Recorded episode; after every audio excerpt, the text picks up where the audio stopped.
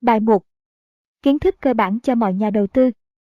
Trước khi sáng lập tờ Investors Business Daily năm 1984, Bill O'Neill đã có 25 năm kinh nghiệm trên thị trường với tư cách là nhà đầu tư cá nhân, nhà môi giới chứng khoán, nhà tư vấn đầu tư và chủ một công ty nghiên cứu và môi giới chứng khoán có phần lớn khách hàng là các nhà đầu tư tổ chức. Ông bắt đầu sự nghiệp năm 22 tuổi, ngay sau khi tốt nghiệp đại học, lập gia đình, gia nhập lực lượng không quân và quan tâm tới tương lai tài chính của mình. Ông mua cổ phiếu đầu tiên bằng tất cả số tiền ông có lúc đó là 500 đô la. Ông cũng bắt đầu đọc các sách viết về thị trường chứng khoán. Theo Bill O'Neill, tác phẩm hay nhất ông từng đọc là Battle for Investment Survival, cuộc chiến để sống sót trong đầu tư của Jerome Loeb. Chúng ta sẽ bắt đầu câu chuyện với ông về nội dung cuốn sách này. Theo ông, điều quan trọng nhất mà một nhà đầu tư nên biết là gì?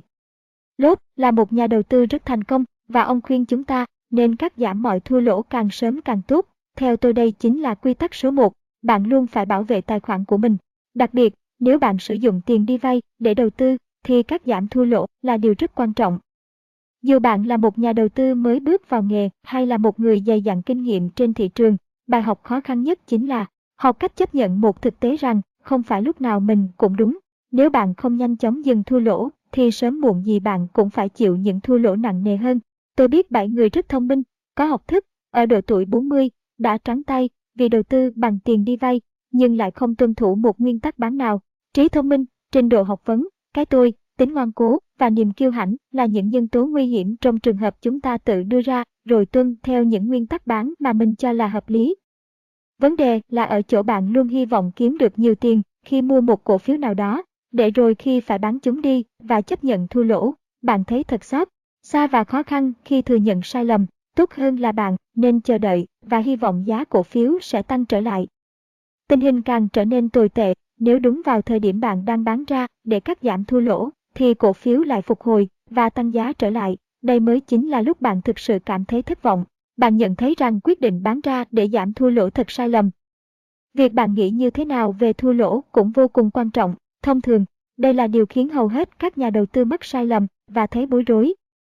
Hãy tự hỏi mình những câu hỏi sau. Năm ngoái, bạn đã mua bảo hiểm hỏa hoạn cho căn nhà của mình chưa? Căn nhà của bạn có bị cháy không? Nếu nó không làm sao, bạn có thấy buồn khi đã lãng phí tiền mua bảo hiểm không? Nếu tiếc tiền, năm sau bạn sẽ không mua bảo hiểm hỏa hoạn nữa, phải không? Tại sao bạn lại mua bảo hiểm hỏa hoạn? Bạn biết trước là nhà mình sẽ bị cháy ư? Câu trả lời là không, bạn mua bảo hiểm là để bảo vệ mình khỏi những khả năng xấu có thể xảy ra bất kỳ lúc nào. Đó cũng là lý do khi bạn cắt giảm thua lỗ trên thị trường chứng khoán. Theo ông, nên cắt giảm thua lỗ bao nhiêu? Theo Lốt, 10% là một quy tắc cắt giảm thua lỗ hợp lý đối với những nhà đầu tư mới tham gia thị trường. Nhưng khi bạn đã dùng biểu đồ để quyết định chính xác thời điểm mua vào, thì tôi khuyên bạn nên cắt giảm mọi thua lỗ ở mức 7% đến 8% so với giá mua vào ban đầu. Làm được điều này có nghĩa là bạn đang có được sự bảo đảm, dù là rất nhỏ, để tự bảo vệ mình khỏi những thua lỗ có thể xảy đến. Nếu bạn để một cổ phiếu giảm một nửa so với giá mua ban đầu, thì chắc chắn bạn phải làm cổ phiếu tiếp theo tăng giá gấp đôi để hòa vốn. Nhưng vấn đề là bạn có thường xuyên mua được cổ phiếu tăng giá gấp đôi không? Ông phải mất bao lâu để đầu tư thành công? Tất nhiên, thành công không thể đến ngay được. Tôi phải mất vài năm để biết cách kết hợp mọi phương pháp lại với nhau. Đối với hầu hết nhà đầu tư, thì việc đọc và hiểu biểu đồ cũng sẽ mất thời gian như vậy. Sau một thời gian học hỏi, bạn nên đu. Với các cổ phiếu tăng giá, tôi mắc phải sai lầm gì với những cổ phiếu khác? Sau đó, tôi thiết lập một số quy tắc mới để tránh phạm phải sai lầm tương tự trong tương lai. Nếu không nhìn thấy sai lầm của mình, bạn sẽ không bao giờ trở thành một nhà đầu tư giỏi. Kết luận Không để tình cảm xen vào việc kinh doanh cổ phiếu của bạn, tuân theo các quy tắc mua và bán, đừng để cảm xúc làm thay đổi quyết định của bạn. Đừng mua cổ phiếu có mức giá dưới 15 đô la. Những công ty tốt thường không đặt giá 5 hoặc 10 đô la một cổ phiếu. Tìm hiểu những cổ phiếu đã và đang thắng thế trên thị trường chứng khoán sẽ giúp bạn đầu tư thành công trong tương lai. Luôn luôn phân tích các giao dịch trên thị trường chứng khoán để học hỏi từ những thành công và thất bại của chính mình. Bài 4. Phân tích cơ bản hay phân tích kỹ thuật. Phương pháp phân tích tiềm năng đầu tư cổ phiếu thường được phân chia thành hai loại, phân tích cơ bản và phân tích kỹ thuật. Các nhà đầu tư vẫn luôn tranh cãi phương pháp nào tốt hơn. Trong bài này, Bill O'Neill thảo luận tại sao cả hai phương pháp đều cần thiết để đầu tư thành công. Ông chọn phương pháp cơ bản hay phương pháp kỹ thuật? Tôi cho rằng, đó không hoàn toàn là câu hỏi, hoặc phương pháp này, hoặc phương pháp kia, không nên chọn sử dụng một trong hai. Bạn nên xem xét cả phân tích cơ bản với những chỉ số về sức mạnh, chất lượng, sản phẩm của công ty và phân tích kỹ thuật để biết cổ phiếu của công ty hoạt động như thế nào trên thị trường. Phân tích cơ bản là nền tảng kiến thức bạn phải có khi mua bất cứ loại cổ phiếu nào. Phương pháp này sẽ xác định chất lượng và tính ưu việt của một công ty so với các công ty khác. Đó là cách bạn phân biệt được công ty nào mạnh và công ty nào yếu. Điều quan trọng nhất trong phân tích cơ bản là gì? Khả năng sinh lợi của công ty. Đây là một trong những nhân tố quan trọng nhất ảnh hưởng đến giá cổ phiếu. Điều đó có nghĩa là chỉ nên mua cổ phiếu của những công ty có tăng trưởng lợi nhuận ổn định, doanh thu tăng, lợi nhuận biên và lợi nhuận trên vốn cổ phần cao. Lợi nhuận trên mỗi cổ phần được tính bằng cách chia tổng số lợi nhuận sau thuế cho số cổ phiếu thường đang lưu hành, có thể được sử dụng như một công cụ biểu thị mức độ tăng trưởng và khả năng sinh lời của công ty. Từ nghiên cứu về những cổ phiếu thành công lớn trên thị trường chứng khoán, kết hợp với kinh nghiệm trong nhiều năm, chúng tôi nhận thấy rằng 3 trong số 4 cổ phiếu đó là của những công ty đang phát triển, những công ty có lợi nhuận trên mỗi cổ phần tăng trung bình 30% trong 3 năm liền. Do đó, hãy tập trung vào những loại cổ phiếu có chỉ số lợi nhuận trên mỗi cổ phần tăng 30% hoặc hơn trong 3 năm liên tục. Đây là một trong những quy tắc quan trọng nhất của tôi khi lựa chọn cổ phiếu. Nếu công ty không có số liệu của 3 năm lợi nhuận, nhà đầu tư phải làm gì? Đối với những công ty mới cổ phần hóa hay đã cổ phần hóa được 8 hay 10 năm, mọi người thường nghĩ chúng không có số liệu của 3 năm lợi nhuận. Nhưng thực ra phần lớn những công ty này đều có số liệu đó từ khi còn là các công ty tư nhân. Nhà đầu tư có thể tìm thấy trong bản cáo bạch của công ty. Trong những trường hợp đặc biệt, tôi muốn thấy mức tăng trưởng lợi nhuận mỗi quý trong 6 quý gần nhất đạt từ 50% trở lên so với quý cùng kỳ năm trước. Tôi không quan tâm đến những lời hứa của ban quản trị công ty, đại khái như tình hình thua lỗ sẽ nhanh chóng được cải thiện trong tương lai. Những cổ phiếu thành công lớn của chúng tôi đều có lợi nhuận tăng nhanh và mạnh trước khi tăng giá đột biến. Những yếu tố quan trọng khác trong phân tích cơ bản là gì? Nhà đầu tư nên lựa chọn những công ty có doanh thu tăng nhanh trong vài quý qua, hoặc tăng 25% trở lên so với quý cùng kỳ năm trước. Họ cũng nên chọn các công ty đứng đầu trong lĩnh vực của họ về doanh thu, tăng trưởng lợi nhuận, có lợi nhuận biên và lợi nhuận trên vốn cổ phần cao. Lợi nhuận trên vốn cổ phần là gì? Lợi nhuận trên vốn cổ phần, ROE, là dấu hiệu cho biết hoạt độ. Những công ty bạn cần tìm là những công ty có tỷ lệ lợi nhuận trên vốn cổ phần trên 20%. Ngoài ra, nhà đầu tư còn phải lưu ý gì nữa? Bạn nên chọn công ty có một sản phẩm hoặc dịch vụ độc đáo, riêng biệt hay cao cấp. Bạn cũng cần phải hiểu rõ lĩnh vực hoạt động, sản phẩm và dịch vụ của công ty mà bạn đang đầu tư. Cổ phiếu bạn mua cũng nên là cổ phiếu được những tổ chức đầu tư lớn sở hữu, nên tìm hiểu có bao nhiêu quỹ đầu tư, ngân hàng và các tổ chức khác đã mua cổ phiếu này. Đây là một sự kiểm tra gián tiếp bởi các tổ chức tài chính hàng đầu thường tiến hành phân tích cơ bản rất kỹ trước khi mua một cổ phiếu nào đó.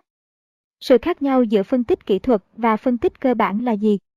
Phân tích kỹ thuật nghiên cứu những biến động của thị trường chủ yếu dựa vào các biểu đồ. Phân tích kỹ thuật sử dụng sự thay đổi của giá và khối lượng như một công cụ chính, cho phép bạn kiểm tra, theo dõi, đánh giá mức cung, cầu của cổ phiếu. Bạn nên sử dụng các biểu đồ biểu diễn giá chứng khoán trong ngày hoặc trong tuần và khối lượng giao dịch của nó. Bằng cách sử dụng biểu đồ, bạn có thể xem xét liệu chứng khoán đang hoạt động bình thường hay bất thường, nó có đang được các tổ chức tài chính giao dịch không, và đâu là thời điểm để mua hay bán chứng khoán. Tại sao ông cho rằng phải sử dụng cả phân tích cơ bản và phân tích kỹ thuật? Vì thông qua những thay đổi trong biểu đồ giá và khối lượng giao dịch, tôi sẽ sớm biết được cơ hội cũng như khó khăn trong đầu tư. Khối lượng giao dịch của cổ phiếu mỗi ngày hay mỗi tuần là một trong những công cụ quan trọng để hiểu cung và cầu một cách chính xác. Biết được giá cổ phiếu của bạn đang tăng hoặc giảm trong điều kiện khối lượng giao dịch lớn hơn hay nhỏ hơn mức thông thường rất quan trọng. Ngoài ra, khối lượng giao dịch còn là một dấu hiệu cho thấy các tổ chức lớn đang mua hay bán cổ phiếu đó. Điều này có thể.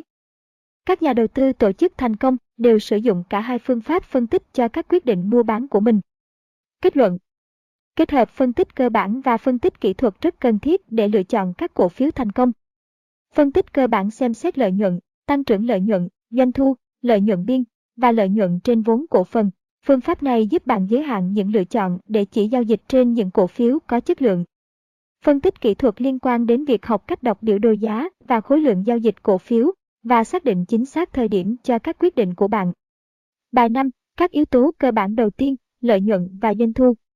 Trong tác phẩm 45 năm nghiên cứu về những cổ phiếu thành công nhất trên thị trường chứng khoán của Bill O'Neill, ông phát hiện rằng tăng trưởng lợi nhuận và doanh thu là hai trong những yếu tố cơ bản quan trọng nhất.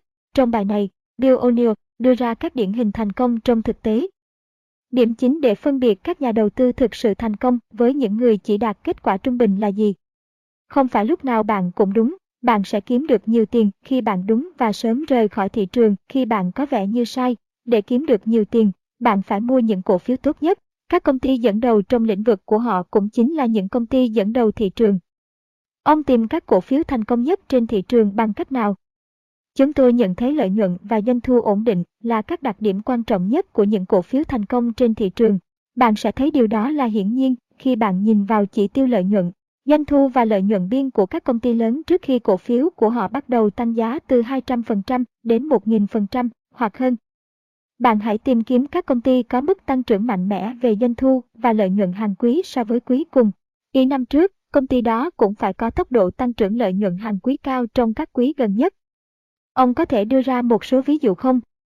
Tháng 10 năm 1986, 6 tháng sau khi phát hành cổ phiếu ra công chúng lần đầu, doanh thu quý gần nhất của Microsoft tăng 68% và lợi nhuận tăng 75%. Tập đoàn này đạt tỷ lệ phần trăm lợi nhuận hàng quý như vậy trong 7 quý liên tiếp. Tháng 3 năm 1982, 6 tháng sau khi phát hành cổ phiếu ra công chúng lần đầu, lợi nhuận của Home Depot tăng 140% trong quý gần nhất. Doanh thu trong 3 quý gần nhất tăng từ 104% đến 158% và sau đó là 191%. Doanh thu trong 9 quý gần nhất trung bình tăng 177% một quý. Năm 1990, lợi nhuận của Cisco System tăng lần lượt trong 9 quý từ 150% đến 1.100%, trung bình mỗi quý tăng 443%. Tháng 4 năm 1981, khi tôi mua cổ phiếu của công ty Pricecar, công ty này đã có 14 quý tăng trưởng lớn về doanh thu và lợi nhuận. Đó là điều tôi định nói khi đề cập đến sức mạnh lợi nhuận và doanh thu cơ bản đằng sau những cổ phiếu đạt thành công lớn nhất. Hầu hết các cổ phiếu này đều mang lại lợi nhuận lớn sau khi niêm yết số liệu doanh thu và lợi nhuận. Những yếu tố cơ bản khác ngoài doanh thu và lợi nhuận hàng quý mà nhà đầu tư cần biết. Bạn nên tìm kiếm số liệu tăng trưởng lợi nhuận hàng năm. Đây là chỉ số dài hạn hơn hai chỉ số trên. Tỷ lệ tăng trưởng lợi nhuận hàng năm của Microsoft là 99% tại thời điểm cổ phiếu của nó giảm giá năm 1986. Năm 1990, tỷ lệ tăng trưởng lợi nhuận hàng năm của Cisco System là 57% và của Pricecar là 90%. Các công ty hàng đầu này cũng thể hiện mức tăng trưởng cao về lợi nhuận trên vốn cổ phần và lợi nhuận biên trước thuế. Lợi nhuận trên vốn cổ phần của Microsoft, Home Depot và Cisco System lần lượt là 40%, 28% và 36%. Microsoft và Cisco Systems đều có lợi nhuận biên trước thuế là 33%. Đó là các số liệu trước khi cổ phiếu của những công ty này tiếp tục tăng đến mức giá cao nhất trong suốt những năm 1990. Quy tắc của tôi là tìm kiếm các cổ phiếu có tỷ lệ tăng trưởng lợi nhuận hàng năm là 30% trở lên và lợi nhuận trên vốn cổ phần là 17% trở lên. Ông tìm những thông tin này ở đâu? Nhiều năm trước, công ty nghiên cứu và môi giới chứng khoán của chúng tôi đã phát triển một hệ thống đánh giá đăng ký độc quyền mang lại lợi ích cho khách hàng là các tổ chức lớn khi đánh giá lợi nhuận hiện tại và dài hạn. Các nhà đầu tư cá nhân có thể xem bảng xếp hạng thu nhập trên mỗi cổ phần EBS đăng trên bảng cổ phiếu của tờ Investors Business Daily, kết hợp với tăng trưởng thu nhập trên mỗi cổ phần trong hai quý gần nhất của mỗi công ty và tỷ lệ tăng trưởng hàng năm trong 3 đến 5 năm. Sau đó, so sánh các công ty dựa theo các chỉ số này để đưa ra được bảng xếp hạng lợi nhuận tương đối. Trong thứ hạng từ 1 đến 99, một công ty xếp hạng VEBS thứ 99 nằm trong top 1% các công ty lập kỷ lục tăng trưởng lợi nhuận. Thực tế, cả Microsoft và Cisco Systems đều xếp hạng VEBS thứ 99 trước khi cổ phiếu của họ mang lại lợi nhuận khổng lồ. Lợi nhuận đó lớn như thế nào? Microsoft tăng 266% chỉ trong 30 tuần từ năm 1986 Home Depot tăng 912% trong thời gian chưa đến một năm rưỡi kể từ năm 1982. Cisco Systems tăng 2.000% từ năm 1990 và Pricecar tăng 750% từ năm 1982. Theo ông, nhà đầu tư còn phải tìm kiếm những yếu tố nào khác? Gợi ý cuối cùng này của tôi là quan trọng nhất. Nếu bạn lĩnh hội được và có can đảm để thực hiện, bạn có thể tìm thấy một Microsoft tiếp theo và phát tài. Những cổ phiếu mà tôi đề cập tăng giá đột biến theo các thời điểm điều chỉnh giá và mô hình cơ bản mà trong đó giá không thật sự tăng. Các biểu đồ hình thành bởi sự giảm giá hoặc điều chỉnh mức giá trung bình của thị trường. Trong mỗi trường hợp, khi thị trường điều chỉnh giá và bắt đầu một xu hướng tăng giá mới, những cổ phiếu sáng giá là những cổ phiếu đầu tiên đạt mức giá kỷ lục mới. Tháng 10 năm 1990, ngay khi thị trường điều chỉnh giá, Cisco Systems là một trong những cổ phiếu đầu tiên vượt ngưỡng, tăng 7 đô la, từ 22 đô la lên 29 đô la chỉ trong một tuần và dẫn đầu trên thị trường. Có vẻ như ông nhìn nó ha, những thị trường giá xuống hoặc những giai đoạn điều chỉnh giá khác biệt với hầu hết mọi người. Tôi nghĩ chúng là những cơ hội lớn, bởi hầu hết các cổ phiếu tiềm năng trong tương lai sẽ phục hồi nhanh chóng, có thể ngay ngày hôm sau hoặc 3 tháng sau khi thị trường kết thúc điều chỉnh giá. Đó là thời điểm bạn thật sự không bao giờ muốn bỏ lỡ. Kết luận Để kiếm được khoản tiền lớn, bạn phải mua cổ phiếu của các công ty tốt nhất vào thời điểm thích hợp. Doanh thu và lợi nhuận bền vững là hai trong số những đặc điểm quan trọng nhất của các cổ phiếu thành công. Tìm kiếm các cổ phiếu có lợi nhuận hàng quý tăng trưởng mạnh và liên tục, cổ phiếu đó cũng phải có tỷ lệ tăng trưởng lợi nhuận hàng năm là 30% trở lên. Bạn xếp hạng thu nhập trên mỗi cổ phần tổng hợp những số liệu đó và cho bạn thấy cổ phiếu của bạn hoạt động như thế nào so với các cổ phiếu khác. Tìm kiếm mức tăng trưởng lợi nhuận trên vốn cổ phần từ 17% trở lên. Mua một cổ phiếu khi nó phá vỡ mức giá cũ trong mô hình cơ bản hoặc vượt qua thời kỳ giá đứng là mấu chốt để thu được những khoản lãi lớn. Bài 6. Một công cụ kỹ thuật quan trọng. Chỉ số sức mạnh giá tương đối. Chỉ số sức mạnh giá tương đối có thể làm các nhà đầu tư lúng túng, nhưng thật sự lại rất có ích. Trong bài này, Bill O'Neill giải thích chi tiết chỉ số sức mạnh giá tương đối, hướng dẫn cách sử dụng nó và xóa bỏ những nhận thức sai lầm của nhiều nhà đầu tư. Tại sao ông nhấn mạnh quá nhiều về cách thức hoạt động của cổ phiếu khi tìm kiếm các công ty mạnh? Tại sao ông không chỉ xem xét doanh thu và lợi nhuận? Sức mạnh giá tương đối là chỉ báo kỹ thuật quan trọng cho bạn biết giá trị mà thị trường định ra cho một cổ phiếu. Chúng tôi tính toán chỉ số sức mạnh giá tương đối bằng cách tính tỷ lệ phần trăm thay đổi của giá năm trước và giá hiện tại của một cổ phiếu sau đó so sánh với các cổ phiếu khác trong cùng khoảng thời gian, giống như chỉ số lợi nhuận trên mỗi cổ phiếu, chỉ số sức mạnh giá tương đối cũng được xếp hạng T. 1 đến 99 với 99 là mức cao nhất. Trong các nghiên cứu của chúng tôi về tất cả những cổ phiếu sáng giá từ năm 1953, sức mạnh giá tương đối của những cổ phiếu hoạt động xuất sắc, tăng giá mạnh trong khoảng một vài trăm đến một vài nghìn phần trăm là 87, Điều đó nghĩa là những cổ phiếu này hoạt động tốt hơn 87% so với các cổ phiếu khác trong năm trước.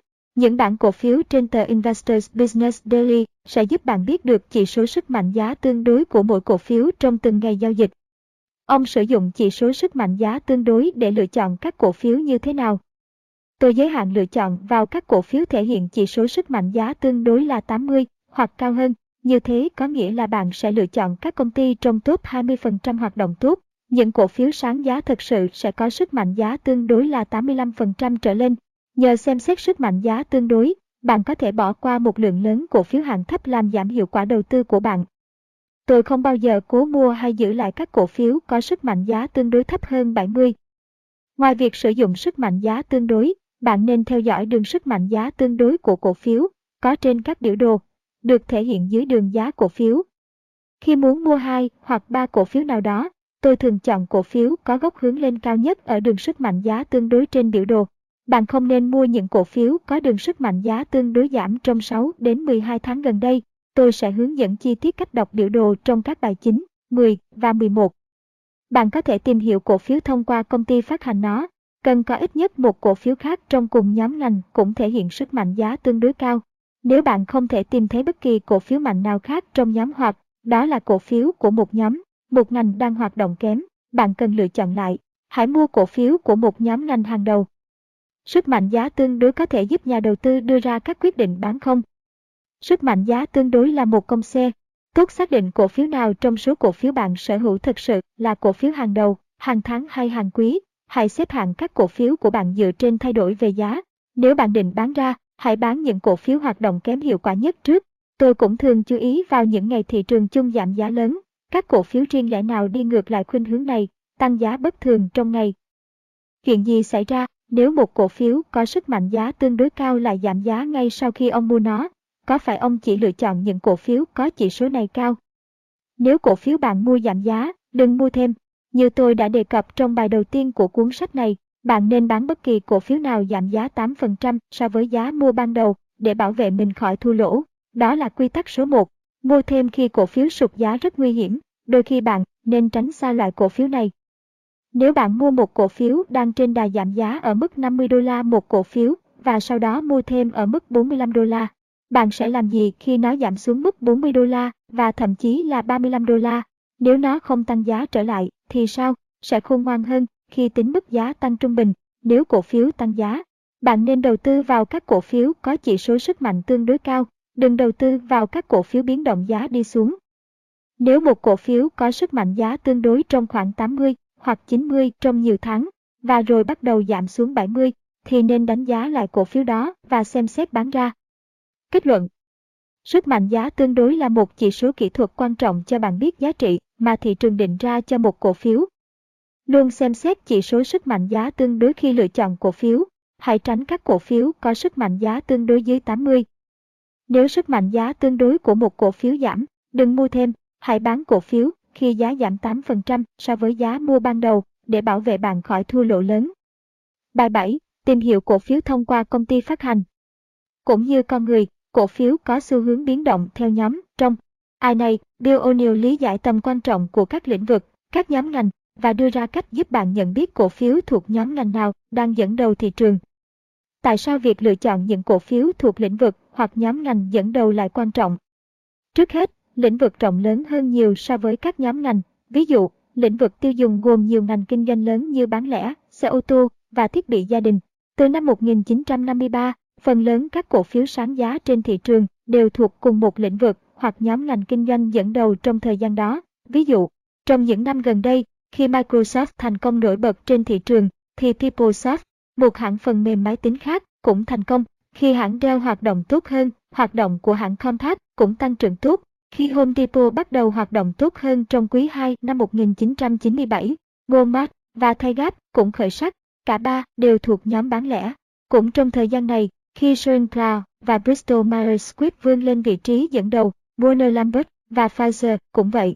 Tất cả đều thuộc lĩnh vực dược phẩm. Rõ ràng, cổ phiếu có xu hướng dịch chuyển theo nhóm hoặc lĩnh vực. Khi mua một cổ phiếu, tôi luôn muốn thấy ít nhất một cổ phiếu khác trong cùng nhóm thể hiện sức mạnh tương tự.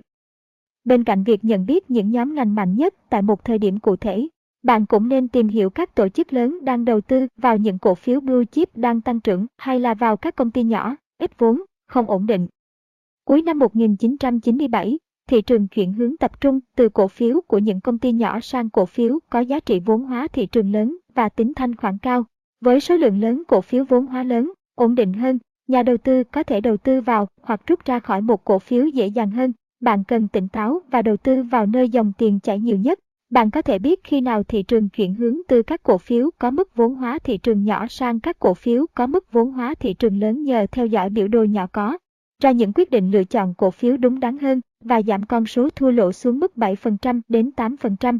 Các khoản lỗ nhỏ rồi sẽ được bù đắp bởi những cổ phiếu đang thắng thế của bạn. Hãy coi những khoản thua lỗ là học phí phải trả cho thị trường. Rất nhiều người nghĩ rằng đầu tư cho tấm bằng đại học là một quyết định sáng suốt. Họ không hề cho rằng việc đó lãng phí tiền bạc vì hy vọng tấm bằng sẽ giúp họ thành công trong tương lai. Vậy tại sao thành công trên thị trường chứng khoán lại bị coi là khác biệt? Để thành công, bạn phải dành thời gian để học hỏi. Những cầu thủ bóng đá chuyên nghiệp không thể thành công chỉ trong vòng 3 tháng, và các nhà đầu tư thành công cũng vậy. Điểm khác biệt duy nhất giữa một người thành công với tất cả những người bình thường khác là ở sự quyết tâm và tính kiên trì. Ông đã từng phải kiên trì đến mức nào? Tôi từng có một chuỗi 10 cổ phiếu cần phải bán để cắt giảm thua lỗ, nhưng sau đó, cổ phiếu lại lên giá khi thị trường phục hồi và tăng gấp 3 lần. Đôi khi tôi vẫn nghĩ, điều gì sẽ xảy ra nếu tôi nản lòng và từ bỏ chỉ vì 10 cổ phiếu của mình lúc đó không đem lại kết quả như mong muốn. Một việc khá khó khăn đó là phải gạt bỏ những cảm xúc thường đi liền với các quyết định, như quyết định cắt giảm thua lỗ chẳng hạn. Thật không dễ chịu khi phải bán đi một cổ phiếu mà bạn mới mua vài tuần trước đó chỉ vì nó giảm 8% so với giá ban đầu. Như thế là cảm xúc đang điều khiển bạn. Dù đang ở thế bất lợi, chúng ta cần phải bảo vệ quyết định ban đầu của mình và xác định sẽ giữ lại những cổ phiếu đó nhưng bạn không thể mãi chỉ nhìn vào tấm gương quá khứ, như thế thì bạn có thể sẽ luôn băn khoăn với những từ như đã có thể, giá như, lẽ ra nên. Bạn mua cổ phiếu đó cách đây một tuần hoặc một tháng, chứ không phải bạn vừa mua hôm nay. Vậy thì hôm nay mọi chuyện đã hoàn toàn khác và bạn phải tự bảo vệ chính mình khỏi những thua lỗ to lớn có thể xảy đến bất kỳ. Cần phải làm được như vậy thì bạn mới có thể tiếp tục đầu tư. Tại sao ông lại chọn con số 8%? Nên các quỹ tăng trưởng vốn lớn so với các quỹ tăng trưởng vốn nhỏ, được đăng hàng ngày ở trang các nhóm ngành trên tờ Investors Business Daily. Làm thế nào để nhận ra những thay đổi đó trong nhóm dẫn đầu? Khi bạn đã sử dụng phương pháp kỹ thuật để tìm được một cổ phiếu phù hợp với các tiêu chuẩn cơ bản về tăng trưởng doanh thu, lợi nhuận bền vững, khả năng sinh lợi lớn và thời điểm chính xác để mua vào, hãy kiểm tra sức mạnh nhóm ngành của nó. Tờ Investors Business Daily có bản danh sách 197 nhóm ngành được xếp hạng dựa trên sức mạnh giá tương đối, trong đó liệt kê tất cả cổ phiếu của mỗi nhóm trong 6 tháng vừa qua.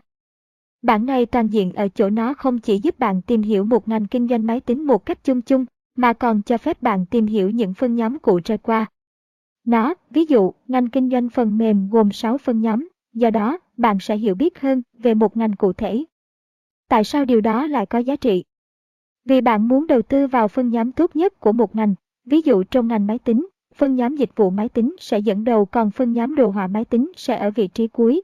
Top 20% trong 197 nhóm ngành luôn tốt nhất, và tôi khuyên bạn tránh xa nhóm 20% cuối bảng.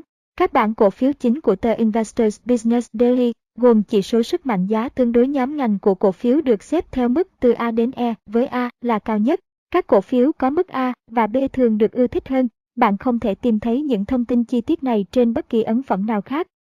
Bạn còn có thể tìm thấy các nhóm ngành dẫn đầu thị trường trong một giá trần và giá sàn trong 52 tuần, danh sách giá trần mới.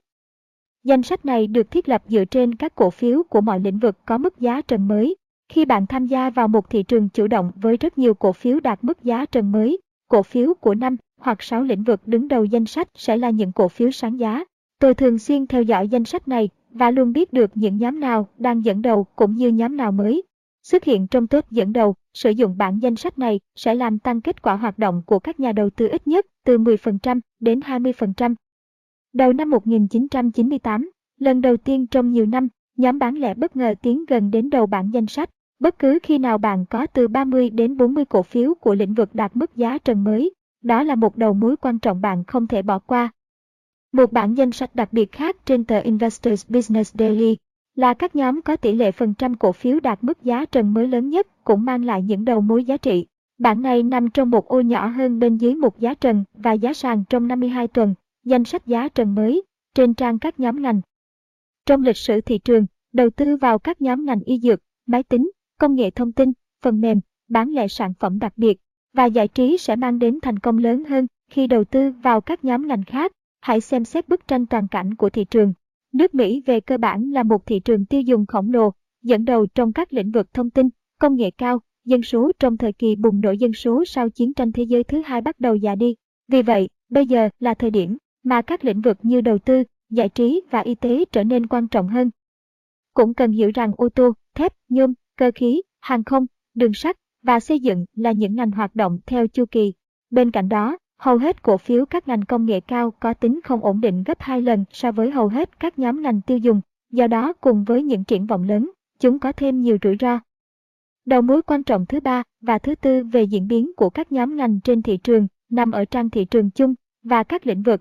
Đó là các biểu đồ nhóm ngành thể hiện chỉ số sức mạnh giá tương đối và một ô nhỏ các chỉ số nhóm ngành thị trường. Cả hai đầu mối này sẽ giúp bạn dễ dàng tìm thấy nhóm ngành dẫn đầu thật sự.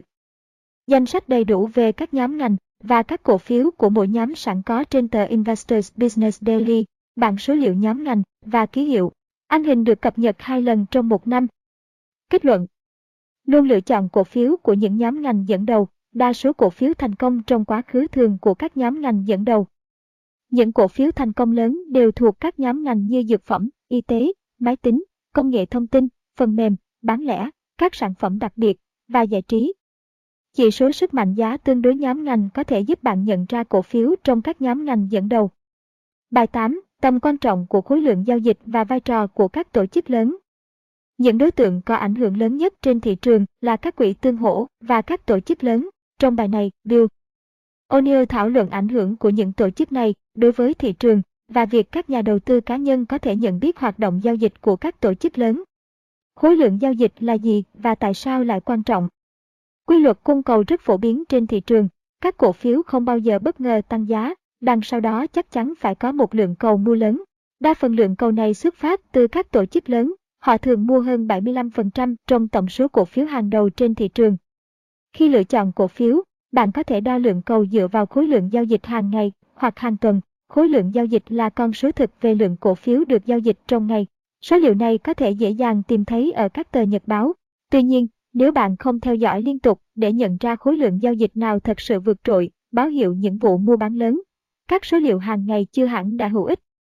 Chỉ có các bản cổ phiếu trên tờ Investors Business Daily cung cấp cho bạn số liệu tỷ lệ phần trăm thay đổi khối lượng giao dịch của mỗi cổ phiếu hàng ngày. Nhờ đó bạn có thể theo dõi được sự thay đổi phần trăm khối lượng giao dịch trong ngày hôm qua của mỗi loại cổ phiếu so với trung bình 50 ngày trước đó. Bạn cũng có thể biết cổ phiếu được giao dịch với khối lượng nhiều hơn hay ít hơn khối lượng giao dịch trung bình. Ví dụ, một cổ phiếu Ô được ghi cộng 356 ở cột tỷ lệ phần trăm thay đổi khối lượng giao dịch có nghĩa là cổ phiếu đó có khối lượng giao dịch trong ngày tăng 356% so với khối lượng giao dịch trung bình 50 ngày trước đó. Ngoài ra, các cổ phiếu có tỷ lệ phần trăm thay đổi khối lượng giao dịch cao nhất cũng được công bố trên tờ Investors Business Daily. Trong một nơi dòng tiền chảy nhiều nhất ở đầu các bảng cổ phiếu NISE và Nasdaq hàng ngày.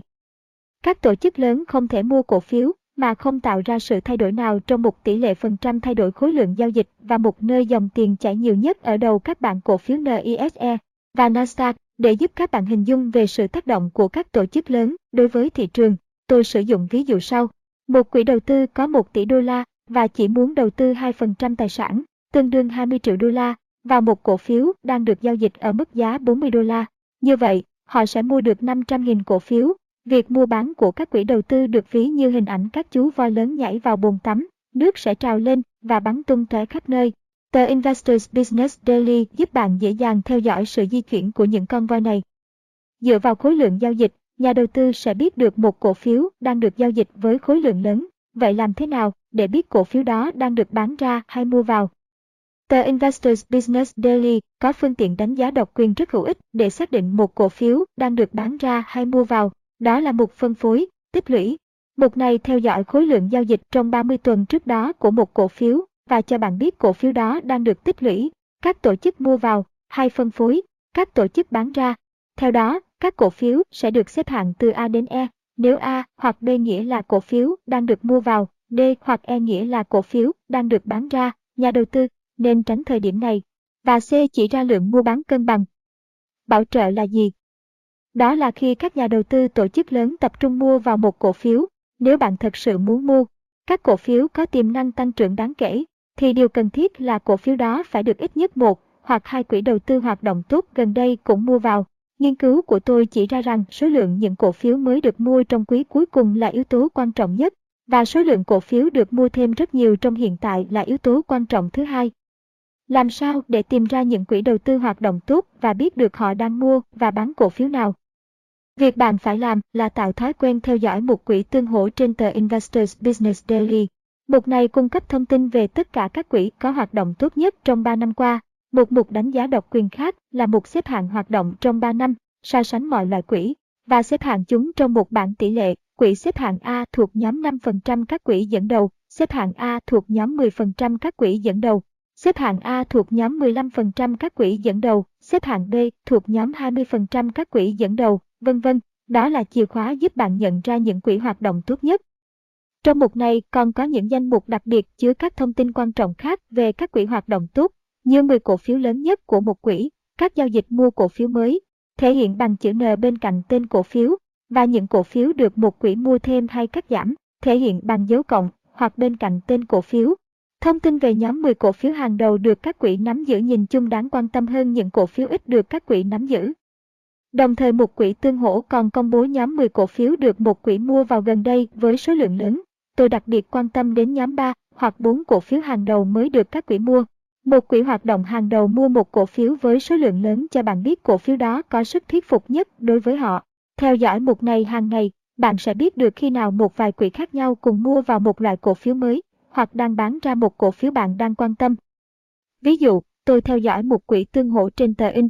Esther, S Business Daily ngày 24 tháng 8 năm 1998. Mục này cho biết các quỹ Moss, Có mức tăng trưởng vốn hóa trung bình được tờ Investors Business Daily xếp hạng A, đã bán một lượng lớn các cổ phiếu Complete Business Solutions, Advanced Fiber Communications, China, Franklin Resources, PeopleSoft và Dollar Tree. Nếu bạn sở hữu một trong những cổ phiếu đó, bạn cần biết thông tin quan trọng này. Không có bất kỳ tờ báo hay trang web nào có những thông tin giá trị như vậy. Nhưng tại sao những giao dịch của một quỹ cách đây 2 tháng lại liên quan đến ngày hôm nay? Hàng quý hoặc nửa năm, trong khoảng 5 hoặc 6 tuần sau khi kết thúc một thời điểm quan trọng, hầu hết các quỹ đều thông báo công khai những cổ phiếu họ đang nắm giữ. Nhiều người cho rằng việc này quá muộn để có giá trị, nhưng điều này không đúng. Ông khuyên các nhà đầu tư thế nào nếu đã quá muộn để mua? Hãy luôn kiểm tra biểu đồ hàng ngày hoặc hàng tuần của các cổ phiếu được những quỹ đầu tư hoạt động tốt mua gần đây.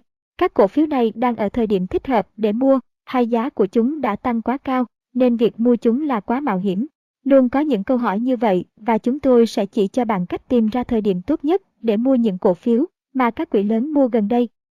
Nhiều người nghĩ rằng họ nên mua một cổ phiếu chưa có bất kỳ quỹ nào sở hữu và hy vọng giá của nó sẽ tăng lên khi được các quỹ quan tâm tới. Quan niệm này thật thiện cận. Hãy tránh xa cổ phiếu không được một quỹ đầu tư hoạt động tốt nào quan tâm đến. Hãy tự hỏi tại sao các quỹ hoạt động tốt không quan tâm đến cổ phiếu đó. Dù thế nào đi nữa, sức mua mạnh mẽ của các quỹ đầu tư vẫn có thể làm tăng giá cổ phiếu.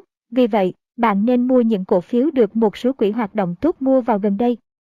Bằng cách thường xuyên theo dõi một quỹ tương hỗ trên tờ Investors Business Daily, bạn sẽ phát hiện một số điều về những cổ phiếu mà các quỹ đầu tư xuất sắc thường mua và không mua. Họ không mua những cổ phiếu giá rẻ mà thích các công ty chất lượng cao có thể đờ.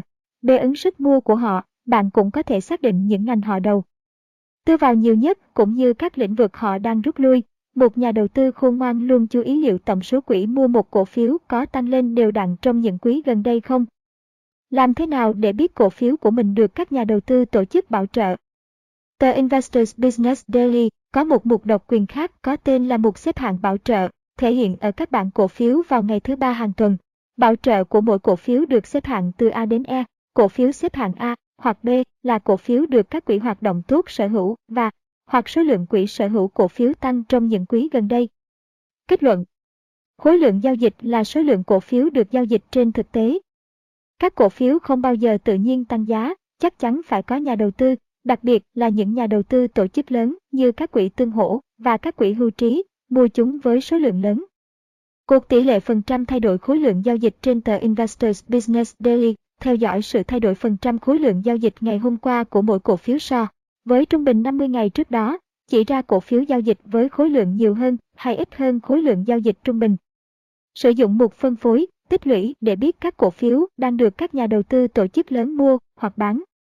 Biết được các quỹ tương hỗ hoạt động tốt nhất đang mua và bán cổ phiếu nào rất quan trọng.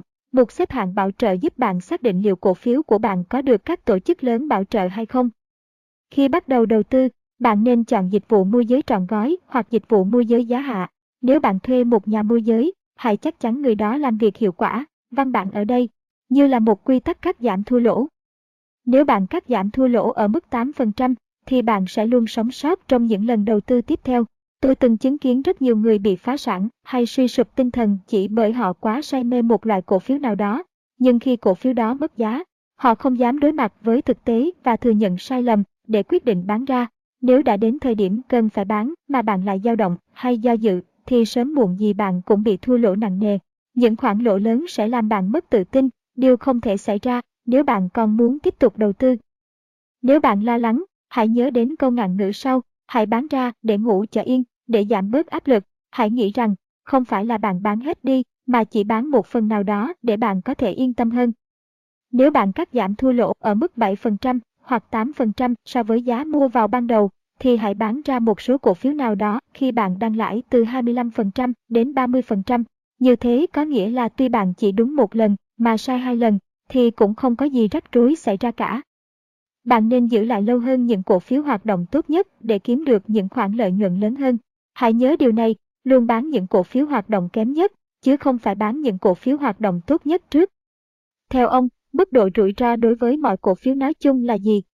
Theo phương pháp mà tôi đưa ra, rủi ro trong bất kỳ cổ phiếu nào luôn được giới hạn ở mức 8%, kể cả khi bạn mua cổ phiếu của AT và T hay một cổ phiếu Internet hàng đầu.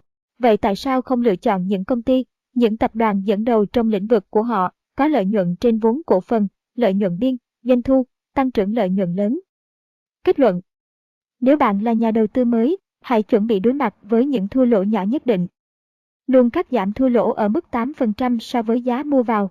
U kiên trì là bí quyết trong đầu tư, đừng nặng chí. Học hỏi kinh nghiệm đầu tư không thể một sớm một chiều bạn. Phải dành thời gian và công sức mới đạt được thành công. Bài 2. Thời điểm tốt nhất để đầu tư. Tròn. Bài học này, Bill O'Neill nói về những bước đầu tiên để tiến hành đầu tư, như tìm kiếm nhà môi giới, lượng tiền đầu tư và loại hình đầu tư nên tập trung vào. Theo ông, đâu là thời điểm tốt để bắt đầu đầu tư? Bất kỳ thời điểm nào cũng là thời điểm tốt để đầu tư, hầu hết mọi người phải mất khoảng 2 năm để thực sự hiểu và biết cách đầu tư thành công. Vì vậy, sự khởi đầu là rất quan trọng để hiểu biết biến động thị trường. Bạn không nên đợi đến khi có một công việc hoàn hảo hay ở một độ tuổi nhất định nào đó rồi mới bắt đầu đầu tư. Bạn sẽ nhận thấy rằng, chỉ với một chút can đảm, sự chuẩn bị và lòng quyết tâm, thì đầu tư là việc đáng làm. Những bước đầu tiên để tiến hành đầu tư là gì? Bạn hãy mở một tài khoản tại một công ty môi giới. Điều này rất đơn giản, giống như mở tài khoản ở ngân hàng. Chỉ cần điền vào một vài mẫu đơn là đủ. Đừng ngại đặt câu hỏi nếu chưa hiểu rõ một vấn đề nào đó. Trước tiên, quyết định xem bạn sẽ lựa chọn dịch vụ môi giới trọn gói hay dịch vụ giá hạ. Nếu bạn là nhà đầu tư mới, dịch vụ môi giới trọn gói sẽ giúp bạn học hỏi được nhiều, vì bạn sẽ có được một nhà môi giới chứng khoán có khả năng giải đáp thắc mắc của bạn. Tuy nhiên, bạn cần biết không phải tất cả những nhà môi giới chứng khoán đều thành công trên thị trường. Vì vậy, lựa chọn đúng nhà môi giới là rất quan trọng. Tôi khuyên bạn nên nói chuyện với người quản lý. Hãy cho họ biết bạn quan tâm đến việc mở một tài khoản, nhưng muốn tìm kiếm những nhà môi giới có thể kiếm được lợi nhuận cho bản thân cũng như cho khách hàng của họ. Tìm hiểu nhà môi giới chứng khoán mà bạn định lựa chọn, trình độ của họ thế nào, họ theo dịch vụ gì, họ thu thập thông tin ở đâu và chiến lược đầu tư của họ là gì. Quan trọng là bạn phải biết nguồn thông tin của họ có chất lượng cao hay không, họ có đặt mua tờ Investors Business Daily không. Tương tự, họ có thúc đẩy các sản phẩm mới của công ty họ, hay có thực sự quan tâm đến việc sản phẩm nào phù hợp với bạn không, bạn phải chắc chắn mình đang có một đờ, Ý diện tốt nhất. Nếu chọn một nhà môi giới giá hạ, tôi sẽ không chọn người nào có tiền hoa hồng, khoản tiền tính trên mỗi giao dịch, thấp nhất. Bạn cần có dịch vụ và chất lượng từ một công ty có khả năng tồn tại lâu dài, có nên mở các loại tài khoản khác nhau không? Trước tiên, tôi khuyên bạn nên mở một tài khoản tiền mặt, rồi một vài năm sau, khi đã tích lũy được nhiều kinh nghiệm, hãy xem xét đến việc mở một tài khoản ký quỹ cho phép bạn vay tiền từ công ty chứng khoán. Bước tiếp theo, nhà đầu tư nên làm gì? Hãy dành ít nhất một vài giờ mỗi tuần để theo dõi những khoản đầu tư và tình hình thị trường, đồng thời cũng cần thận trọng khi nghe ý kiến hay lời khuyên của người khác Đa số đó chỉ là những quan điểm cá nhân và thường không chính xác. Bạn nên đăng ký một lớp học để biết cách đọc biểu đồ, bởi biểu đồ phản ánh thực tế thị trường, chứ không phải các quan điểm cá nhân. Nhà đầu tư nên tránh những loại hình đầu tư nào? Là nhà đầu tư mới, bạn nên tránh các lĩnh vực mang tính đầu cơ như các cổ phiếu giá thấp, giao dịch kỳ hạn, quyền chọn mua hoặc bán cổ phiếu và các cổ phiếu nước ngoài vì chúng có rủi ro cao và thường biến động. Với các cổ phiếu giá thấp, bạn sẽ chỉ nhận được lợi nhuận bằng số tiền bạn bỏ ra. Tôi thà mua 50 cổ phiếu, mà mỗi cổ phiếu có giá 60 đô la hơn là 300 cổ phiếu chỉ có giá 10 đô la một cổ phiếu. Các nhà đầu tư tổ chức thường đầu tư hàng triệu đô la vào cổ phiếu có giá 60 đô la và hầu hết sẽ tránh xa các cổ phiếu mệnh giá thấp. Các tổ chức lớn như quỹ tương hỗ, quỹ hưu trí và ngân hàng thực hiện phần lớn các giao dịch trên thị trường và tác động đáng kể đến giá cổ phiếu. Bạn đang đầu tư nhiều tiền, số lượng cổ phiếu bạn mua không hợp lý bạn muốn đầu tư tiền vào những công ty tốt nhất, chứ không phải rẻ nhất. Hầu hết những công ty lớn thường có giá cổ phiếu dao động trong khoảng từ 15 đến 150 đô la. Theo ông, cần bao nhiêu tiền để bắt đầu đầu tư? Bạn chỉ cần từ 500 đến 1.000 đô la để bắt đầu và có thể tiết kiệm tiền để bổ sung vào tài khoản đầu tư. Quan trọng là việc khởi đầu và học hỏi kinh nghiệm. Quản lý danh mục đầu tư ảo không giống như đầu tư tiền vào cuộc chiến thực sự trên thị trường. Có câu chuyện về một thương gia lớn tuổi chuẩn bị tham gia vào một vụ đấu súng. Ông ta khoác lác rằng mình là một tay thiện xạ và có thể bắn trúng chân đế của một chiếc ly rượu ở khoảng cách 100 thước. Người bạn của ông nhận xét, đúng rồi, nhưng ông có thể làm điều đó với một khẩu súng ngắn đã nạp đạn chỉ thẳng vào tim mình không? Kinh doanh ảo không đem lại cho bạn cảm giác hy vọng, lo sợ, phấn khích và tham lam thường gắn liền với các quyết định đầu tư khi bạn chịu nhiều áp lực từ khoản tiền bạn rất khó khăn mới kiếm được. Nên sở hữu bao nhiêu cổ phiếu là hợp lý? Nếu bạn có 5.000 đô la hoặc ít hơn, bạn chỉ nên sở hữu hai cổ phiếu. Nếu bạn có 10.000 đô la, thì sở hữu từ 2 đến 3 cổ phiếu là thích hợp. Với 25.000 đô la, nên là 3 hoặc 4. Với 50.000 đô la, là 4 hoặc 5. Và với 100.000 đô la trở lên, bạn nên sở hữu 5 hoặc 6 cổ phiếu. Không có lý do gì để bạn sở hữu hơn 20 loại cổ phiếu, đơn giản là vì bạn không thể biết tất cả những thông tin cần thiết về các loại cổ phiếu, và như vậy, bạn sẽ làm giảm hiệu quả đầu tư.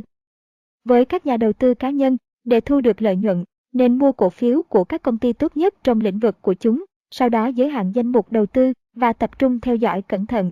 Tôi không tin vào nguyên tắc đa dạng hóa danh mục đầu tư hay cố gắng giảm thiểu rủi ro bằng cách trải vốn vào nhiều cổ phiếu hoặc nhiều hình thức đầu tư khác nhau.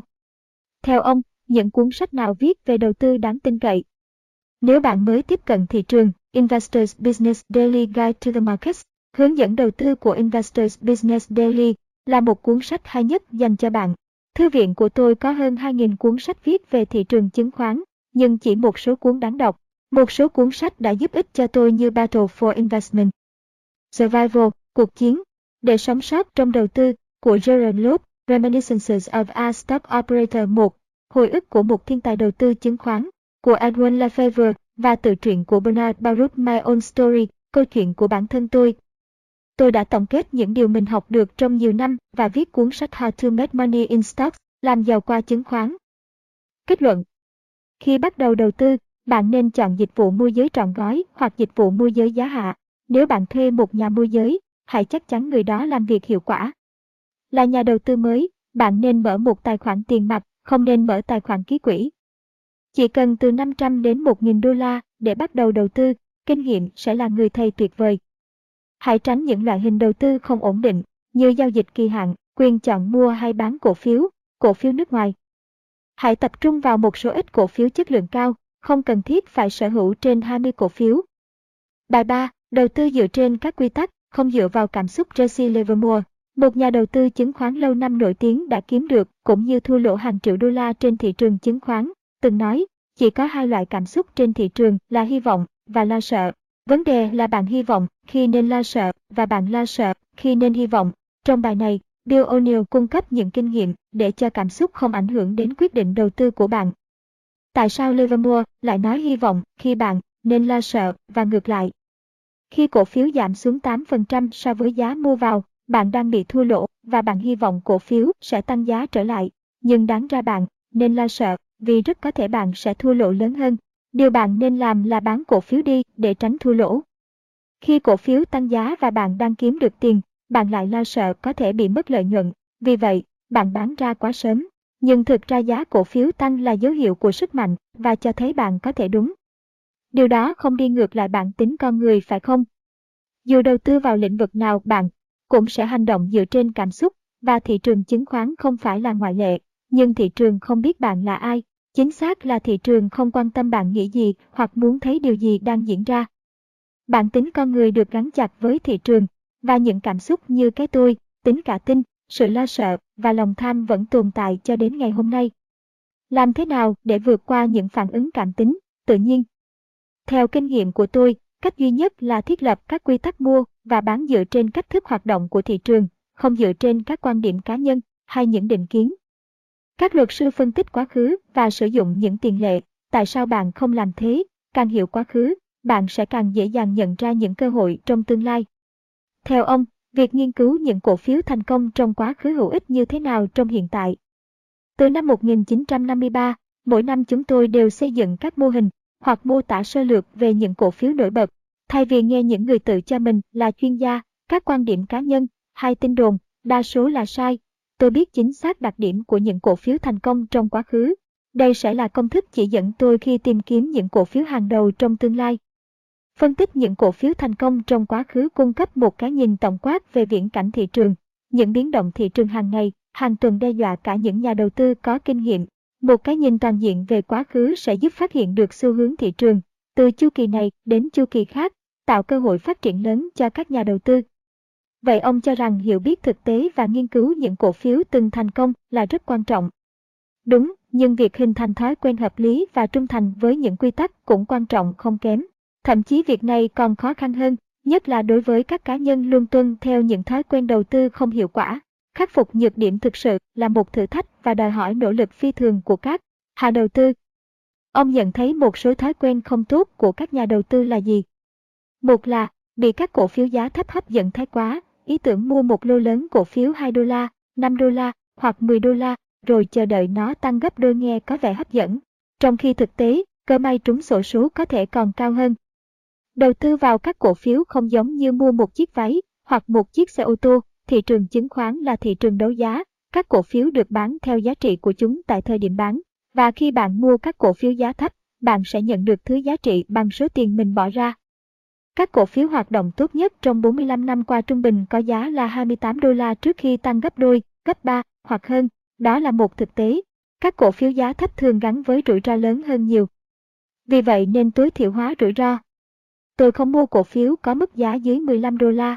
Trong số những cổ phiếu đem lại lợi nhuận lớn cho tôi nhiều năm qua, đều có giá khoảng từ 16 đô la đến 100 đô la một cổ phiếu. Nghe có vẻ đáng ngạc nhiên, nhưng bạn đừng cười, cổ phiếu 100 đô la đã tăng lên 550 đô la. Những công ty nổi bật dẫn đầu trong lĩnh vực của họ không bán cổ phiếu ở mức giá 5-20 đô la, nếu có thì rất hiếm. Nhiều người muốn làm giàu nhanh chóng, nhưng điều này rất khó. Để thành công, bạn cần dành thời gian và sẵn sàng phân tích những sai lầm của mình thật thẳng thắn và khách quan. Đó cũng là chìa khóa để trở nên khôn ngoan hơn trong cuộc sống. Không dễ khi thừa nhận sai lầm phải không? Không ai muốn tự nhận là mình sai, nhưng để cái tôi của bạn can thiệp vào việc phân tích, hay nếu bạn thích một cổ phiếu quá mà không xem xét thật khách quan, là điều không hợp lý khi đầu tư. Tôi tìm ra được một bí quyết vô giá để phân tích tất cả các giao dịch. Hàng năm, tôi đánh dấu trên một biểu đồ thời điểm tôi mua và bán mọi cổ phiếu, và liệt kê các lý do mua hoặc bán chúng. Sau đó, tôi phân loại những cổ phiếu đem lại lợi nhuận và những cổ phiếu khiến tôi thua lỗ. Tôi đã làm đúng những gì đối. Bài 18. Đừng đầu tư vào quá nhiều lĩnh vực. Nhiều nhà đầu tư cố gắng làm giàu nhanh chóng và đầu tư vào các lĩnh vực khác nhau. Trong bài này, Bill O'Neill thảo luận tại sao nên trung thành với một chiến lược đầu tư hợp lý và làm thế nào để tối đa hóa lợi nhuận đầu tư bằng chiến lược đó. Tại sao ông giới hạn danh mục đầu tư chỉ có những cổ phiếu chất lượng tốt trong khi nhiều lĩnh vực đầu tư khác dường như đang chuyển biến ấn tượng? Khi bạn mới bước vào lĩnh vực đầu tư chứng khoán, bạn nghe thấy nhiều cơ hội hấp dẫn để kiếm được những khoản lợi nhuận kích xù. Những cái bẫy lừa phỉnh đó bao gồm cổ phiếu nước ngoài, quỹ đầu tư ngắn hạn, cổ phiếu giá thấp, cổ phiếu tiền xu, giá dưới 1 đô la, giao dịch quyền chọn, giao dịch kỳ hạn, vàng, trái phiếu chuyển đổi, trái phiếu lãi suất cao, trái phiếu miễn thuế và hiệp hội bất động sản. Cũng cần nghiên cứu giải băng in chi tiết giá cả lên xuống của các cổ phiếu chính và nghe gợi ý của những chuyên gia trên các chương trình truyền hình về thị trường chứng khoán. Quy tắc của riêng tôi là luôn đầu tư một cách đơn giản, cơ bản và dễ hiểu, đừng đầu tư vào quá nhiều lĩnh vực. Không ai có thể thành công khi đầu tư cùng lúc vào lĩnh vực khai khoáng ở Canada, giao dịch quyền chọn mua, giao dịch kỳ hạn và các cổ phiếu nước ngoài. Chìa khóa đem đến thành công trong đầu tư và trong cuộc sống là tập trung và tập trung. Nguy cơ thua lỗ lớn hơn là lý do cơ bản giải thích tại sao những nhà đầu tư mới hay thiếu kinh nghiệm nên tránh hầu hết những lĩnh vực đầu tư được đề cập đến ở trên. Thị trường chứng khoán Mỹ lớn nhất thế giới với hơn 10.000 cổ phiếu để lựa chọn. Nếu bạn không thể học cách kiếm được lợi nhuận trên thị trường này, bạn khó có thể kiếm được lợi nhuận trên thị trường hàng hóa hay bằng cách mua cổ phiếu nước ngoài. Bạn có hiểu biết nhiều về các chính sách kinh tế và chính trị, sức mạnh của ngoại tệ và các nguyên tắc kế toán của nước ngoài không? Nếu không, bạn sẽ trở thành kẻ khờ khi lao vào nợ. Ông nơi mà người khôn ngoan thường tránh xa. Nhiều quốc gia luôn trong tình trạng bất ổn. Bernard Baruch, một nhà đầu cơ nổi tiếng ở Wall Street trước đây, đã thua lỗ khi đầu tư vào cổ phiếu tại Mexico. Những rủi ro tương tự vẫn tồn tại đầy rẫy tại Mexico và các nước Nam Mỹ. Tốc độ phát triển của Nga và Trung Quốc dường như sắp theo kịp những nước tư bản lớn, nhưng cơ cấu chính phủ bất hợp lý và ít tin cậy ở đó làm tăng mức độ rủi ro đối với các nhà đầu tư. Và, dĩ nhiên, tình trạng tham nhũng vẫn sẽ tồn tại ở mức độ nào đó trong một số chính phủ nước ngoài mà nhiều nhà đầu tư Mỹ có thể không nhận thức được. Tôi luôn khuyên nhà đầu tư tránh xa các chứng khoán nước ngoài, đơn giản là bạn không biết hết được thông tin cần biết về chúng. Rủi ro đi liền với các quỹ đầu tư dạng đóng là ở chỗ chúng không chiết khấu sau khi phát hành lần đầu ra công chúng và giao dịch dưới mức giá trị thực, vì giá của chúng được xác định bằng quy luật cung cầu trên thị trường đấu giá. nên không có gì đảm bảo là chúng sẽ được giao dịch với giá trị thực. Mức giá giảm này có thể còn tồn tại trong vài năm. Tại sao nhà đầu tư không nên mua cổ phiếu mệnh giá thấp? Các cổ phiếu mệnh giá thấp, dưới 15 đô la một cổ phiếu, thường, vì một lý do nào đó, có thể việc mua vào nhiều cổ phiếu giá rẻ chỉ là tạm thời, nhưng hiệu quả hoạt động của chúng đều kém so với các cổ phiếu khác trên thị trường. Bạn có muốn đầu tư số tiền mình đã phải cực khổ mới kiếm được vào cổ phiếu của những công ty có kết quả kinh doanh kém không? Đa số các nhà đầu tư tổ chức sẽ không mua những loại cổ phiếu này. Các cổ phiếu giá rẻ hay được giao dịch với khối lượng nhỏ và thường không có đủ khối lượng cổ phiếu trên thị trường để thực hiện những giao dịch lớn. Và, như chúng ta đã thảo luận trong cuốn sách này, chính các nhà đầu tư tổ chức lớn gây biến động giá cổ phiếu. Những cổ phiếu có chất lượng không bao giờ được bán ra ở mức 2 đô la, 4 đô la hay 6 đô la một cổ phiếu, không có cơ sở khi cho rằng có sự lãng phí các cơ hội kiếm tiền ở những cổ phiếu giá rẻ. Các cổ phiếu tiền xu, giá dưới 1 đô la, có thể có sự gian lận, hơn nữa, sự chênh lệch giữa giá chào bán và giá đặt mua có thể quá cao. Hãy tưởng tượng một cổ phiếu tiền xu có giá mua vào ngày 5 tháng 8 và giá bán ra là 1 phần 2. Mặc dù 1 phần 8 điểm không phải là mức tăng đáng kể, nhưng cổ phiếu sẽ phải tăng giá 20% trước khi bạn có thể hòa vốn. Cơ hội và rủi ro ở thị trường giao dịch quyền chọn và thị trường giao dịch kỳ hạn thế nào? Giao dịch quyền chọn cho phép các nhà đầu tư có quyền mua vào hoặc bán ra cổ phiếu ở mức giá đã được xác định tại một thời điểm nhất định trong tương lai. Ví dụ, nếu cổ phiếu XYZ hiện giao dịch ở mức giá 50 đô la một cổ phiếu và bạn tin nó có khả năng tăng giá, bạn có thể mua một hợp đồng quyền chọn mua cổ phiếu. Đó có thể là một hợp đồng quyền chọn mua 100 cổ phiếu XYZ trong 6 tháng với mức giá 55 đô la. Nếu cổ phiếu này tăng lên 70 đô la một cổ phiếu, bạn sẽ thu được một khoản lợi nhuận đáng kể. Giao dịch quyền chọn mua bán có mức rủi ro khá cao, do các nhà đầu tư không chỉ phải xác định đúng xu hướng của thị trường, mà còn phải xác định đúng thời gian cụ thể mà họ cho là mức giá sẽ tăng hoặc giảm. Đầu tư vào quyền chọn ở mức 10% tổng số tiền đầu tư của bạn là chấp nhận được, nhưng kể cả trong trường hợp đó, nó vẫn không ổn định và có nhiều rủi ro.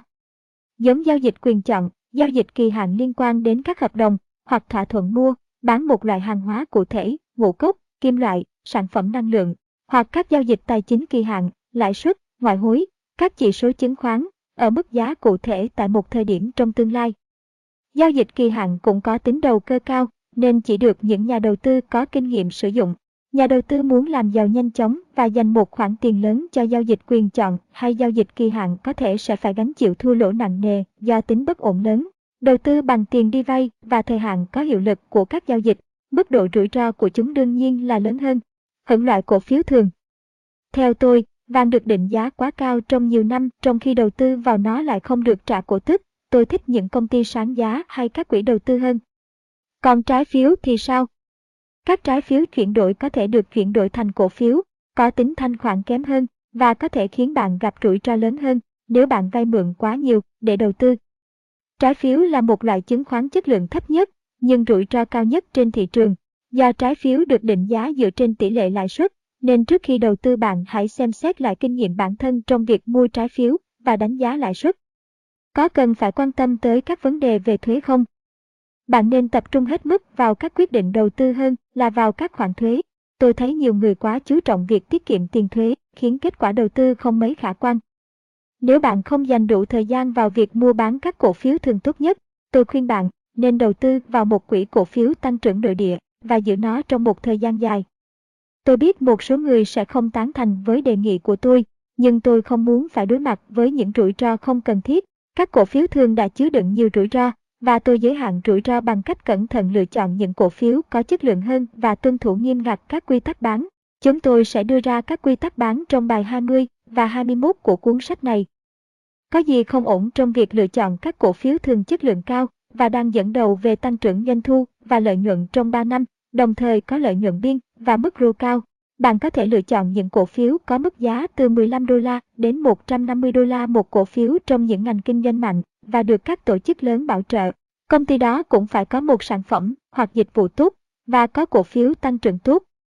Nước Mỹ là nơi tốt nhất để đầu tư miễn là bạn không lên cơn sốt đỏ đen và cố gắng làm giàu thật nhanh. Các chìa khóa để thành công L.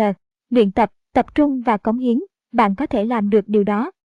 Kết luận khi bắt đầu đầu tư, hãy tiến hành một cách đơn giản nhất. Chỉ nên đầu tư vào những cổ phiếu nội địa hay những quỹ tương hỗ càng đầu tư vào nhiều lĩnh vực, bạn càng khó theo dõi chúng. Bạn sẽ nhận lại đúng những gì mình đã bỏ ra trên thị trường, những cổ phiếu giá thấp thường rẻ vì một lý do nào đó. Giao dịch quyền chọn có độ rủi ro cao vì các nhà đầu tư không chỉ phải xác định chính xác xu hướng của cổ phiếu mà còn phải xác định đúng thời gian cụ thể mà họ cho là mức giá sẽ biến động. Các giao dịch kỳ hạn do tính đầu cơ cao chỉ nên dành cho những nhà đầu tư có kinh nghiệm sử dụng. Bài 19. Thế nào là một danh mục đầu tư hợp lý? Trong bài này, Bill O'Neill nói về cách xây dựng một danh mục đầu tư hợp lý để thu được lợi nhuận lớn. Ông phân tán rủi ro trong đầu tư thế nào? Nhiều nhà đầu tư sẽ khuyên bạn nên đa dạng hóa danh mục đầu tư và phân bổ vốn, tức là nên đầu tư vào nhiều hình thức đầu tư với những tỷ lệ phần trăm khác nhau. Tuy nhiên, bạn không nên làm theo những lời khuyên kiểu này. Làm theo những gì mọi người nói và hành động trên thị trường chứng khoán có thể khiến bạn cảm thấy yên tâm, nhưng sẽ không đem lại lợi nhuận cho bạn. Mục tiêu của bạn không chỉ là đưa ra những quyết định đúng trên thị trường, mà còn phải kiếm được khoản tiền bền vững. Cách tốt nhất là cho hết trứng của bạn vào một giỏ, hiểu rõ về sự phát triển của chúng và chăm sóc chúng cẩn thận. Có cần thiết phải phân bổ vốn không? Tôi tin tưởng vào việc phân bổ vốn. Hãy đầu tư một phần vốn của bạn vào những cổ phiếu thường tốt nhất trên thị trường và một phần vốn vào các quỹ đầu tư khi cổ phiếu hoạt động không hiệu quả. Đa dạng hóa và phân bổ vốn vào quá nhiều lĩnh vực có thể khiến bạn thiếu hiểu biết và không tập trung vào những khoản đầu tư của mình. Nếu ai đó khuyên bạn nên đầu tư 45% số vốn của mình vào cổ phiếu, 30% vào trái phiếu, 10% vào cổ phiếu nước ngoài, 10% vào các quỹ đầu tư và 5% về ô vàng thì theo tôi đó là một sự phân bổ vốn không hợp lý, trong khi bạn tưởng là an toàn hơn, nhưng thật ra nó lại làm giảm lợi nhuận của bạn. Bạn không nên đầu tư vào trái phiếu, cổ phiếu nước ngoài hay vàng vì chúng sẽ làm giảm tổng số lợi nhuận. Bạn sẽ mất một khoản vào trái phiếu trong thời kỳ suy thoái, và trái phiếu cũng kém hiệu quả trong việc ngăn ngừa lạm phát. Vậy theo ông, nên sở hữu bao nhiêu loại cổ phiếu? Sau khi đã để ra số tiền dự trữ cho tương lai, nếu bạn còn chưa đầy 5.000 đô la để đầu tư, bạn nên sở hữu không quá hai loại cổ phiếu. Nếu bạn có 10.000 đô la, bạn có thể sở hữu hai hoặc ba loại cổ phiếu. Với 25.000 đô la, có thể là 3 hoặc 4. Với 50.000 đô la là 4 hoặc 5. Và với 100.000 đô la bạn nên sở hữu 5 hoặc 6 loại cổ phiếu. Không có lý do gì để bạn sở hữu 20 hay 30 cổ phiếu. Đơn giản là bạn không thể biết được những gì cần biết về nhiều loại cổ phiếu một lúc như vậy, và cũng không cần thiết phải làm vậy nếu muốn đạt được thành công. Khi thị trường xuất hiện những loại cổ phiếu khác mà ông thích thì sao? Đầu tiên, bạn phải quyết định số lượng cổ phiếu bạn sẽ nắm giữ và đừng vượt quá giới hạn đó. Nếu giới hạn của bạn là 6 cổ phiếu, thì hãy mua 6 cổ phiếu, đừng mua thêm cổ phiếu thứ 7, 8 hoặc 9, ngay cả khi bạn thấy chúng hấp dẫn. Nếu một cổ phiếu tốt xuất hiện, bạn nên bán ra những cổ phiếu kém hấp dẫn nhất trong 6 cổ phiếu bạn đang sở hữu để dành vốn cho cổ phiếu mới bạn sẽ kiếm được nhiều lợi nhuận hơn khi tuân theo nguyên tắc này. Có cách nào để xây dựng một danh mục đầu tư tập trung không? Hãy hình dung một ví dụ đơn giản sau. Nếu bạn đầu tư 100.000 đô la vào 5 loại cổ phiếu có nghĩa là bạn đầu tư 20.000 đô la cho mỗi cổ phiếu. Bạn đừng cố mua một số lượng cổ phiếu nhất định mà bạn nên mua một cổ phiếu bằng một số tiền cụ thể. Nhưng bạn cần phải linh hoạt trong việc mua vào, đừng bao giờ mua vào cùng lúc cả năm cổ phiếu, hãy mua vào ở từng thời điểm khác nhau và để các cổ phiếu chứng tỏ giá trị bằng cách tăng trưởng T. Ước khi bạn đầu tư toàn bộ số tiền của mình. Để mua những cổ phiếu cá nhân phải có chiến lược nào? Chỉ nên mua một nửa trong tổng số 20.000 đô la, 10.000 đô la, một cổ phiếu trong lần mua vào đầu tiên, nếu cổ phiếu đó giảm giá. Đừng mua vào thêm nữa, nếu cổ phiếu đó giảm giá 8% so với giá mua ban đầu, thì nên bán ra tất cả cổ phiếu đã mua để cắt giảm thua lỗ. Nhưng nếu cổ phiếu tăng 2%, hoặc 3% so với giá mua ban đầu và vẫn có xu hướng tăng giá, bạn nên tiếp tục mua thêm với số tiền là 6.500 đô la nữa. Tại thời điểm này bạn đã mua hết 16.500 đô la trong tổng số 20.000 đô la dự kiến đầu tư vào loại cổ phiếu đó. Nếu cổ phiếu đó tiếp tục tăng giá 2 hoặc 3%, bạn nên mua nút bằng 3.500 đô la còn lại để hoàn thành số tiền dự kiến đầu tư ban đầu. Sau đó, hãy dừng mua cổ phiếu này. Bình tĩnh và dành thời gian chờ cổ phiếu tăng trưởng Cách tiếp tục mua thêm một số lượng nhỏ khi giá cổ phiếu tăng 5% so với thời điểm mua ban đầu được gọi là mô hình kim tự tháp. Nhìn chung, loại mô hình này chỉ tăng trưởng, chứ không sụt giảm, nên nhớ, chỉ mua thêm khi cổ phiếu bạn mua vào trước đó có dấu hiệu tăng trưởng. Theo ông, Làm thế nào để mua và quản lý danh mục đầu tư hiệu quả? Bạn nên sử dụng biểu đồ để nhận ra thời điểm tốt nhất để mua cổ phiếu. Đừng theo đuổi những loại cổ phiếu tăng trưởng nhưng không có mô hình vững chắc. Xem bài chính 10 và 11 về những mô hình cơ bản. Nếu những cổ phiếu bạn mua ban đầu giảm 8% so với giá mua và bạn bán đi nhằm cắt giảm thua lỗ, thì đó là sự tự phòng vệ cần thiết. Bạn có thể dễ dàng bị thua lỗ nặng nề hơn nếu không hành động như vậy. Quy tắc bán ra ở thời điểm giá giảm 8% không áp dụng với những cổ phiếu dẫn đầu thị trường và vẫn có cơ hội phát triển. Trong trường hợp này, bạn có thể áp dụng những chiến lược linh hoạt hơn. Tất nhiên, những cổ phiếu mà bạn mua phải đảm bảo tất cả các chỉ số của phân tích cơ bản mà chúng ta đã thảo luận ở phần đầu cuốn sách. Chúng phải là cổ phiếu của những công ty hàng đầu trong lĩnh vực đó. Lợi nhuận trên mỗi cổ phiếu phải tăng đều đặn trong 3 năm gần đây, tăng trưởng doanh thu và lợi nhuận cũng phải rất ấn tượng trong một số quý gần đây. Hãy tìm cổ phiếu có tăng trưởng lợi nhuận biên, lợi nhuận trên vốn cổ phần ở mức 17% và chỉ số sức mạnh giá tương đối đạt 80 hoặc hơn. Công ty đó cũng phải nằm trong nhóm ngành dẫn đầu và được những tổ chức uy tín bảo trợ. Theo ông, những điều cần chú ý khi nắm giữ một số loại cổ phiếu nhất định là gì? Sau khi đã nắm giữ hai hoặc ba cổ phiếu, bạn phải theo dõi và tính toán cẩn thận xem cổ phiếu nào tăng trưởng mạnh nhất, như thế bạn có thể có những cổ phiếu tốt nhất và thật sự dẫn đầu thị trường. Bạn hãy chờ đợi thời điểm thích hợp để mua thêm loại cổ phiếu hàng đầu đó. Bạn có thể mua vào ở thời điểm đầu tiên mức giá của cổ phiếu quay trở lại mức giá trung bình của 50 ngày biến động giá cổ phiếu. Đường trung bình di động trên biểu đồ thể hiện hoạt động giao dịch hàng ngày và hàng tuần và cho bạn thấy rõ xu hướng biến động giá cổ phiếu. Hoặc bạn có thể mua thêm khi cổ phiếu hình thành mô hình hoàn toàn mới trong 7, 8 tuần hoặc lâu hơn và sắp bước vào mô hình giai đoạn thứ hai. Những gì tôi muốn nói là cách bạn quản lý danh mục đầu tư của mình hiệu quả để nhận ra cổ phiếu nào hoạt động tốt nhất. Sau đó cố đầu tư nhiều tiền hơn vào các cổ phiếu đó và loại bỏ những cổ phiếu hoạt động kém hiệu quả nhằm giảm thiểu thua lỗ. Bạn cũng cần dành nhiều hơn, có thể là 75%. Số tiền của bạn đầu tư vào những cổ phiếu thuộc top 5 hoặc 6 cổ phiếu hàng đầu theo bình chọn của tờ Investors Business Daily trong mục giá trần và giá sàn trong 52 tuần, danh sách giá trần mới.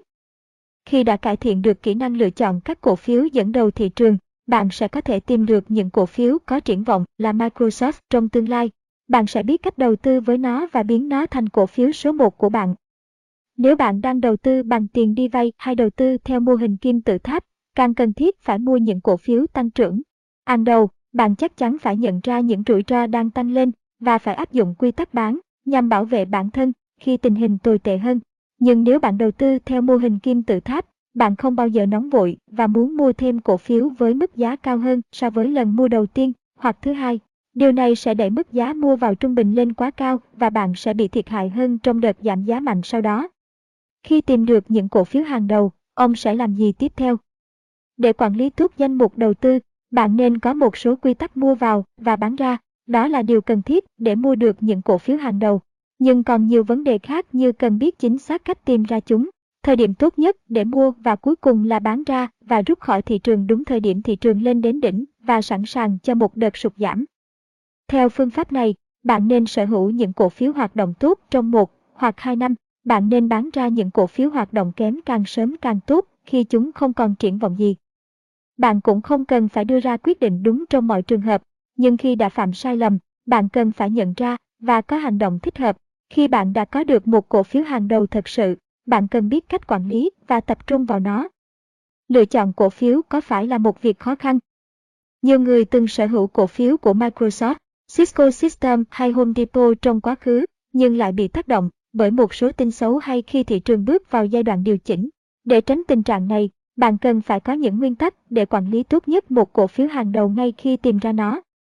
Nếu bạn muốn tìm hiểu thêm các nguyên tắc mua và bán, bạn nên tìm đọc chương 10 trong cuốn How to Make Money in Stocks, làm giàu qua chứng khoán. Toàn bộ quá trình đầu tư thật sự là một quá trình học hỏi và nghiên cứu từ những quyết định trên thị trường, bạn càng ngày càng phải thông minh hơn. Kết luận Mở rộng, đa dạng hóa và phân bổ vốn là không cần thiết, hãy tập trờ. Ăn tất cả trứng của bạn vào một số ít giỏ, hiểu rõ chúng và chăm sóc chúng cẩn thận. Nếu bạn có chưa đầy 5.000 đô la để đầu tư, bạn nên sở hữu một hoặc hai cổ phiếu. Nếu bạn có 10.000 đô la hãy sở hữu hai hoặc ba cổ phiếu. Với 25.000 đô la hãy sở hữu 3 hoặc 4 cổ phiếu. Với 50.000 đô la hãy sở hữu 4 hoặc 5 cổ phiếu. Với 100.000 đô la hay nhiều hơn bạn chỉ nên sở hữu không quá 6 cổ phiếu. Nếu bạn đã sở hữu một lượng cổ phiếu nhất định, nhưng muốn mua thêm một cổ phiếu mới, hãy bán ra những cổ phiếu ít sinh lợi nhất trong số những cổ phiếu hiện tại và dành vốn cho cổ phiếu mới.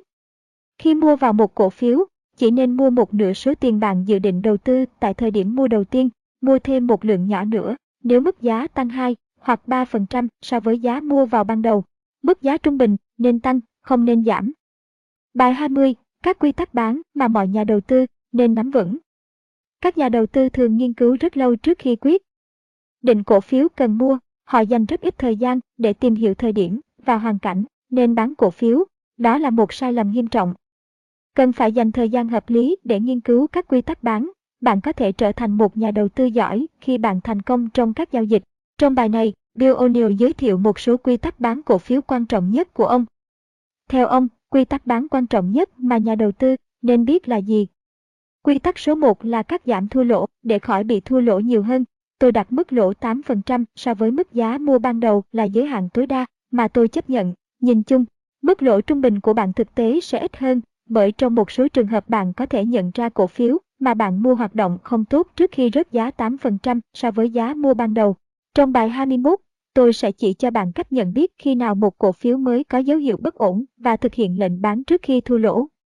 Đây là một bài học khác mà tôi đã rút ra khi giá cổ phiếu của tôi tăng tương đối, rất ít khi tôi để bị lỗ. Chẳng hạn, một cổ phiếu của tôi có giá 50 đô la V, đang tăng lên 58 hay 59 đô la. Vì một lý do nào đó, nó đột ngột giảm xuống 50,5 đô la. Nếu tiếp tục nắm giữ nó, tôi cũng không được.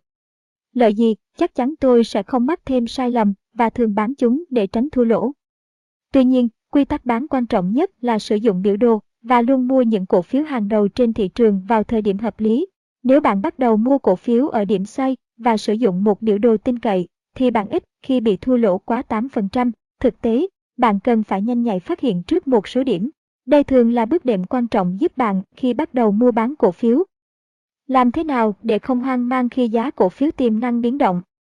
Khoảng 40% số cổ phiếu bạn mua sẽ giảm giá xuống gần mức giá mua ban đầu trong một hoặc hai ngày đôi khi với số lượng lớn. Đừng hoang mang trước những đợt giảm giá mạnh đó.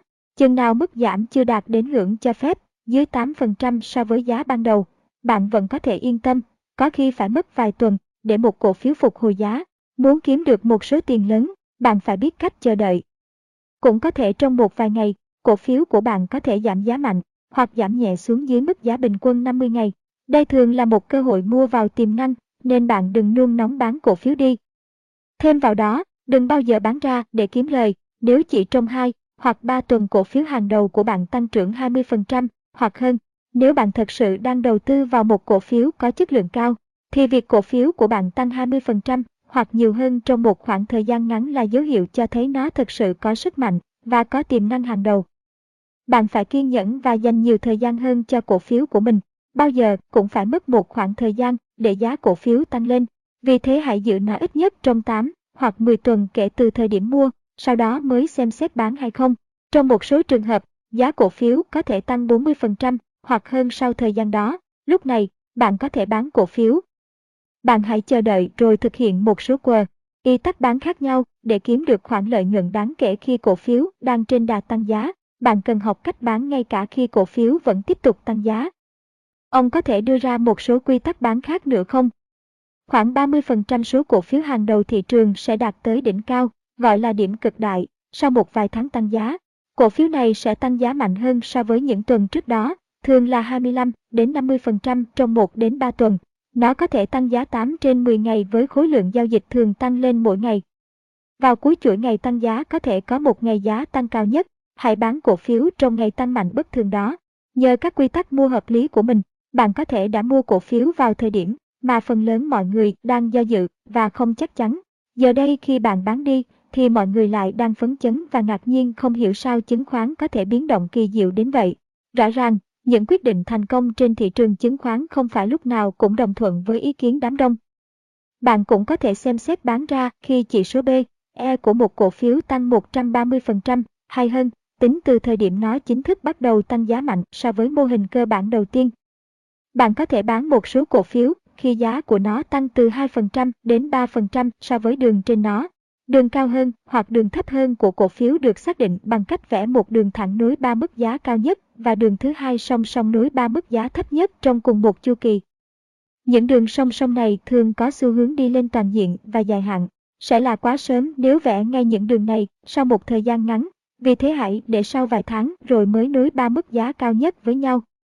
Phần lớn những cổ phiếu hàng đầu thị trường có thể duy trì được vị trí đó trong một hoặc nhiều năm, vì vậy sẽ là hấp tấp nếu bạn lo lắng và bị ảnh hưởng bởi những thông tin hay ý kiến của người khác để rồi bán đi kiếm lợi nhuận ngay từ tuần thứ tư, thứ năm hay thứ sáu trong chu kỳ cổ phiếu tăng giá. Bạn nên đọc lại bài 13 của cuốn. Ách này, nó sẽ cho bạn biết phương pháp để nhận ra dấu hiệu ban đầu của một giai đoạn thị trường đạt đỉnh điểm. Có thể đó là dấu hiệu để bán và cắt giảm một hoặc hai cổ phiếu. Ở bài tiếp theo, chúng tôi sẽ đề cập thêm nhiều quy tắc giúp bạn xác định thời điểm nên bán cổ phiếu để kiếm lời. Thông qua những quy tắc đơn giản, bạn có thể học được cách trở thành một nhà đầu tư giỏi. Kết luận Quy tắc số 1 là cắt giảm những thua lỗ nhỏ để tránh bị thua lỗ nặng hơn. Nếu cổ phiếu của bạn mất giá 8% so với thời điểm mua ban đầu, hãy bán nó đi.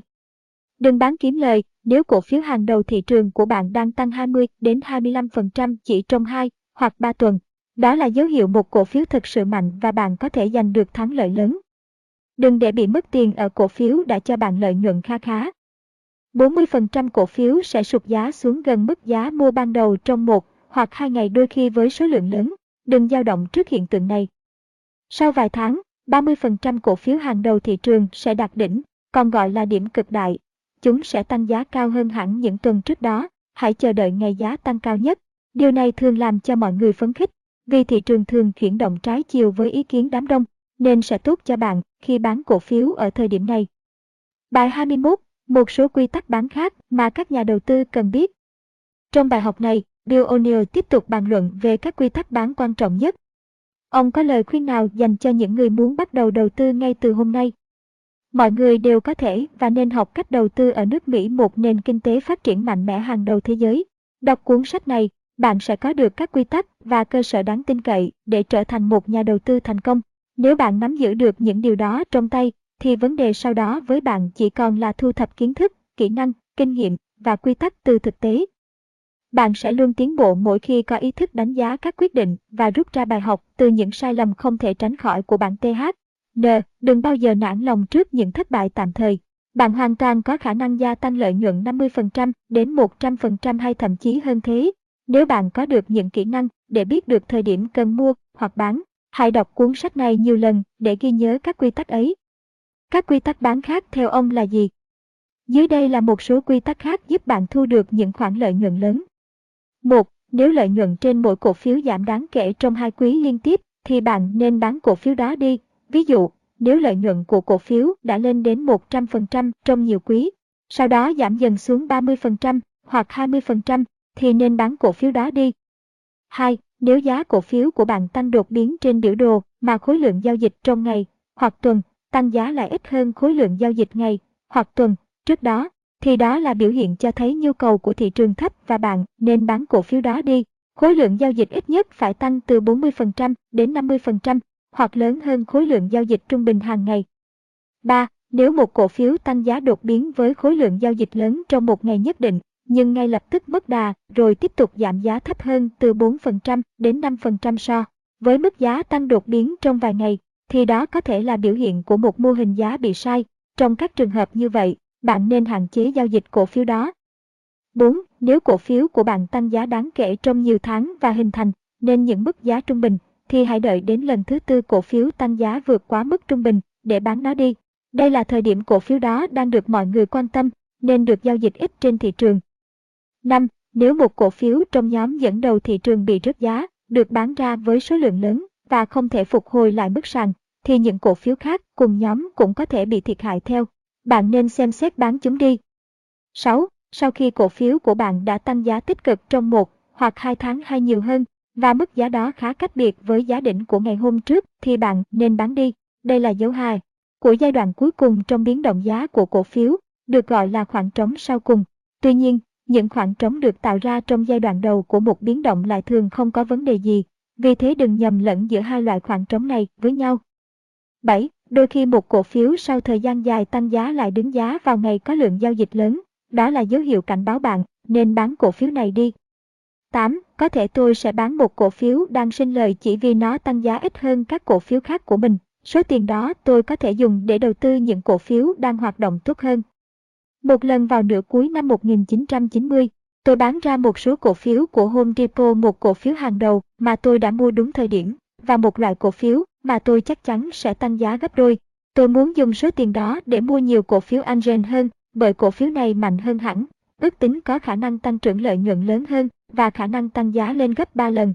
Đây là một trường hợp hiếm khi xảy ra, nhưng là minh chứng cho thấy bạn phải học hỏi trong một thời gian dài mới có thể cảm nhận được cổ phiếu nào của bạn thật sự là cổ phiếu hàng đầu thị trường.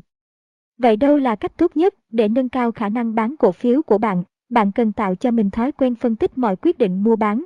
Hãy sử dụng một dịch vụ về biểu đồ và đánh dấu thời điểm bạn đã mua và bán mỗi loại cổ phiếu của mình trong từng năm. Hãy tách riêng hai loại quyết định có lợi và quyết định không hiệu quả ra khỏi nhau, rồi dành vài tuần để nghiên cứu chúng. Bạn có thấy mối liên hệ chung nào trong các quyết định có hiệu quả cũng như trong các quyết định không hiệu quả không? Tôi dám chắc bạn sẽ khám phá ra được nhiều điều có giá trị. Chúng sẽ giúp bạn rút ra được một vài quy tắc mới nhằm khắc phục những sai lầm bạn từng mắc phải nhiều lần. Hãy khách quan và sẵn sàng nhìn nhận những sai lầm của mình. Hầu hết mọi người không chịu dành thời gian để nghiên cứu và phân tích những gì họ đang làm là đúng hay sai, nhưng ra lại là cách giúp bạn tiến bộ và làm mọi việc tốt hơn cả khi trên thương trường cũng như trong cuộc sống. Những ý kiến cá nhân, sự kiêu căng, cái tôi, sĩ diện, thích chứng tỏ mình hoàn toàn không có chỗ trên thị trường chứng khoán và bạn sẽ phải trả giá đắt cho những điều này. Bởi thế, tốt hơn cả là bạn hãy học cách phân tích khách quan những sai lầm của mình, học không bao giờ là muộn cả. Kết luận Hãy bán cổ phiếu nếu lợi nhuận trên mỗi cổ phiếu sụt giảm trong hai quý liên tục. Nếu cổ phiếu của bạn tăng trưởng đáng kể trong nhiều tháng với nhiều mức giá trung bình được hình thành trong quá trình đó, thì đến lần thứ tư cổ phiếu tăng so với giá trung bình, bạn nên bán nó đi. Cũng có lúc bạn nên bán một cổ phiếu khi nó tăng giá ít hơn những cổ phiếu khác bạn đang có. Số tiền ấy có thể sử dụng để đầu tư vào những cổ phiếu đang hoạt động tốt hơn. Hãy xem lại những quy tắc bán trong bài này và bài 20 lấy đó làm quy tắc căn bản cần phải học và ghi nhớ. Bài 22, cách kiếm hàng triệu đô la qua các quỹ tương hỗ. Là người sáng lập và là chủ tịch của tờ Investors Business Daily, Bill O'Neill có một cách nhìn hoàn toàn khác biệt về các quỹ tương hỗ so với việc đầu tư cổ phiếu cá nhân. Ông nghĩ gì về các quỹ tương hỗ?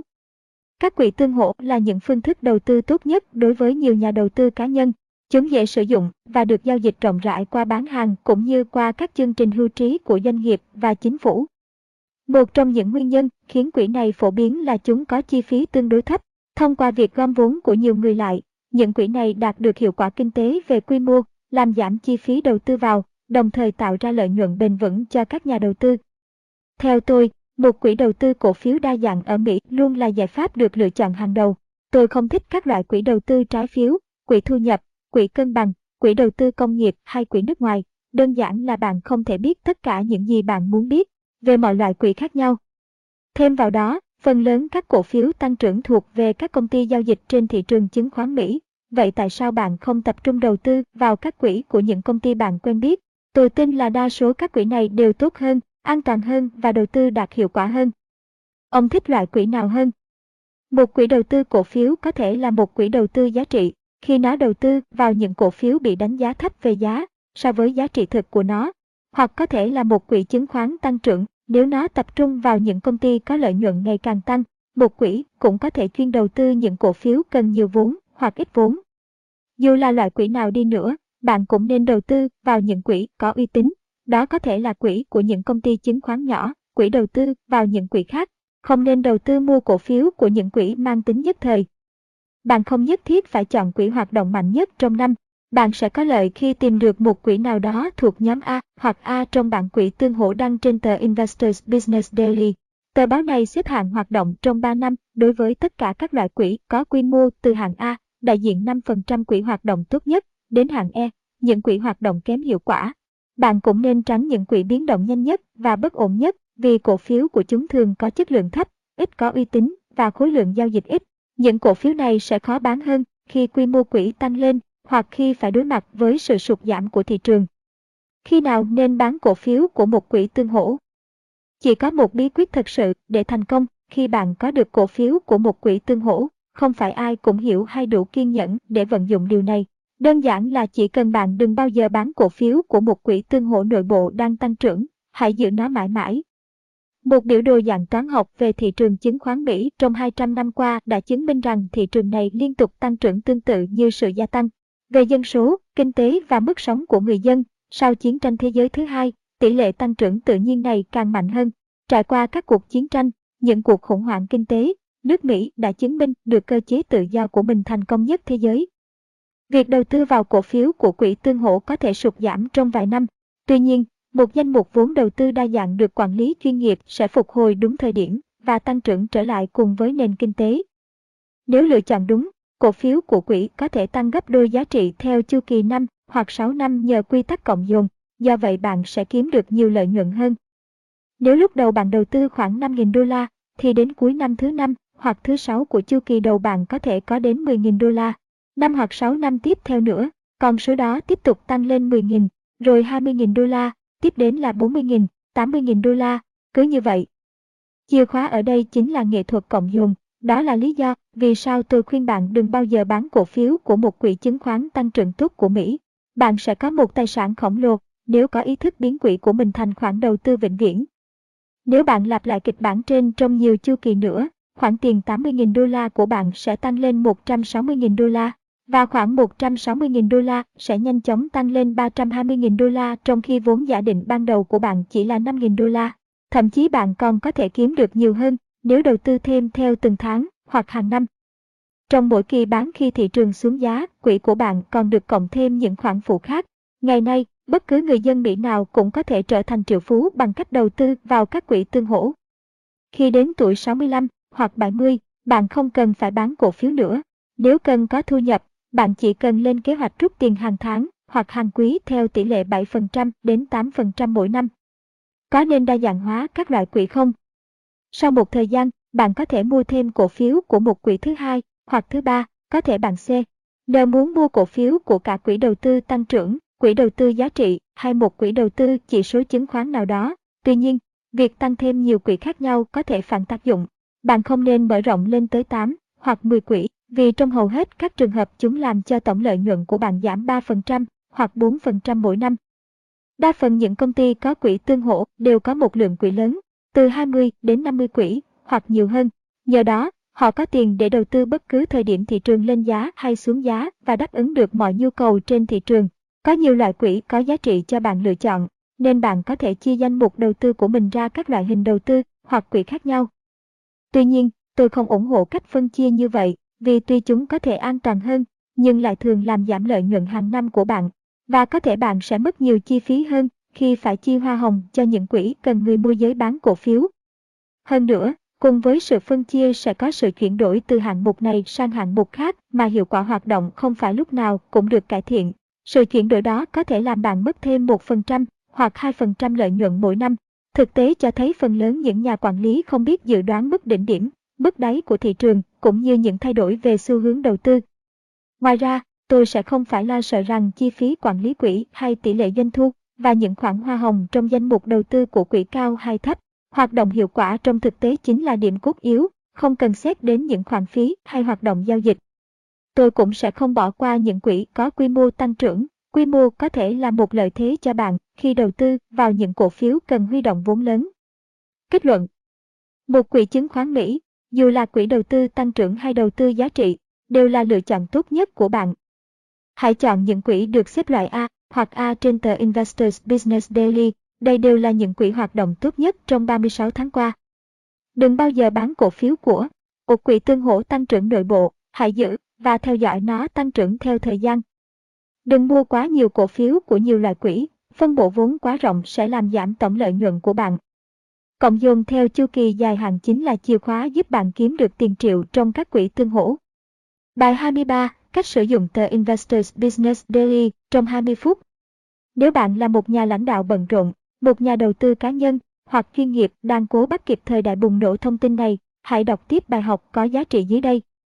Tờ Investors Business Daily được thiết kế đặc biệt để giới thiệu mọi tin tức quan trọng trong ngày, giúp bạn tiết kiệm khá nhiều thời gian khi nghiên cứu các quyết định đầu tư có hiệu quả. Sau đây là cách đọc tờ Investors Business Daily mà chỉ mất khoảng 20 đến 30 phút mỗi ngày. Nhà đầu tư nên đọc những mục nào trên tờ Investors Business Daily để cập nhật và thu thập thông tin. Bạn nên đọc lướt qua mục 10 cổ phiếu hàng đầu ở hai cột đầu tiên trên trang nhất và bản tóm tắt về các thị trường ở cột thứ ba, đọc những tin ngắn mà bạn quan tâm. Sau đó, lướt nhanh các tiêu đề trong mục tiêu điểm trên trang 2 và chỉ đọc những tin tóm lược mà bạn thấy quan trọng. Hai trang đầu tiên của tờ Investors Business Daily cung cấp những tin vắn đã được phân loại và thiết kế sao cho có thể đem đến tất cả những thông tin quan trọng trong ngày, mà vẫn tiết kiệm được thời gian quý báu của bạn. Nếu bạn là một nhà lãnh đạo hoặc chỉ quan tâm đến sự thăng tiến trong nghề nghiệp, bạn nên dành nhiều thời gian hơn để đọc những trang đầu của tờ Investors Business Daily. Hãy lướt qua những đề mục lớn sau. Nước Mỹ mới đề cập đến những ý tưởng mới, sản phẩm mới của những công ty năng động trên thị trường đây có thể là những nhân tố mới dẫn đầu thị trường. Những nhà lãnh đạo và sự thành công để học được những đặc điểm quan trọng từ các nhà lãnh đạo tầm cỡ thế giới và những người thành công nhất trong tất cả các lĩnh vực, bạn sẽ có được những kinh nghiệm thực tế giúp bạn thành công hơn nữa. Kinh doanh và nền kinh tế, bất kỳ ai ở cương vị quản lý đều không nên bỏ qua mục này. Máy tính và công nghệ tập trung vào các vấn đề về công nghệ cao do những nhà báo kinh nghiệm của thung lũng Silicon viết Hãy đánh dấu những câu chuyện bạn thích để đọc lại khi có nhiều thời gian hơn. Người đọc có thể tìm thông tin về thị trường ở đâu? Trước khi đi sâu tìm hiểu những thông tin độc đáo về thị trường chứng khoán trong tờ Investors Business Daily, bạn cần phải biết hoàn cảnh ra đời của nó. Từ năm 1953, sau nhiều năm nghiên cứu về những cổ phiếu thành công nhất, tờ Investors Business Daily đã phát triển hệ thống cơ sở dữ liệu chứng khoán đầu tiên trong lịch sử nước Mỹ. Hiện nay, Chúng tôi đã lưu trữ được hơn 3.000 mục dữ liệu về gần 10.000 công ty giao dịch công khai và 9.600 quỹ tương hỗ. Cơ sở dữ liệu này được rất nhiều tổ chức đầu tư lớn, như các quỹ tương hỗ, các ngân hàng, nghiên cứu để sàng lọc ra những cổ phiếu sẽ thành công trong tương lai. Investors Business Daily thực sự là một tờ nhật báo có giá trị đánh giá toàn diện về thị trường, dựa trên các nghiên cứu quy mô lớn về thị trường chứng khoán. Tờ báo cung cấp những điểm số, bảng xếp hạng có liên quan và đưa ra những nhận định đặc biệt cũng như nhân tố tạo nên các cổ phiếu thành công, các chỉ số như cổ tức, lợi nhuận trên cổ. Phiếu chiếm vị trí ít hơn trong các bảng chứng khoán của tờ Investors Business Daily vì ít có liên quan hơn. Làm cách nào để xác định những cổ phiếu tiềm năng dẫn đầu thị trường trong tờ Investors Business Daily? Những bản cổ phiếu độc đáo của tờ Investors Business Daily đã phát hiện khoảng 80% công việc nghiên cứu về chứng khoán cho bạn, với khoảng thời gian ít hơn nhiều theo tôi, bạn nên đọc và học để hiểu cách xếp hạng cổ phiếu đơn giản trong một cách sử dụng chỉ số xếp hạng doanh nghiệp Smart Celestial ở phần trên trang trình bày bảng cổ phiếu NISE. Hầu hết các nhà đầu tư chỉ dùng các bảng giá chứng kho, N để kiểm tra giá cổ phiếu. Họ thường không ý thức hoặc chưa học được cách sử dụng những thông tin độc đáo, giá trị đăng trong các bản chứng khoán của tờ Investors Business Daily. Investors Business Daily không giống như một kinh doanh của một tờ báo địa phương hay tờ The Wall Street Journal. Nó là một công cụ nghiên cứu quy mô với các xếp hạng và phân tích quan trọng được thiết kế giúp bạn nhận ra những ý tưởng đầu tư mới nổi bật. Hãy luôn mang theo một cây bút để ghi lại bất kỳ loại cổ phiếu nào mà bạn muốn tìm hiểu kỹ hơn. Khi đã ghi nhớ được tất cả các thông tin đó, bạn nên đọc tờ Investors Business Daily như thế nào để tìm ra những ý tưởng mới có giá trị hơn và nắm chắc được diễn biến thị trường. Đầu tiên tôi để ý đến một nơi dòng tiền chảy nhiều nhất nằm ở phần đầu các bảng chứng khoán của NISE và Nasdaq. Những danh sách trong mục này chỉ rõ các cổ phiếu có khối lượng giao dịch tăng nhanh nhất, trên cả mức giao dịch bình thường. Tôi xem tên của các công ty có giá cổ phiếu tăng rồi lướt qua những cái tên được in đậm. Sau đó tôi đọc đến bảng chứng khoán của NISE và Nasdaq từ đầu đến cuối, và chỉ xem những công ty được in đậm. Tờ Investors Business Daily luôn in đậm những cổ phiếu tăng giá 1 đô la hoặc nhiều hơn trong ngày và những cổ phiếu đạt định giá mới, dấu hiệu của sự tăng trưởng. Hãy đánh dấu một số cổ phiếu được in đậm có chỉ số xếp hạng IBD Smart Celestium cao. Đây là những cổ phiếu tôi quen thuộc và muốn kiểm tra thêm để có thể bắt đầu những vụ đầu tư mới. Tiếp theo, tôi lướt qua tên những công ty trong danh sách những công ty tăng trưởng tốt nhất của một tin tức lợi nhuận. Mục này nêu bật những công ty có mức tăng trưởng lợi nhuận hàng quý lớn nhất mới được báo cáo. Bên cạnh những danh sách cổ phiếu, những bản thông báo đặc biệt và những biểu đồ nhỏ cá nhân được thể hiện trong tờ Investors Business Daily. Phần quỹ tương hỗ cũng là một mục lớn giúp bạn xác định các cổ phiếu tiềm năng mới dẫn đầu thị trường đang thu hút những nhà quản lý của các quỹ tương hỗ hàng đầu. Đặc biệt, tôi xem mục 10 cổ phiếu lớn nhất nước Mỹ. Những cổ phiếu bán chạy nhất và nhất là hai hoặc ba cổ phiếu đứng đầu danh sách những cổ phiếu mới được mua nhiều nhất của hai hay ba quỹ tương hỗ hoạt động mạnh trong năm. Thông tin này có trong phần mô tả sơ lược về quỹ tương hỗ trên trang kiếm tiền từ các quỹ tương hỗ. Thường thì cứ 15 đến 20 cổ phiếu được in đậm mới có một cổ phiếu được đứng trong bảng chỉ số xếp hạng IBD Smart Select và được những quỹ tương hỗ lớn hậu thuẫn. Lúc đó, bạn sẽ dễ dàng nhận ra cổ phiếu nào đang thu hút sự chú ý của các quỹ tương hỗ dựa trên những biểu đồ phản ánh mô hình cơ bản về giá hoặc thông tin về những đợt mua vào lớn, mua chuyên nghiệp. Sau khi đã chọn lọc kỹ, bạn nên có một bản ghi chú nhỏ về những cổ phiếu được xếp hạng cao nhất để phân tích sâu hơn và có thể mua chúng. Truy cập vào một dịch vụ biểu đồ giúp bạn tiết kiệm được nhiều thời gian nghiên cứu. Khi đã học hỏi được nhiều hơn, bạn sẽ tự nâng cao được kỹ năng lựa chọn cổ phiếu và thời điểm đầu tư. Ông phán đoán xu hướng của thị trường và các ngành như thế nào? Tôi khuyên bạn nên đọc một toàn cảnh trên trang thị trường chung và các lĩnh vực hàng ngày. Tôi sẽ cho bạn bản tóm lược chuyên nghiệp về từng diễn biến quan trọng của thị trường, chỉ ra những chỉ số quan trọng trên các biểu đồ. Tôi cũng theo dõi giá hàng ngày của các chỉ số Nasdaq, S và B500 và Dow Jones, các biểu đồ về khối lượng giao dịch và tỷ lệ phần trăm thay đổi khối lượng giao dịch trong ngày.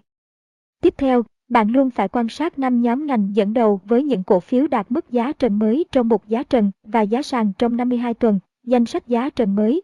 Ở trang các nhóm ngành trên tờ Investors Business Daily, đây là một mục rất hay giúp bạn nhận ra những nhóm ngành hàng đầu trên thị trường trong bất kỳ thời điểm nào. Một các quỹ tăng trưởng vốn lớn và các quỹ tăng trưởng vốn nhỏ sẽ cho bạn biết liệu các cổ phiếu lớn hay các cổ phiếu nhỏ đang dẫn đầu trên thị trường. Nhờ đó, bạn có thể đưa những loại cổ phiếu đang có lượng cầu lớn vào danh mục đầu tư của mình. Investors Business Daily không đơn giản chỉ là một tờ báo, mà còn là công cụ nghiên cứu quan trọng dựa vào những mô hình đã được kiểm chứng trong quá khứ, giúp bạn tập trung có hiệu quả vào cổ phiếu của những công ty và những ngành tốt nhất. Chỉ cần dành 20 hoặc 30 phút mỗi ngày để đọc tờ Investors Business Daily, bạn sẽ có thể đầu tư thành công. Kết luận Tờ Investors Business Daily được thiết kế để giúp bạn tiết kiệm thời gian và cung cấp cho bạn những thông tin quan trọng trong ngày. Các mục như nước Mỹ mới, máy tính và công nghệ và gốc dành cho các nhà đầu tư luôn chứa nhiều ý tưởng đầu tư mới. Các bản cổ phiếu độc quyền trên tờ Investors Business Daily sẽ giúp bạn lựa chọn những cổ phiếu tiềm năng hàng đầu trên thị trường chứng khoán. Các bản này bao gồm những dữ liệu đã được phân tích kỹ lưỡng, rất dễ đọc và vận dụng. Trước khi lựa chọn cổ phiếu, bạn phải phán đoán tình hình thị trường chung một toàn cảnh ở trang thị trường chung và các lĩnh vực sẽ cho bạn biết diễn biến của thị trường. Bài 24. Sử dụng hiệu quả tờ Investors Business Daily, trang web investers.com và các nguồn thông tin trực tuyến khác. Những nghiên cứu độc lập của Intellectus đã so sánh tờ Investors Business Daily với các tờ The Wall Street Journal, Fortune, Forbes, Business Week và Barrons và xếp hạng nhất cho tờ Investors Business Daily về lượng độc giả là những người mua và sử dụng máy tính công nghệ cao. Độc giả của tờ Investors Business Daily sử dụng thành thạo máy tính. Nhiều người còn sử dụng báo kết hợp với các nguồn thông tin trực tuyến để tiết kiệm thời gian tìm kiếm và nghiên cứu những vụ đầu tư tiềm năng. Ông coi mạng Internet là một phương tiện nghiên cứu như thế nào? Ngày nay, hầu như không có thông tin gì mà bạn không thể tìm thấy trên mạng. Vấn đề bây giờ không phải là thiếu thông tin, mà là lượng thông tê. Nhờ quá tải khiến chúng ta chóng mặt. Tác dụng của mạng Internet có hai mặt. Nếu bạn biết chính xác mình đang muốn tìm kiếm cái gì và tìm ở đâu, thì mạng Internet rất thuận tiện và tiết kiệm thời gian cho bạn. Ngược lại, nếu bạn đang tìm kiếm những ý tưởng và cố gắng đánh giá khối lượng dữ liệu đồ sộ trên mạng, thì bạn sẽ dễ dàng bị lạc và chìm ngập trong núi thông tin. Ông có kết hợp sử dụng thông tin của tờ Investors Business Daily và mạng Internet không? Tôi coi tờ Investors Business Daily và mạng Internet là những công cụ hữu ích có thể sử dụng kết hợp với nhau. Mạng Internet cung cấp cho bạn mọi thông tin, từ báo cáo tài chính của các công ty đến các biểu đồ chứng khoán. Nhưng ở giữa mớ thông tin hỗn độn, bạn có đủ thời gian và năng lực để đánh giá những thông tin này không? Bạn có biết cần phải tin tưởng ai không? Những thông tin này từ đâu ra? Bạn có hiểu biết chính xác thông tin nào là quan trọng trong số rất nhiều thông tin gây bối rối này không? Tờ Investors Business Daily mang đến những thông tin rõ ràng và xác thực. Hãy coi nó là một hệ thống sàng lọc thông tin của bạn. Nó cung cấp thông tin đặc biệt về những cổ phiếu hàng đầu tiềm năng trong số hơn 10.000 cổ phiếu trên thị trường chứng khoán Mỹ. Hơn 400 tổ chức lớn, trong đó có Fidelity Fund, JP Morgan và Putnam, đã sử dụng cơ sở dữ liệu này. Đây là cơ sở dữ liệu duy nhất, toàn diện ở nước Mỹ được xây dựng từ quá trình nghiên cứu lâu dài về các cổ phiếu thành công nhất. Tờ Investors Business Daily được thiết kế nhằm làm hầu hết các công việc cho bạn. Bạn sẽ mất bao nhiêu thời gian để theo dõi 10.000 cổ phiếu và so sánh hàng trăm con số luôn thay đổi của mỗi công ty để biết được tiềm năng đầu tư của chúng và thời gian của bạn đáng giá bao nhiêu. Truy cập Internet, lựa chọn thông tin từ những trang web khác nhau sẽ không bao giờ đem lại cho bạn được bức tranh toàn cảnh về thị trường. Ông có gặp vấn đề gì khi sử dụng Internet không? Chỉ là vấn đề về độ chính xác của các thông tin trên mạng, bởi vì chỉ cần gõ bàn phím, bạn có thể dễ dàng tìm thấy. Một lượng thông tin khổng lồ nên đa số mọi người không quan tâm đến chủ ý riêng của những nhà cung cấp thông tin. Cho dù có thu phí truy cập hay không, đa số các trang web được lập ra không phải từ lòng hảo tâm, đúng hơn, mọi trang web đều có mục đích kinh doanh. Bên cạnh những trang web uy tín cũng có một lượng lớn trang web cung cấp thông tin nhằm quảng cáo cho cổ phiếu của họ. Internet dễ dàng bị lạm dụng vì tính mở và tự do của nó. Nhiều người đã phải gánh chịu hậu quả nặng nề vì mạng Internet. Ủy ban chứng khoán Mỹ đang điều tra những trang web đang lợi dụng các nhà đầu tư thông qua mạng. Investors Business Daily là một tờ báo về kinh doanh và tài chính của nước Mỹ, một nhà cung cấp độc lập và khách quan về tình hình và số liệu thị trường quan trọng. Với những dữ liệu khách quan này, bạn sẽ giảm được các quyết định đầu tư theo cảm tính. Tâm lý đám đông đôi khi khiến bạn dễ dàng đưa ra những quyết định đột ngột dựa vào quảng cáo hơn là dựa vào thực tế. Hàng ngày, chúng tôi tiếp xúc với hàng trăm người sử dụng mạng Internet để đưa ra những quyết định đầu tư, nhưng sau đó lại sử dụng tờ Investors Business Daily làm phương tiện kiểm tra khách quan hoặc nguồn thông tin có giá trị. Tôi khuyến khích mọi người truy cập trang web cơ sở dữ liệu Angr www.check.html để tìm kiếm những thông tin đã được chọn lọc của công ty và những website về chứng khoán www.nasdaq, NAS và Amex.com.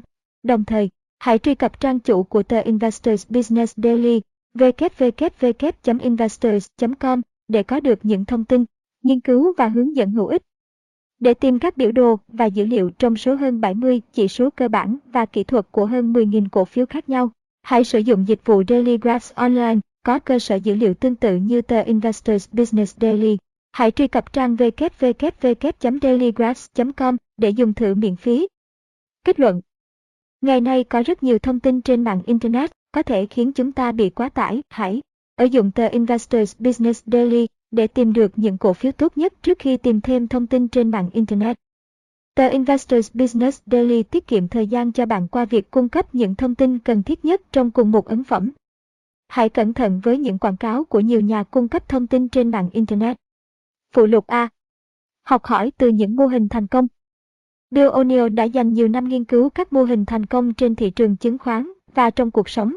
Trong bài này, ông bàn luận về tầm quan trọng của việc học hỏi những mô hình thành công và tiết lộ nhiều phát hiện bổ ích. Vì sao việc tham khảo những mô hình thành công lại quan trọng đến vậy? Tờ Investors Business Daily không thể tồn tại đến ngày nay nếu không xây dựng và nghiên cứu những mô hình cổ phiếu và nhà đầu tư thành công nhất. Nhiều năm trước, tôi đã nghiên cứu những mô hình đầu tư chứng khoán mới mà quỹ tương hỗ hoạt động tốt nhất thời điểm ấy đã áp dụng trong 2 năm. Từ đó, tôi biết được các nguyên tắc cơ bản để đầu tư cổ phiếu tốt nhất và thời điểm thích hợp để mua chúng. Những bài học thu được nhờ quan sát các mô hình này và nghiên cứu những sai lầm của chính mình trong đầu tư đã giúp tôi giành được một vị trí trên thị trường chứng khoán New York chỉ ít năm sau khi khởi nghiệp từ đôi bàn tay trắng. Tiếp đó, chúng tôi liên tục xây dựng và phân tích mô hình của các công ty niêm yết lớn từ năm 1953 đến nay. Những kiến thức và quy tắc thu được qua các mô hình này đã mang lại thành công cho chúng tôi. Trên cơ sở đó, chúng tôi lập ra tờ Investors Business Daily. Cơ sở đáng tin cậy đằng sau những dữ liệu, biểu đồ, thống kê của tờ Investors Business Daily là kết quả của nhiều năm chúng tôi nghiên cứu, xây dựng hiệu quả mô hình và cơ sở dữ liệu về thị trường chứng khoán độc. Đó cũng là lý do vì sao rất nhiều người đã thành công nhờ tờ Investors Business Daily. Khi họ biết tận dụng các bảng xếp hạng, biểu đồ và bảng niêm yết của tờ Investors Business Guide, họ sẽ thấy kết quả đầu tư của mình tiến bộ rõ rệt. Liệu phương pháp nghiên cứu mô hình cổ phiếu thành công nhất có hiệu quả trong việc tìm ra đặc điểm của những người thành công thật sự không? Đây cũng là câu hỏi mà chúng tôi vẫn thường đặt ra và chúng tôi phát hiện ra rằng phương pháp này thật sự đem lại hiệu quả.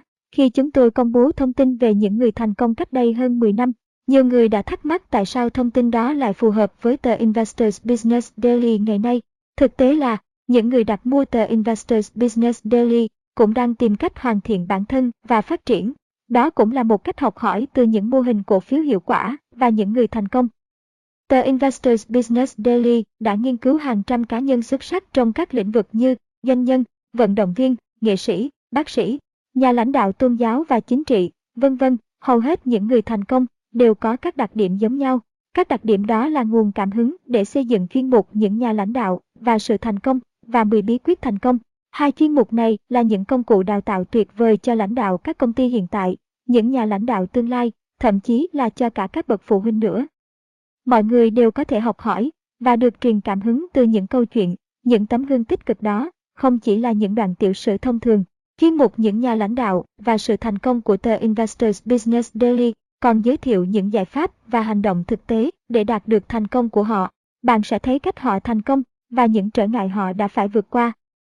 Chúng ta có thể ngay lập tức vận dụng những gì học được từ những người thành công để suy nghĩ theo một cách khác, hình thành thói quen mới và khao khát đạt được thành công to lớn hơn. Vậy 10 đặc điểm của người thành công là gì? Chúng tôi đã nghiên cứu và tìm ra 10 đặc điểm của những người luôn thành công, đó là một Suy nghĩ tích cực, những người thành công đề, có suy nghĩ tích cực, họ nghĩ đến thành công, chứ không nghĩ về thất bại. Họ luôn lạc quan trong mọi tình huống khó khăn và thích ứng được với những trở ngại và rắc rối. Thái độ của họ quyết định số phận họ. Pat Riley, huấn luyện viên giải bóng rổ nhà nghề Mỹ, NBA, đã dẫn dắt đội Los Angeles Lakers đạt được 4 danh hiệu vô địch trong những năm 1980, kể rằng bố ông đã dạy một điều mà ông không bao giờ quên.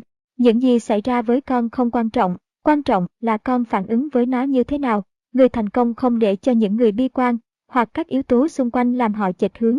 Hãy học tập người thành công. Họ có thể vượt qua mọi khó khăn, hãy tìm hiểu cách họ đã làm để làm được như họ. 2. Những nhà lãnh đạo luôn xác định rõ những gì họ đang theo đuổi và những gì họ muốn vươn tới. Sau đó, họ phát thảo kế hoạch cụ thể để đạt được mục đích. Khi Muhammad Ali 13 tuổi, ông đã quyết định mục đích duy nhất của đời mình là trở thành nhà vô địch quyền Anh hạng nặng thế giới. 3. Làm việc không mệt mỏi. Nếu không bắt tay hành động sẽ không đạt được gì cả. Chúng tôi nhận thấy những nhà lãnh đạo và cá nhân thành công đều hành động có mục đích, họ không ngừng hành động. Có lần Sam Walton ở tập đoàn bán lẻ Walmart đến tham quan Son Price, một trong những cửa hàng đầu tiên của tập đoàn Price Club ở San Diego.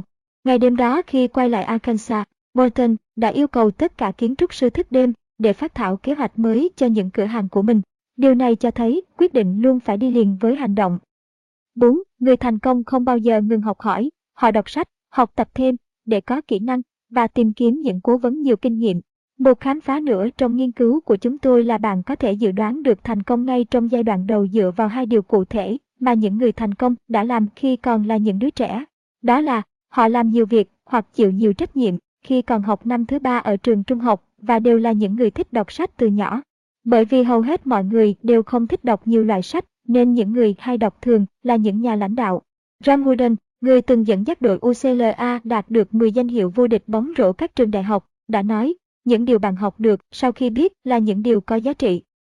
5. Không nghi ngờ gì nữa, thành công là kết quả của sự kiên trì, bền bỉ và làm việc chăm chỉ. Nhà lãnh đạo coi thành công là một cuộc chạy đua đường dài, chứ không phải cuộc chạy nước rút. Họ không bao giờ nản chí và đầu hàng. Trước khi thành công, ban nhạc The Beatles từng bị tất cả các công ty thu âm ở Anh từ chối. Michael Jordan từng bị rút tên ra khỏi đội bóng rổ của trường trung học. Albert Einstein chỉ đạt điểm F về môn toán. John Wooden đã dẫn dắt đội UCLA 13 năm trước khi đạt danh hiệu vô địch quốc gia. Thomas Edison từng nói, những người thất bại trong cuộc sống không nhận ra họ đã đến gần sát thành công như thế nào khi họ đầu hàng. 6. Người thành công luôn phân tích sự việc kỹ càng và tìm kiếm tất cả những gì liên quan tới nó. Nhiều cá nhân bị coi là những người cầu toàn khi họ phân tích cặn kẽ những chi tiết bình thường. Họ có thói quen phân tích chính mình. Người thành công biết bỏ qua cái tôi để học tập cẩn thận từ những sai lầm cá nhân và tiến bộ hơn. 7. Tập trung thời gian và tiền bạc là một đặc điểm quan trọng khác của người thành công. Người thành công không để bất cứ điều gì cản trở con đường tiến tới đích của mình. Nói về mục đích, Henry Ford cho rằng người ta nên suy nghĩ về mục đích cả ngày lẫn đêm. 8. Người thành công luôn làm một việc gì đó theo cách khác biệt, mang tính đổi mới. Hầu hết những người thành công luôn tìm cách mới, khác biệt và tốt hơn để thực hiện công việc và thường bị phê phán trong tiến trình công việc.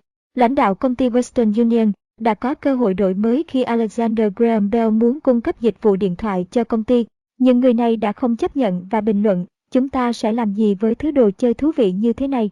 Anh Walton khuyến khích những người khác bơi ngược dòng, đi theo con đường khác, bỏ qua những suy nghĩ theo lối mòn. Nếu tất cả mọi người đều làm theo một cách, thì bằng cách làm ngược lại, bạn sẽ có cơ hội thành công. 9. Người thành công giao tiếp và giải quyết công việc hiệu quả với người khác. Họ đóng vai trò là huấn luyện viên, người thúc đẩy và là niềm cảm hứng cho người khác. Dale Carnegie đã viết một cuốn cẩm nang về chủ đề này với tiêu đề How to Win Friends and Influence People, đắc nhân tâm. 10. Thành công lâu dài bắt nguồn từ tính chính trực. Những người thành công luôn có phẩm chất trung thực, đáng tin cậy và có trách nhiệm. Họ là tấm gương cho những người xung quanh và không bao giờ phá vỡ các quy tắc đã đặt ra. Nếu không có đặc điểm cuối cùng này, thì chính đặc điểm trên sẽ không có ý nghĩa. Mọi người đều cố gắng thành công trong lĩnh vực đã chọn, cũng giống như với các cổ phiếu, nếu bạn nghiên cứu và áp dụng các đặc điểm được rút ra từ mô hình và tấm gương của những người thành công, thì bạn cũng sẽ đạt được thành công. Phụ lục B Những thành công và thất bại của các nhà đầu tư Để trở thành một nhà đầu tư giỏi, bạn sẽ phải trải qua những thành công và thất bại trên thị trường. Nhưng quan trọng nhất là bạn phải học hỏi kinh nghiệm từ chính những sai lầm của mình và những người khác để trưởng thành và ít mắc sai lầm hơn. Trong phần phụ lục này, Bill O'Neill sẽ chia sẻ những thành công và thất bại của các nhà đầu tư mà ông từng gặp. Những thành công và thất bại nào của những nhà đầu tư mà ông thấy nổi bật nhất? Tôi gặp hai người đàn ông trung niên ở phòng tập thể dục và nghe họ kể về các buổi hội thảo đầu tư mà họ đã tham dự trong những năm 1980. Tôi hỏi về các vụ đầu tư của họ trong thời gian đó. Người thứ nhất kể rằng ông ta đã sở hữu một lô cổ phiếu dầu lửa và nó đã bị mất giá 20% trong năm 1998. Tôi hỏi lý do tại sao ông ta chọn mua cổ phiếu đó trong khi chỉ số sức mạnh giá tương đối và lợi nhuận trên mỗi cổ phiếu thấp. Ông ta trả lời, tôi là một nhà đầu tư dài hạn và tôi sẽ giữ chúng trong vài năm. Thật sai lầm thay vì theo đuổi những nguyên tắc đầu tư khoa học, hợp lý, thì người đàn ông này lại tin vào quan điểm và tình cảm cá nhân để định hướng cho những quyết định mua và bán của mình. Người đàn ông thứ hai kể một câu chuyện thật thú vị. Ông ta là một kế toán viên công chứng đã được đào tạo 5 năm trong trường đại học về tài chính và kế toán. Ông ta phàn nàn với tôi về cách vận hành vô lý của thị trường, sự bất bênh của giá cả và lợi nhuận vân vân. Khi tôi hỏi về thành công của ông ta trên thị trường, ông ta kể rằng ông bị phá sản vào năm 1987 vì đã mua toàn bộ cổ phiếu chất lượng thấp với giá 30 đô la một cổ phiếu, rồi nó đột nhiên mất giá. Chỉ còn 3 đô la một cổ phiếu. Tôi đã nói với ông ta về quy tắc thứ nhất là cắt giảm thua lỗ ở mức 8%, để không phải chịu những khoản thua lỗ không thể khắc phục được. Ông ta hơi xấu hổ thừa nhận rằng, dù đang sở hữu tất cả băng, sách và cẩm nang hướng dẫn đầu tư của chúng tôi, nhưng ông lại không áp dụng những kiến thức đó vào thực tế. Cái tôi và sự tự tin quá mức của nhà đầu tư ảnh hưởng thế nào đến các quyết định đầu tư. Thật ngạc nhiên khi biết rằng những người rất thông minh với chỉ số IQ cao, nhưng lại không thể kết hợp kiến thức được đào tạo, với tinh thần làm việc chăm chỉ để thành công trên thị trường chứng khoán. Chỉ số equal cao không có ý nghĩa gì trên thị trường chứng khoán. Trên thực tế, nó có thể phản tác dụng, vị trí thông minh thường đi đôi với cái tôi và sự tự tin quá mức. Sau nhiều năm, tôi nhận ra cái tôi rất nguy hiểm trên thị trường. Đó là khi mọi người cố gắng chứng tỏ họ thông minh đến mức họ ngừng học hỏi và thỏa mãn với những thành công trong quá khứ của mình. Ông có thể đưa ra một ví dụ về những người thành công vì đã tuân theo các quy tắc của ông không? Vài tháng trước, một phụ nữ khoảng 40 tuổi đã cảm ơn tôi về những khóa đào tạo đầu tư mà cô đã tham dự. Cô đã đầu tư và đạt những kết quả tốt hơn nhiều so với cô từng nghĩ. Cô mua cổ phiếu của Tegap, Intel, Cisco Systems và Microsoft bằng cách tuân theo những gì đã được học. Chỉ đầu tư vào những cổ phiếu có chỉ số lợi nhuận trên mỗi cổ phiếu và chỉ số sức mạnh giá tương đối cao, lợi nhuận biên cao, những cổ phiếu dẫn đầu trong lĩnh vực của chúng vân vân. Một phụ nữ khác gặp tôi ngay trước cuộc hội thảo và giới thiệu hai cậu con trai của bà với tôi. Bà đưa chúng đến để học đầu tư. Khi những cậu bé đi ra chỗ khác, người phụ nữ này nói nhỏ với tôi rằng bà đã kiếm được hơn một triệu đô la nhờ tuân theo những quy tắc của tôi. Một ví dụ nữa là về một thanh niên từng tham gia khóa học trong nhiều năm và tham dự khoảng 30 hội thảo miễn phí của tờ Investors Business Daily, cùng 11 hay 12 buổi thực hành có thu phí. Anh đạt được 150% lợi nhuận trong một năm và tăng lên hơn 1.000% trong vài năm. Tôi hỏi, vì sao anh ta cứ tham dự các cuộc hội thảo, hết lần này tới lần khác. Anh ta bảo tôi anh ta phải liên tục quay lại để tập trung vào những kiến thức quan trọng. Một người đàn ông khác, lớn tuổi hơn, đã phát biểu trong một cuộc hội thảo gần đây rằng, ông tham dự hội thảo giữa những năm 1980 khi chúng tôi phân tích về cổ phiếu Home Depot. Tại thời điểm ấy, ông đã mua 1.000 cổ phiếu này. Bây giờ, ông ta quay lại để hỏi tôi ông ta nên làm gì với chúng. Tôi bảo ông ta rằng hãy mua một chiếc Cadillac và tận hưởng nó. Tôi cũng đã gặp một phụ nữ hỗ trợ tiền học cho cậu em trai đang học trường y bằng số tiền kiếm được từ thị trường chứng khoán. Còn câu chuyện nào khác mà ông muốn chia sẻ không? Mùa hè năm 1998, tại phòng tập thể dục, tôi nghe lõm được hai anh chàng bàn luận về cổ phiếu Yahoo, được định giá cao như thế nào. Tình cờ tôi cũng sở hữu một số cổ phiếu đó, sau khi nghe được câu chuyện của họ và biết thị trường đang làm số đông nhà đầu tư thất vọng, tôi nhận ra cổ phiếu Yahoo có thể còn tăng lên nữa. Sau đó, chủ đề của họ chuyển sang chuyện một người trong số họ đang mua loại cổ phiếu giá 1,5 đô la một cổ phiếu. Ở phòng tập thể dục, tôi đã nghe được hai lần. Y đó đưa ra lời khuyên khôn ngoan này, nếu anh mua cổ phiếu và nó giảm giá xuống, thì hãy mua nhiều hơn và giá của nó sẽ tăng trở lên. Trong khi đó, tôi biết rằng không phải mọi cổ phiếu giảm giá đều có thể phục hồi được. Ông còn lời khuyên nào nữa không? Giống như người phụ nữ đã đưa hai đứa con trai của mình cùng tham dự hội thảo về đầu tư mà tôi đã kể trên, nhiều bậc cha mẹ và giáo viên sử dụng tờ Investors Business Daily để dạy con cái họ cách đầu tư tài chính. Một nhóm học sinh lớp 7 ở Massachusetts đã sử dụng tờ Investors Business Daily để trở thành những người quản lý tiền chuyên nghiệp trong cuộc thi lựa chọn cổ phiếu. Investors Business Daily không chỉ là một công cụ đào tạo về đầu tư mà còn cung cấp cho bạn nhiều kiến thức về cuộc sống nữa. Tôi hài lòng vì nhận được nhiều lá thư tay và thư điện tử của các bậc cha mẹ, những người đang dạy con cái họ đọc trang những nhà lãnh đạo và sự thành công. Gần đây, tôi đã nhận được một lá thư cảm động của một tù nhân trẻ. Anh nói trang những nhà lãnh đạo và sự thành công đã giúp anh và những người bạn tù tìm được cách nghĩ mới về cuộc sống và những gì đang chờ đợi họ khi được trở về với xã hội. Tôi hy vọng cuốn sách với những bài học này sẽ giúp bạn thành công trong đầu tư, trong sự nghiệp và trong cuộc sống. Chúng tôi rất trân trọng tất cả các câu chuyện của những người muốn chia sẻ thành công của mình cho mọi người. Chúc các bạn tiếp tục thành công trên mọi lĩnh vực của cuộc sống. Chúc may mắn. Chú giải thuật ngữ Sự gia tăng, lợi nhuận và doanh thu, chỉ số phản ánh sức mạnh của doanh nghiệp. Nó thể hiện tỷ lệ tăng trưởng về lợi nhuận và doanh thu qua các quý. Những công ty mạnh thường có tỷ lệ tăng trưởng lớn hơn trong 3 hay 4 quý gần đây. Ví dụ, tỷ lệ tăng trưởng lợi nhuận của công ty XYZ như sau. Của 1, cộng 20%, của 2, cộng 27%, của 3, cộng 52%, của 4, cộng 59%. Tích lũy, các nhà đầu tư tổ chức hay các nhà đầu tư chuyên nghiệp đang mua cổ phiếu. Chỉ số tích lũy, phân phối, chỉ số độc quyền của tờ Investors Business, CMC Daily, một trong những chỉ số của IBD Smart Sales TM phản ánh mức độ mua vào, tích lũy và bán ra, phân phối đối với một cổ phiếu cụ thể trong 13 tuần qua. Chỉ số này được cập nhật hàng ngày, được xếp hạng từ A đến E. A bằng được mua vào lớn. B bằng được mua vào ở mức trung bình C bằng mức mua vào bằng mức bán ra D bằng được bán ra ở mức trung bình.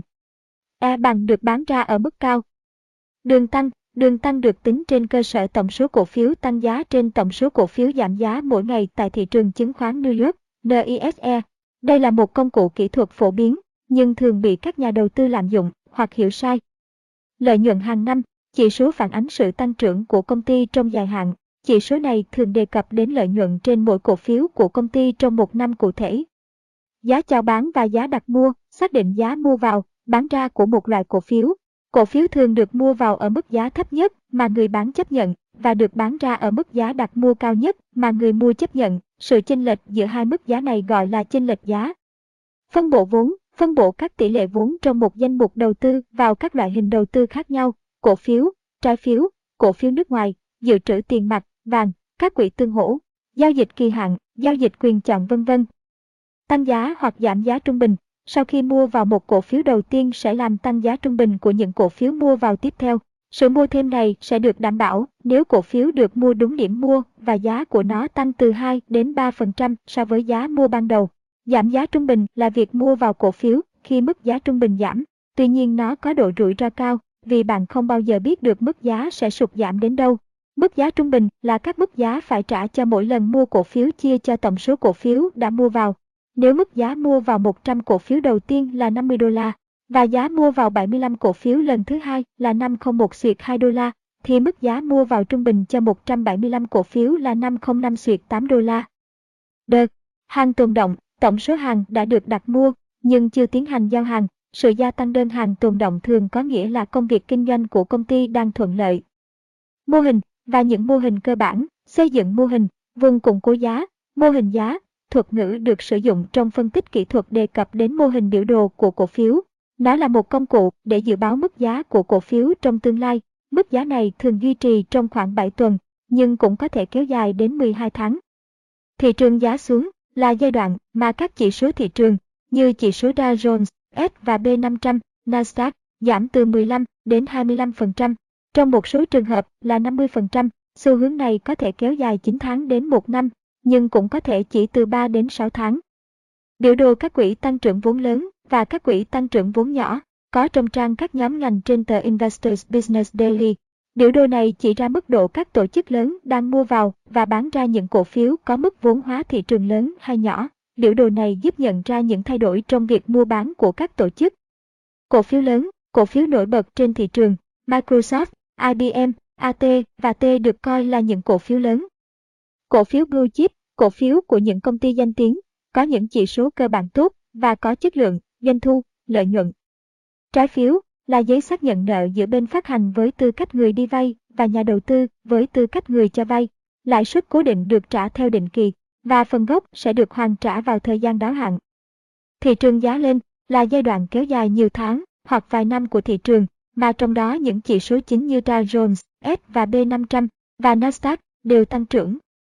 Kanslin, từ viết tắt của chiến lược đầu tư của William G. O'Neill, mô hình Kanslin dựa trên 7 đặc điểm mà ông tìm thấy ở những cổ phiếu rất thành công trong 45 năm qua. Cuốn sách How to Make Money in Stocks, làm giàu qua chứng khoán của William G. O'Neill sẽ cung cấp thêm chi tiết về mô hình này.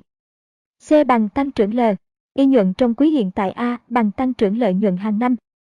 N bằng sản phẩm mới, dịch vụ mới, ban quản lý mới và giá trần mới. S bằng cung và cầu. L bằng cổ phiếu hàng đầu và cổ phiếu hạng 2. Một bằng nhà đầu tư tổ chức. M bằng xu hướng thị trường. Tài khoản tiền mặt, tài khoản môi giới trong đó các giao dịch được thực hiện bằng tiền mặt. Đường tăng, giảm của cổ phiếu, trên biểu đồ cổ phiếu, đường tăng, giảm được xác định bằng cách vẽ một đường thẳng nối 3 điểm ở mức giá cao nhất của cổ phiếu và một đường gần như song song nối 3 điểm ở mức giá thấp nhất trong cùng thời kỳ, thường là vài tháng. Nếu đường tăng, giảm được xác định trong khoảng thời gian quá ngắn sẽ không chính xác.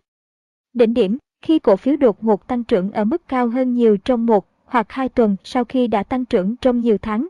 Nhìn chung điều này xảy ra vào giai đoạn cuối cùng trong quá trình tăng giá của cổ phiếu, báo hiệu cổ phiếu sắp giảm giá trong tương lai, theo nghiên cứu của William G.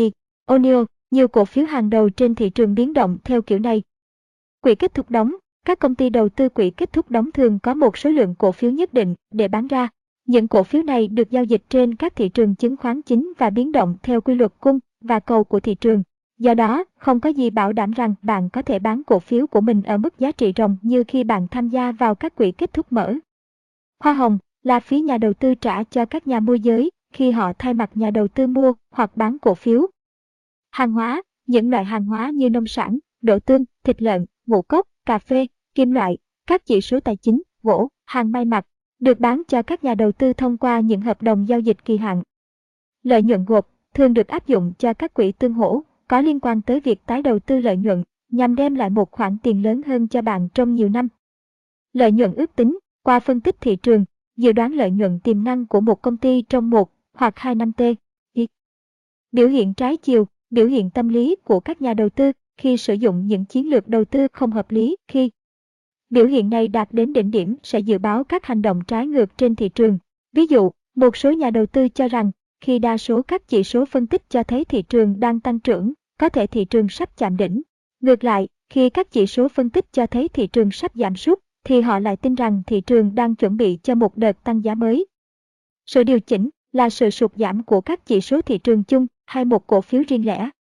Chiếc cốc có tay cầm do William G. O'Neill phát triển là một trong ba mô hình biểu đồ thường gặp khi tiến hành phân tích kỹ thuật. Tên của mô hình được đặt dựa trên hình dáng của biểu đồ thể hiện sự biến động giá cổ phiếu giống một chiếc cốc có tay cầm. Các cổ phiếu, các nhóm ngành, các lĩnh vực có tính chu kỳ là khi một cổ phiếu, ngành hay lĩnh vực nào đó biến động theo chu kỳ kinh doanh, ví dụ ngành đường sắt, hàng không, đồng, thép, ô tô, nhà đất. Dailygraphs, Dailygraphs Online, ấn phẩm và dịch vụ trực tuyến www.dailygrass.com cung cấp cho các nhà đầu tư cá nhân những thông tin dựa trên phân tích cơ bản và phân tích kỹ thuật của hàng nghìn loại cổ phiếu. Các cổ phiếu, các nhóm ngành, các lĩnh vực an toàn được các nhà đầu tư đánh giá là ổn định hơn và tương đối an toàn. Đó thường là cổ phiếu của các mặt hàng như hàng tiêu dùng, thuốc lá, thực phẩm, xà phòng, đồ uống nhẹ, siêu thị vân vân. Phân phối, các tổ chức lớn đang bán cổ phiếu. Đa dạng hóa, phân bổ vốn đầu tư ra nhiều lĩnh vực khác nhau nhằm giảm rủi ro trong danh mục đầu tư. Hai đáy, biểu đồ của William G. O'Neill có dạng giống với chữ V kép. Đây là một trong ba mô hình biểu đồ cơ bản được dùng trong phân tích kỹ thuật. Chỉ số Dow Jones, DJIA, là chỉ số phản ánh biến động giá hàng ngày của 30 cổ phiếu của những công ty lớn và blue chip trên thị trường chứng khoán New York. Chỉ số này phản ánh xu hướng biến động chung của nền kinh tế Mỹ. Lợi, nhuận và tăng trưởng lợi nhuận là chỉ tiêu cơ bản để đánh giá khả năng sinh lợi và tăng trưởng của một doanh nghiệp hàng quý hoặc hàng năm.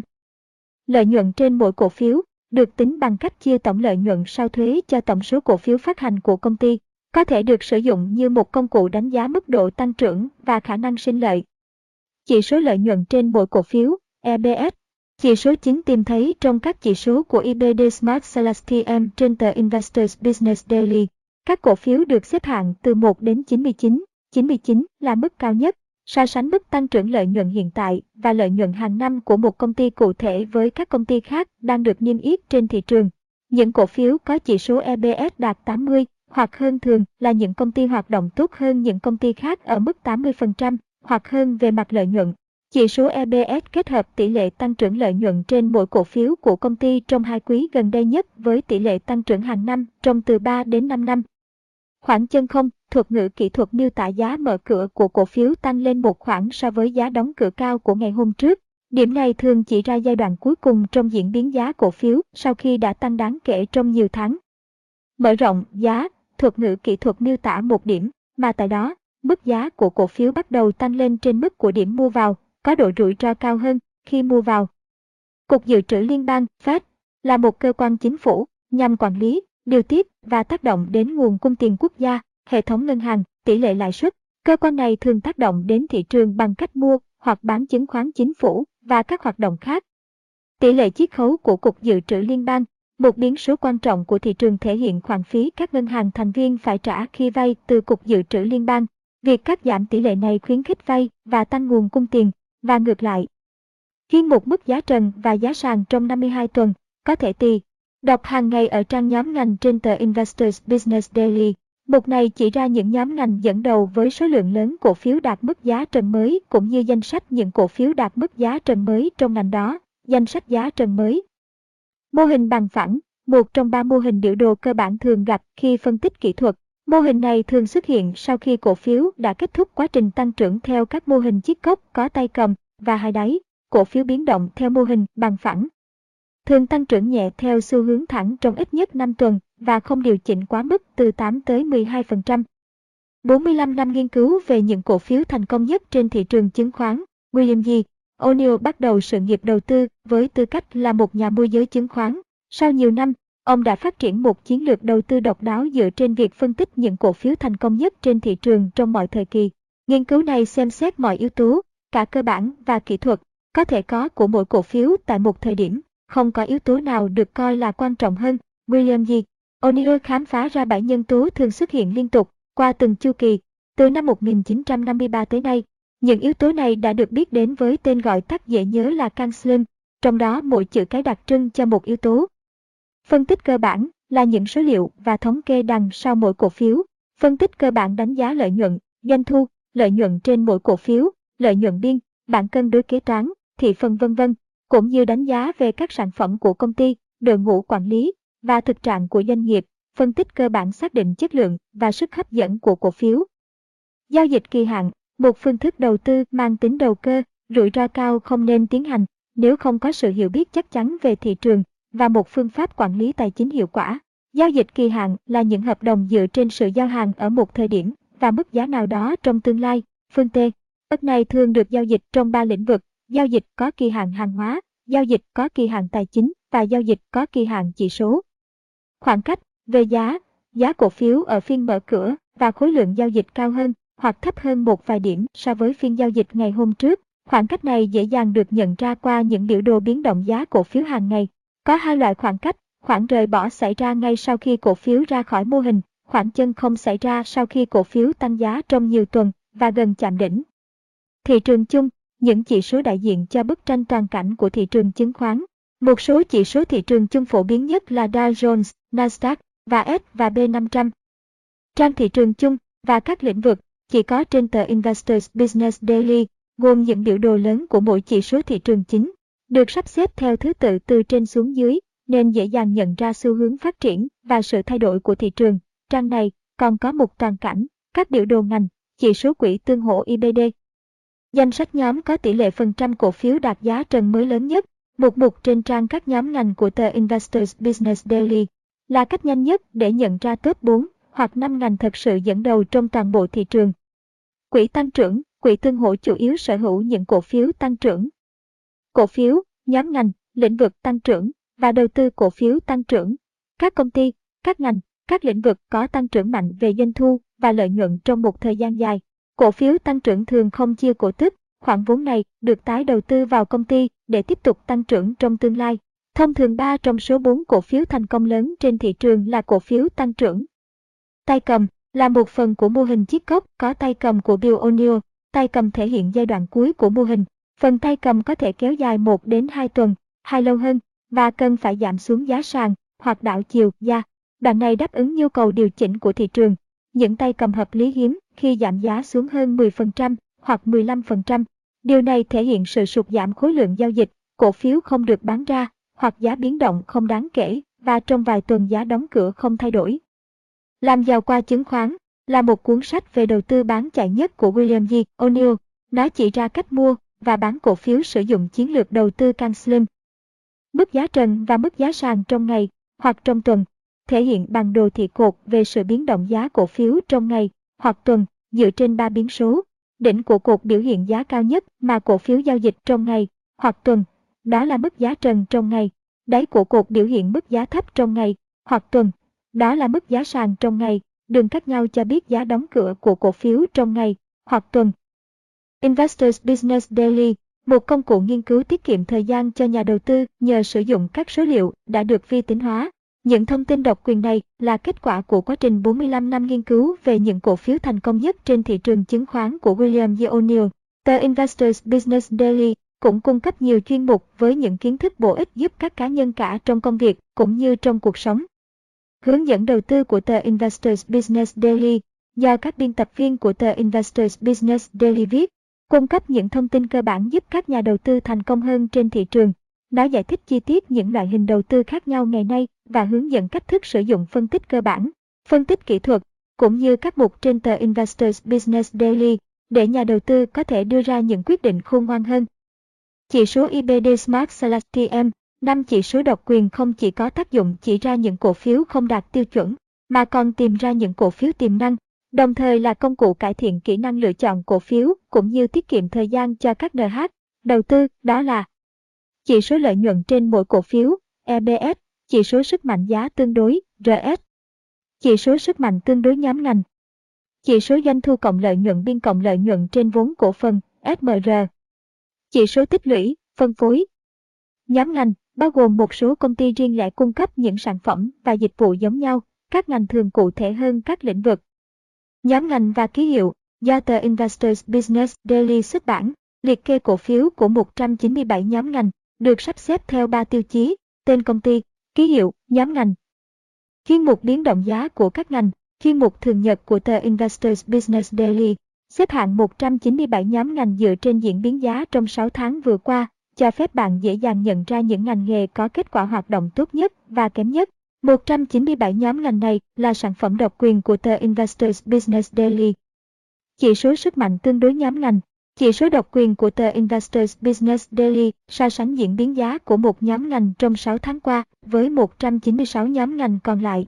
Trong tổng số 197 nhóm, được xếp hạng từ A đến E, những cổ phiếu được xếp hạng A sẽ nằm trong số những cổ phiếu của nhóm ngành hoạt động hiệu quả nhất và E thuộc về nhóm ngành hoạt động kém nhất.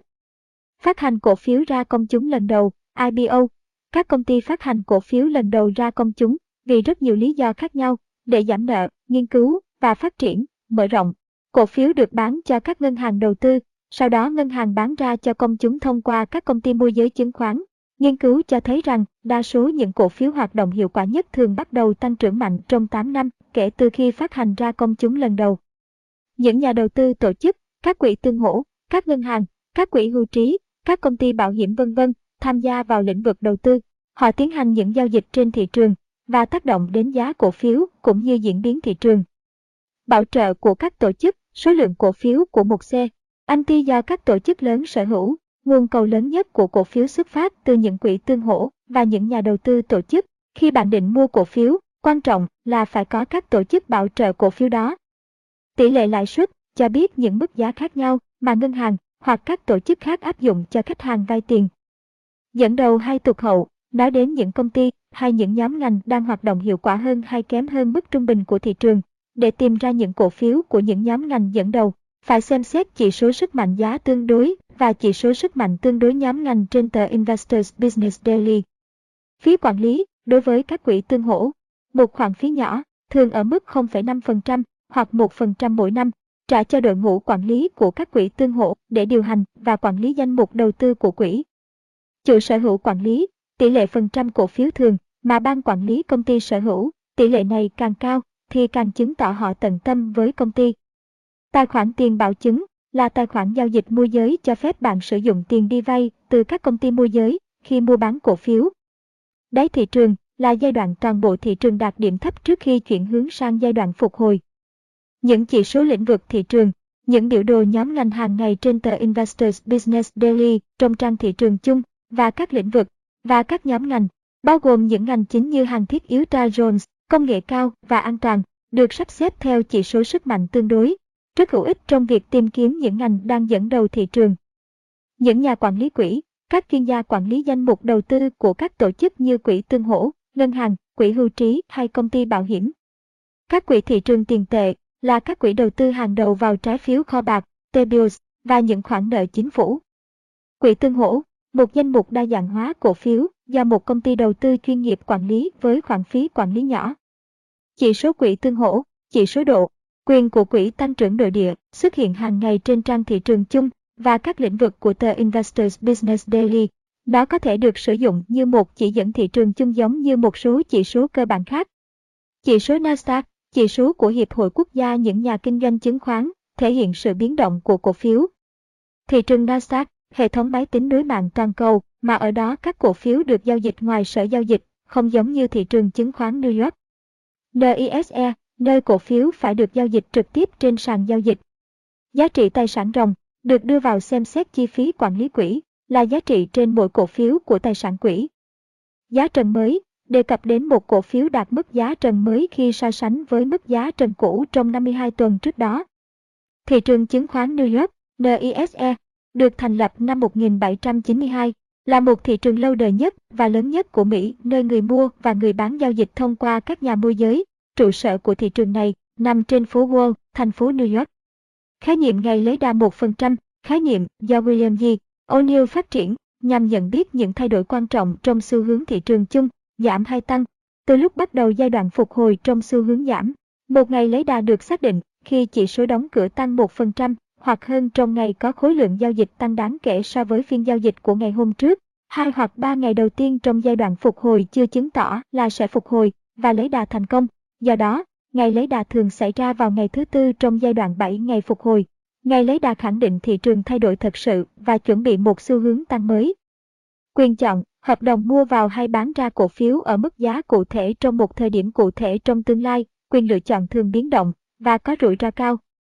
Giao dịch trên giấy là giao dịch ảo giống như đang giao dịch trên sàn giao dịch chứng khoán, nhưng không sử dụng tiền thật. Giao dịch ảo không có cảm giác hy vọng và lo sợ như khi đầu tư thật sự. Điểm mua, điểm mua tốt nhất của cổ phiếu xuất hiện từ mô hình biểu đồ hợp lý. Các mô hình phổ biến nhất là chiếc cốc có tay cầm, hai đáy và bằng phẳng và đạt mức giá trần mới. Đây là điểm có mức kháng cự thấp nhất và thông qua nghiên cứu của William G. O'Neill, có cơ hội lớn để giá và khối lượng giao dịch tăng cao hơn so với hiện tại và quá khứ. Quản lý danh mục đầu tư đề cập đến số lượng cổ phiếu bạn đang sở hữu và các phương pháp, chiến lược để mua thêm, cắt giảm hay bán cổ phiếu, cách thay đổi danh mục đầu tư và đưa ra những quyết định kịp thời. Hậu phân tích là một quá trình quan trọng nhằm đánh giá thành công và thất bại trên thị trường chứng khoán thông qua nghiên cứu những hoạt động mua vào, bán ra trước đó trong một giai đoạn cụ thể và chỉ ra được những cổ phiếu đem lại lợi nhuận và những cổ phiếu thua lỗ. Hậu phân tích cho phép các nhà đầu tư nâng cao hiệu quả đầu tư trong tương lai nhờ học hỏi những thất bại trong quá khứ. Tỷ số giá trên lợi nhuận BE đánh giá giá trị của một cổ phiếu bằng cách chia giá hiện tại của cổ phiếu với lợi nhuận trên mỗi cổ phiếu trong 12 tháng qua. Khi tỷ số B, E của cổ phiếu cao, giá của cổ phiếu sẽ được các nhà đầu tư cho là quá cao. Cổ phiếu có B, E thấp thường được xem là có giá trị tốt. Tuy nhiên, khi nghiên cứu về những cổ phiếu thành công nhất trên thị trường, William G. O'Neill phát hiện ra một sự thật trái ngược là cổ phiếu có B, E càng cao thì càng tốt. Mức B, E trung bình của những cổ phiếu thành công nhất trong 15 năm qua tại điểm mua đầu tiên trước khi chúng tăng giá gấp 31 lần lợi nhuận. Nhưng tỷ số B, E này còn có thể lớn hơn 100%, tức là gấp 70 lần lợi nhuận khi các cổ phiếu tăng giá đáng kể. Nhiều nhà đầu tư thường hiểu lầm và sử dụng sai tỷ số B, E. Giá trị sổ sách, so sánh giá trị của cổ phiếu trên thị trường, được xác định bằng giá hiện tại của cổ phiếu, với giá trị tổng tài sản của công ty thấp hơn tổng số nợ của công ty, giá trị sổ xá. H. Dựa vào 45 năm nghiên cứu những cổ phiếu thành công nhất trên thị trường chứng khoán của William G. O'Neill, phương pháp này không có ý nghĩa gì đối với những cổ phiếu hàng đầu. Biểu đồ giá và khối lượng giao dịch, những biểu đồ hàng tuần, hàng ngày, hàng tháng phản ánh diễn biến giá và khối lượng giao dịch của cổ phiếu. Hầu hết các nhà đầu tư chuyên nghiệp đều sử dụng chúng trong việc lựa chọn cổ phiếu. Đường giá trên biểu đồ, thanh ngang trên biểu đồ thể hiện lịch sử giá của cổ phiếu. Mỗi đường thẳng đứng thể hiện diễn biến giá trong một ngày hoặc tuần, chỉ ra mức giá cao nhất và thấp nhất của cổ phiếu giao dịch trong ngày hoặc tuần đó. Những đường cắt ngang thể hiện giá đóng cửa của cổ phiếu trong cùng khoảng thời gian. Xu hướng tăng trước đó, khái niệm được những nhà đầu tư nghiên cứu biểu đồ sử dụng để xác định xu hướng biến động của giá cổ phiếu trong vài tháng dựa trên cơ sở giá của những tháng trước đó. Những cổ phiếu tiềm năng nhìn chung thường cho thấy xu thế tăng trước đó và ngược lại. Báo cáo lợi nhuận và thua lỗ là báo cáo hàng quý hoặc hàng năm cho biết khả năng sinh lợi, doanh thu và chi phí của doanh nghiệp. Lợi nhuận biên, trước thuế, sau thuế, phản ánh khả năng sinh lợi của doanh nghiệp, thể hiện dưới dạng phần trăm, lợi nhuận biên cao cho thấy doanh nghiệp có khả năng sinh lợi tốt, có thể được tính toán bằng cách chia lợi nhuận trước thuế, lợi nhuận biên trước thuế, hoặc lợi nhuận sau thuế, lợi nhuận biên sau thuế của doanh nghiệp cho tổng thu nhập. Bản cáo bạch là bản thông tin chính thức được các công ty hay các quỹ tương hỗ công bố theo yêu cầu của Ủy ban chứng khoán SEC. Bản cáo bạch bao gồm các chiến lược, mục tiêu đầu tư, kế hoạch, các số liệu ngắn hạn hoặc dài hạn, rủi ro, cạnh tranh, cổ phần, thông tin về ban quản lý của một công ty hay một quỹ. Những chỉ số thị trường đo lường tâm lý, những chỉ số kỹ thuật như tỷ số giữa khối lượng mua vào và bán ra, hay tỷ lệ phần trăm những cố vấn thị trường đánh giá thị trường. An lên hay xuống có thể đo lường tâm lý của các nhà đầu tư. Tỷ số mua bán là khối lượng giao dịch quyền chọn mua chia cho khối lượng giao dịch quyền chọn bán trên thị trường. Tỷ số mua bán cao, mua nhiều hơn bán, là dấu hiệu thị trường sụt giá và ngược lại. Sự phục hồi và sự phục hồi giả là một nỗ lực phục hồi của một cổ phiếu hoặc thị trường chung để tăng giá trở lại sau thời gian suy giảm. Phục hồi thành công thường được phản ánh thông qua sự tăng giá đều đặn với khối lượng giao dịch lớn hơn mức trung bình. Phục hồi giả là khi giá tăng lên, nhưng khối lượng giao dịch không tăng, cho thấy cổ phiếu đang không được mua vào nhiều trên thị trường. Sự phục hồi giả thường không kéo dài và không trở lại được mức giá ban đầu. Đường sức mạnh tương đối, đường này có trên tất cả các biểu đồ chất lượng tốt, nó so sánh diễn biến giá của một cổ phiếu với toàn thị trường. Nếu đường sức mạnh tương đối có xu hướng đi lên, các cổ phiếu có xu hướng hoạt động tốt hơn ở thị trường rộng lớn hơn như S và B500. Nếu xuất hiện xu hướng đi xuống, tức là cổ phiếu tụt lại phía sau thị trường, nhà đầu tư khôn ngoan thường tránh những cổ phiếu có đường sức mạnh tương đối theo xu hướng đi xuống. Chỉ số sức mạnh giá tương đối, RS, hay sức mạnh tương đối, là chỉ số độc quyền của tờ Investors Business Daily. Chỉ số này đo diễn biến giá của mỗi cổ phiếu trong 12 tháng gần đây với tất cả các cổ phiếu khác. Những cổ phiếu có chỉ số RS dưới 70 cho thấy nó là một cổ phiếu hoạt động kém hiệu quả hơn. Lợi nhuận trên vốn cổ phần, ROE, là chỉ số đánh giá hiệu quả sử dụng nguồn tài chính của công ty. Những cổ phiếu từng thành công nhất trên thị trường chứng khoán thường có chỉ số ROE từ 17 đến 50% trước khi thu được lợi nhuận lớn. Tăng trưởng doanh thu là tỷ lệ tăng trưởng doanh thu hàng năm hoặc hàng quý của công ty. Đã đánh giá mức tăng trưởng và sự thành công của công ty cũng như mức tăng trưởng lợi nhuận trên mỗi cổ phiếu. Chỉ số doanh thu cộng lợi nhuận biên cộng ROE, SMR, là chỉ số độc khu, anh của tờ Investors Business Daily, nhằm giúp những nhà đầu tư nhận ra công ty có tăng trưởng doanh thu, lợi nhuận biên và lợi nhuận trên vốn cổ phần lớn khi so sánh với các công ty khác không. Chỉ số này được xếp từ A đến E, với A là top 20% dẫn đầu về doanh thu, lợi nhuận biên và ROE, B là top 40% vân vân. Đây là một trong năm chỉ số của Smart Celestium. Các lĩnh vực bao gồm một số các nhóm ngành, chẳng hạn như lĩnh vực công nghệ cao hoặc tiêu dùng có thể bao gồm một số ngành khác nhau. Biểu đồ các lĩnh vực xuất hiện trên trang thị trường chung và các lĩnh vực của tờ Investors Business Daily. Biểu đồ này chỉ ra tỷ lệ phần trăm tăng trưởng trong 3 tháng gần đây nhất của các lĩnh vực dẫn đầu. Biểu đồ các lĩnh vực rất có ích, giúp các nhà đầu tư xác định sức mạnh của mỗi lĩnh vực. Ủy ban chứng khoán SEC, một cơ quan của chính phủ điều hành và kiểm soát các giao dịch chứng khoán. Đảo chiều, sự điều chỉnh giá mạnh của cổ phiếu thường là dưới điểm giá hiện tại, trước khi tăng giá trở lại.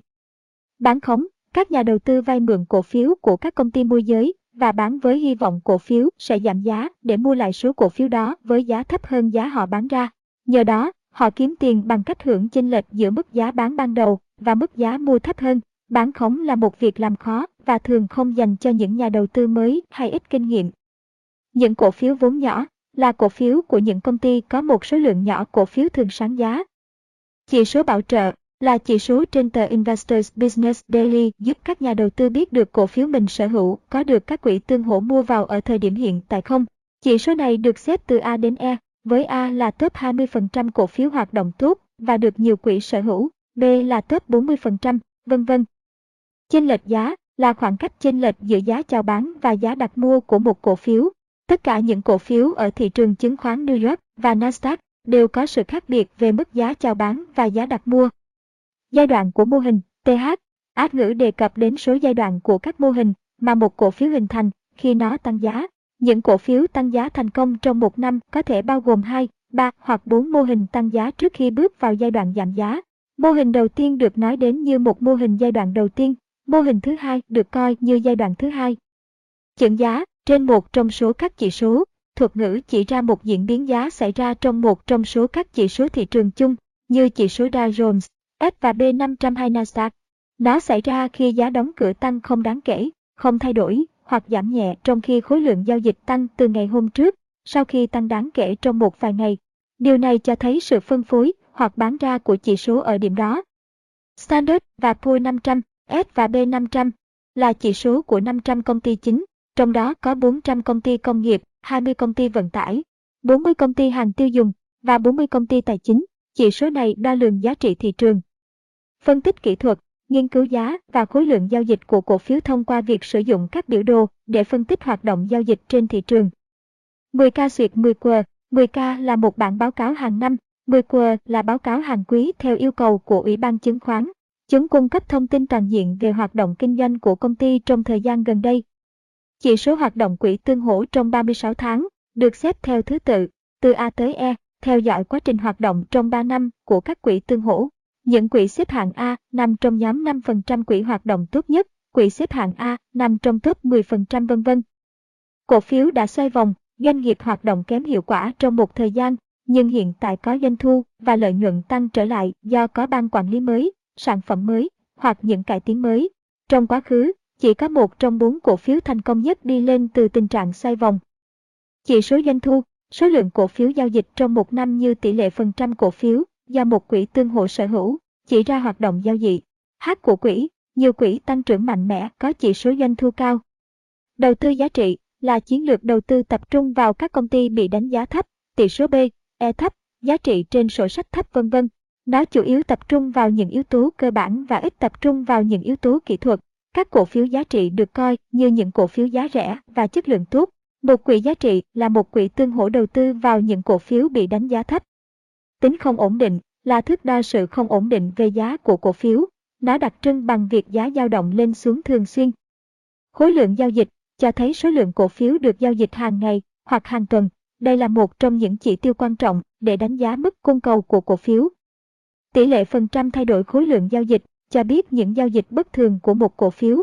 Phương pháp này đo khối lượng giao dịch trung bình hàng ngày so với khối lượng giao dịch 50 ngày trước đó và chỉ cho bạn khối lượng giao dịch nhiều hơn hay ít hơn mức trung bình ngày hôm qua.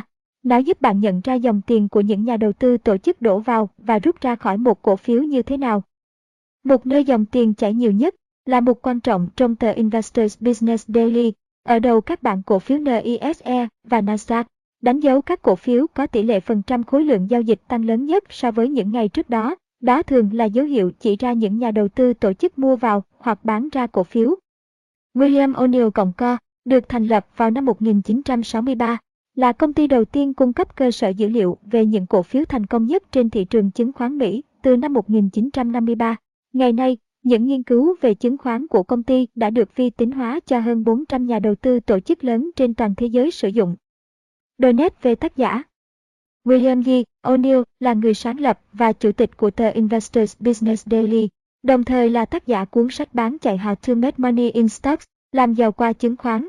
Sinh ra ở Oklahoma và L. N lên ở Texas, William G. O'Neill bắt đầu sự nghiệp của mình với tư cách là một nhà môi giới chứng khoán, với số vốn chưa đầy 500 đô la.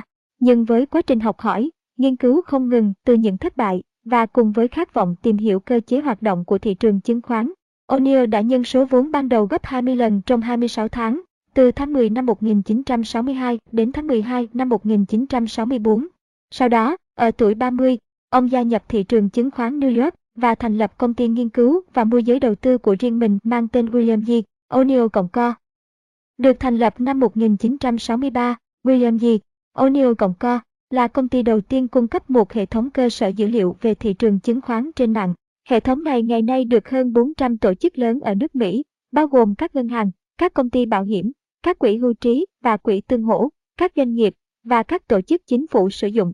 O'Neill muốn mang đến cho các nhà đầu tư cá nhân những số liệu và thông tin quý báu giúp họ đưa ra các quyết định đầu tư có hiệu quả hơn. Do đó, năm 1984 ông đã sáng lập tờ Investors Business Daily, là một tờ báo độc quyền của William O'Neill Cộng Co. Investors Business Daily có thể sử dụng cơ sở dữ liệu của các cổ phiếu trong quá khứ để công bố trên tờ báo. Bài 9.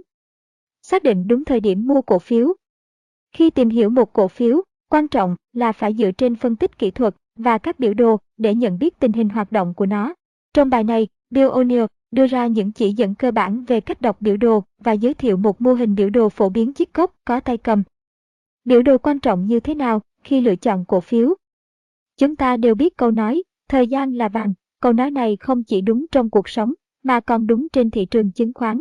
Biết được thời điểm tốt nhất để mua hoặc bán cổ phiếu là một kỹ năng quan trọng mà bất kỳ ai cũng có thể học và nên học. Trong 3 bài tiếp theo, tôi sẽ hướng dẫn bạn cách đọc biểu đồ về diễn biến của cổ phiếu theo ngày hoặc theo tuần. Các biểu đồ rất cần thiết bởi chúng cung cấp thông tin quan trọng về hoạt động của cổ phiếu trên thị trường. Bạn sẽ bỏ lỡ những thông tin quý giá này nếu chỉ tập trung vào các nhân tố cơ bản. Biểu đồ là mô tả bằng hình về diễn biến giá cả và khối lượng giao dịch cũng như mối liên hệ giữa giá hiện tại và giá trong quá khứ của một cổ phiếu. Trên đường giá của biểu đồ, mỗi cục thể hiện diễn biến giá của một ngày hoặc một tuần xét theo ba biến số. Đỉnh của cục thể hiện mức giá cao nhất của cổ phiếu giao dịch trong ngày, giá cao trong ngày. Đáy của cục thể hiện mức giá thấp trong ngày, giá thấp trong ngày. Đường cắt trục hoành thể hiện mức giá đóng cửa của cổ phiếu, đáy của biểu đồ mô tả khối lượng giao dịch trong cùng thời gian, hàng ngày hoặc hàng tuần. Làm thế nào để hiểu được tất cả các cột và đường cắt đó? Chúng ta đã thảo luận về tầm quan trọng của khối lượng giao dịch. Bây giờ hãy cùng kết hợp khối lượng giao dịch với giá cả. Dễ dàng nhận ra dấu hiệu tích cực trên biểu đồ là khối lượng giao dịch tăng lớn trước khi giá tăng. Điều này thường chỉ ra ngày tích lũy sau các tổ chức lớn đang mua vào một loại cổ phiếu. Ngược lại, ngày phân phối, các tổ chức lớn đang bán ra một loại cổ phiếu là ngày khối lượng giao dịch tăng, khi cổ phiếu giảm giá. Nếu giá có xu hướng giảm và khối lượng giao dịch cũng giảm đáng kể, nên lo lắng vì khối lượng giao dịch giảm cho thấy cổ phiếu không được bán ra nhiều. Tôi sử dụng cả những chỉ báo kỹ thuật và cơ bản bởi có những dấu hiệu xuất hiện trên biểu đồ về khía cạnh kỹ thuật, có thể dự báo công khai và chuyên nghiệp sự thay đổi trong các nhân tố cơ bản. Điều này đặc biệt đúng khi những cổ phiếu hàng đầu đạt mức giá đỉnh điểm. Một số cổ phiếu có thể lên đến đỉnh điểm trong khi lợi nhuận hiện tại và lợi nhuận ước tính có vẻ lớn. Trong 45 năm nghiên cứu về những cổ phiếu thành công nhất trên thị trường chứng khoán, cùng với việc xem xét những nhân tố cơ bản, chúng tôi tập trung vào các chỉ báo kỹ thuật về diễn biến giá cả và khối lượng giao dịch thông qua nghiên cứu biểu đồ của các cổ phiếu hàng đầu. Chúng tôi nhận thấy một điểm chung là vùng củng cố giá hay các kiểu mô hình cơ bản cụ thể đều xuất hiện trong diễn biến giá cổ phiếu. Nó được hình thành chỉ trước khi các cổ phiếu đảo chiều và đạt mức giá trần mới. Thông thường, nó bắt nguồn từ những đợt điều chỉnh các chỉ số trên thị trường chung. Biểu đồ của một cổ phiếu tiềm năng có dạng thế nào khi chuẩn bị đạt mức giá trần mới và tăng từ 100% đến 200% trở lên. Có 3 mô hình cơ bản, một trong những mô hình phổ biến nhất có tên là chiếc cốc có tay cầm. Mô hình được đặt tên như vậy bởi nó có hình trông giống như chiếc cốc uống cà phê, khoảng cách từ điểm A đến B là phần đáy bên trái được hình thành khi thị trường đi xuống. B là phần đáy cốc được hình thành khi thị trường đang ở giai đoạn chuyển mình giữa suy thoái, dập dình và tăng trưởng trong vài tuần. Và từ B đến C là thời điểm giá cổ phiếu tăng đến một ngưỡng nào đó dưới mức giá trần cũ. Từ C đến D và E tạo nên phần tay cầm. Toàn bộ khu vực từ A đến E được gọi là chiếc cốc có tay cầm. Trong nghiên cứu về những cổ phiếu thành công, tôi cũng xác định được điểm mua tốt nhất cho một cổ phiếu. Điểm mua tốt nhất thường xuất hiện khi giá cổ phiếu đờ. Tới mức giá trần mới, điểm mua là điểm mà mức kháng cự thấp nhất. Mức kháng cự là mức giá có khuynh hướng chống lại biến động giá lên cao hơn nữa. Có nghĩa là tại điểm đó, cổ phiếu có cơ hội lớn nhất để đạt mức giá cao hơn dựa trên diễn biến khối lượng giao dịch và giá của nó trong quá khứ và hiện tại. Trong mô hình chiếc cốc có tay cầm, Thời điểm tốt để mua cổ phiếu là ngay khi nó giao dịch ở mức 1 phần 8 của một điểm ở trên mức giá trần trong phần tay cầm, tại các điểm C, D và E. Chúng tôi gọi đó là điểm cổ phiếu đạt giá trần mới, bởi nó thực sự là mức giá trần mới của toàn bộ giao dịch trong phần tay cầm, thường thấp hơn một chút so với giá trần cũ tại điểm A. Tại sao ông không mua ngay ở khu vực đáy cốc? Mọi người thường cảm thấy không thoải mái khi phải chờ đợi điểm mua, vì cổ phiếu thường có mức giá cao hơn các mức giá khác trong khu vực đáy. Họ hỏi, tại sao không mua sớm hơn ở mức giá rẻ hơn để có một giao dịch thành công? Tại sao lại chờ đến khi cổ phiếu tăng vài điểm trước khi mua? Mục đích không phải là mua ở mức giá rẻ nhất khi cổ phiếu có khả năng biến động giá lớn, mà là mua đúng thời điểm có các cơ hội khiến cổ phiếu tăng giá đáng kể. Thông qua những nghiên cứu chi tiết về giá cổ phiếu trong quá khứ, tôi thấy có thể mua một cổ phiếu ở đúng điểm mua nếu tất cả các nhân tố kỹ thuật và cơ bản của nó đều hợp lý cổ phiếu không giảm 8% so với giá ban đầu và có cơ hội lớn để tăng giá cao hơn. Nếu làm đúng quy tắc này, đây là điểm ít rủi ro nhất. Vào ngày cổ phiếu đảo chiều, khối lượng giao dịch cần phải tăng ít nhất 50% so với mức giao dịch trung bình hàng ngày. Lượng cầu mua của các tổ chức lớn đối với cổ phiếu của bạn tại điểm mua then chốt này cũng rất quan trọng. Các bạn cổ phiếu độc quyền trên tờ Investors Business. Daily cho bạn biết tỷ lệ phần trăm thay đổi khối lượng giao dịch mỗi ngày trong biểu đồ của chúng tôi, đường nét đứt từ điểm X đến điểm A được gọi là xu hướng tăng cao nhất, những cổ phiếu mạnh tăng giá XNH, T30% trong xu hướng tăng cao nhất. Mô hình chiếc cốc có tay cầm hoàn chỉnh cần ít nhất 7 đến 8 tuần để hình thành, từ điểm A đến điểm E. Nếu không, nó có thể thiếu sót và thất bại sau khi cổ phiếu đảo chiều. Mức giá sàn của một số cổ phiếu có thể kéo dài từ 3 đến 6 tháng, hoặc lâu hơn, khoảng 15 tháng. Đa số cổ phiếu giảm 20% đến 30% từ mức giá trần tới đáy cốc, từ A đến B. Các phần tay cầm có thể chỉ kéo dài trong một thời gian ngắn, một hoặc hai tuần, hoặc kéo dài một vài tuần, và phải hướng xuống giá sàn. Điều này nhằm mục đích điều chỉnh giá ra khỏi xu hướng giảm xuống. Các tay cầm hợp lý hiếm khi kéo giá xuống hơn 10% hoặc 15%. Chúng thường thể hiện khối lượng giao dịch giảm, không có thêm cổ phiếu được bán ra, hoặc một số vùng giá thay đổi không đáng kể trong một vài tuần đó là một tín hiệu tích cực. Lý thuyết có vẻ rõ ràng, nhưng diễn biến của cổ phiếu có thực sự hình thành các mô hình như vậy không? Có một ví dụ kinh điển về mô hình chiếc cốc có tay cầm là về cổ phiếu Microsoft trong tháng 1 năm 1991. Một tuần trước khi đạt mức giá trần mới nó tiếp tục tăng giá gấp đôi, xem biểu đồ. Tại thời điểm đó, chỉ số EPS của Microsoft là 99 và sức mạnh giá tương đối là 96.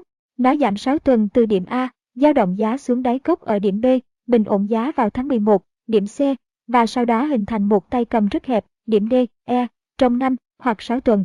Lưu ý rằng tay cầm ở nửa trên của toàn bộ mô hình, các điểm C, D, E. Tôi đặt các mũi tên trong 6 tuần khác nhau dọc xuống phần đáy và hướng lên trên phần khối lượng giao dịch, thể hiện ở đáy biểu đồ, tăng từ tuần trước đó với giá cũng tăng. Hai tuần có khối lượng giao dịch lớn nhất là các tuần giá tăng với giá đóng cửa đạt đỉnh điểm trong tuần. Hãy lưu ý thời điểm khối lượng giao dịch giảm đi rất nhiều trong tháng 12, khối lượng thấp nhất hàng tuần và biến động giá nhỏ trong cuối tháng 12 và đầu tháng 1. Điểm mua chính xác của bạn là phần đỉnh tay cầm, tuy không phải là giá thấp nhất, nhưng hứa hẹn sẽ tăng cao. Đó là lý đây. Tại sao bạn phải chờ đợi cổ phiếu đạt mức giá này trước khi bạn mua?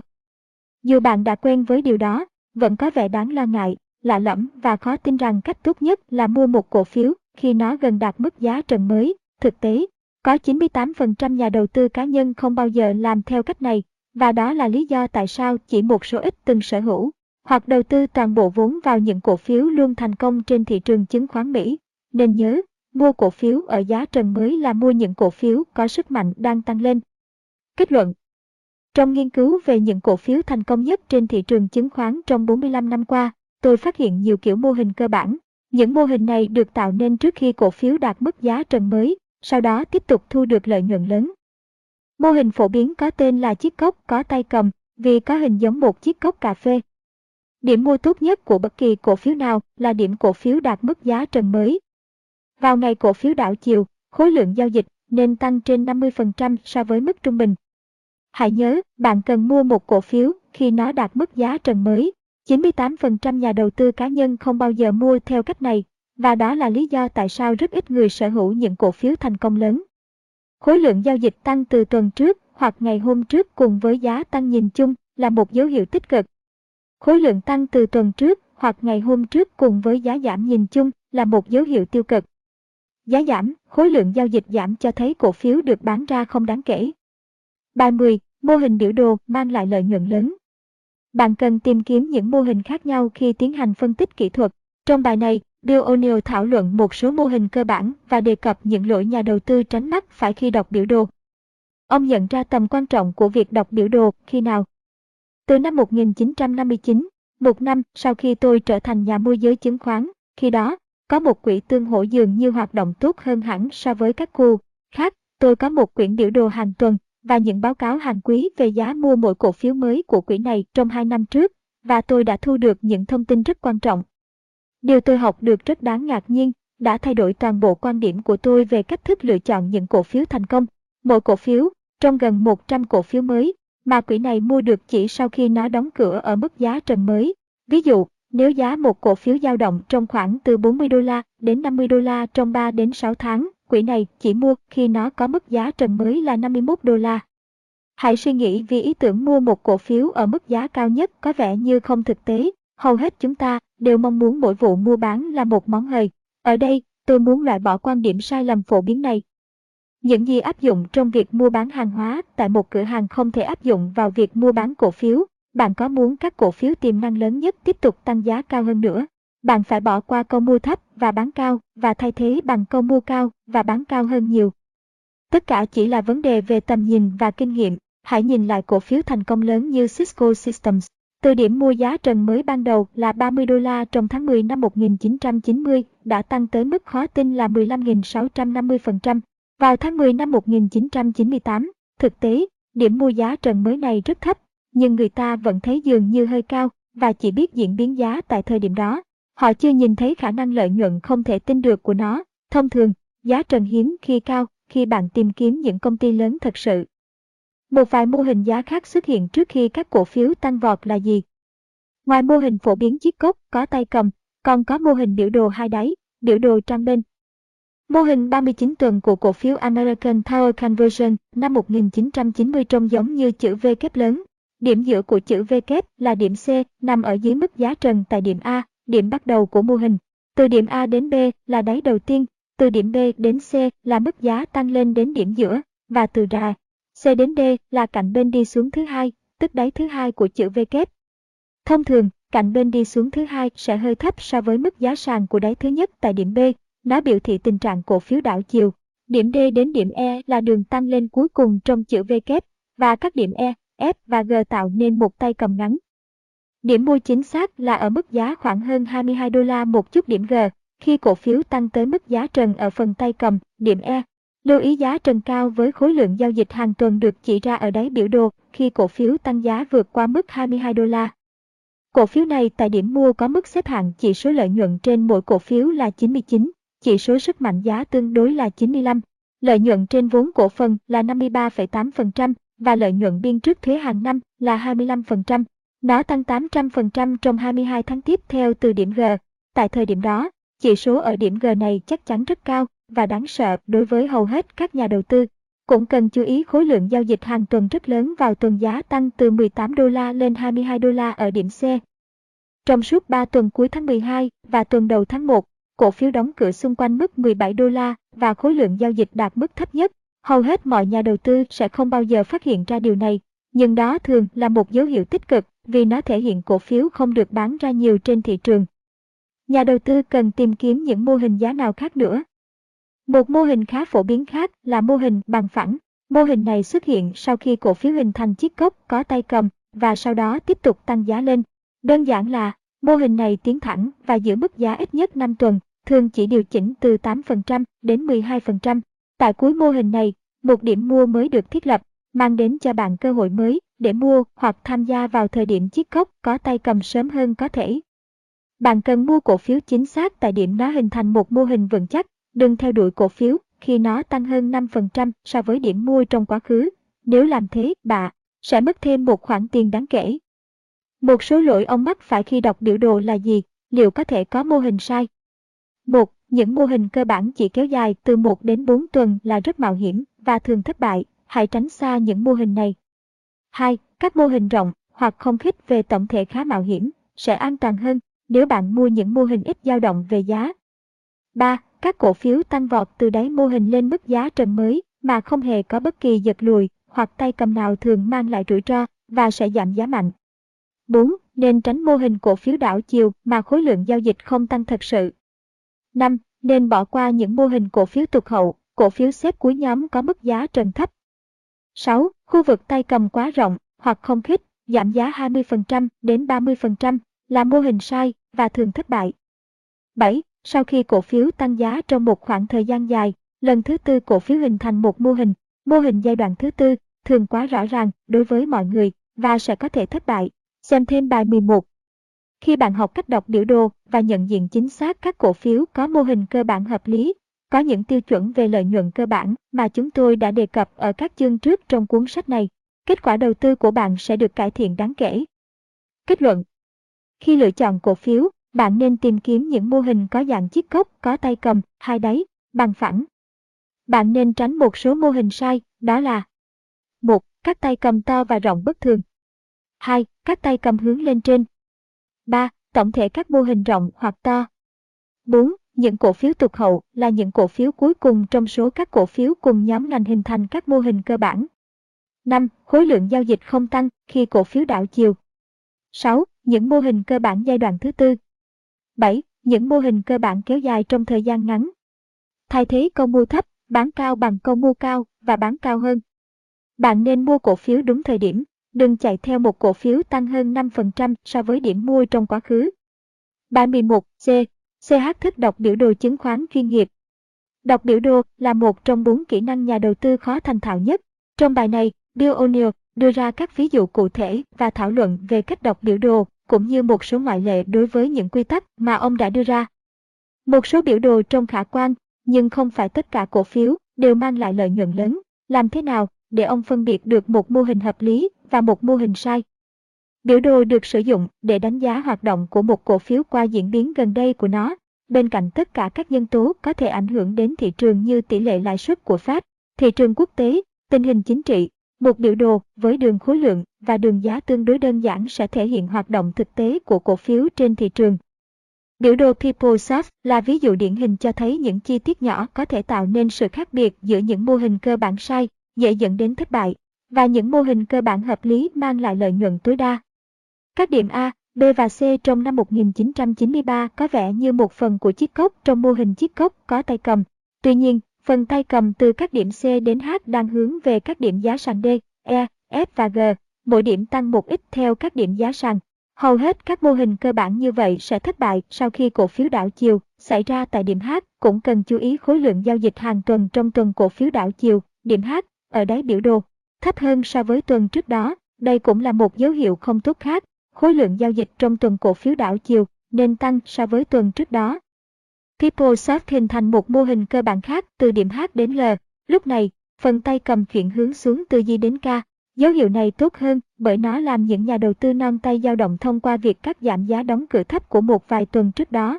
Tuy nhiên, phần tay cầm không nên hình thành ở nửa thấp của mô hình tổng thể.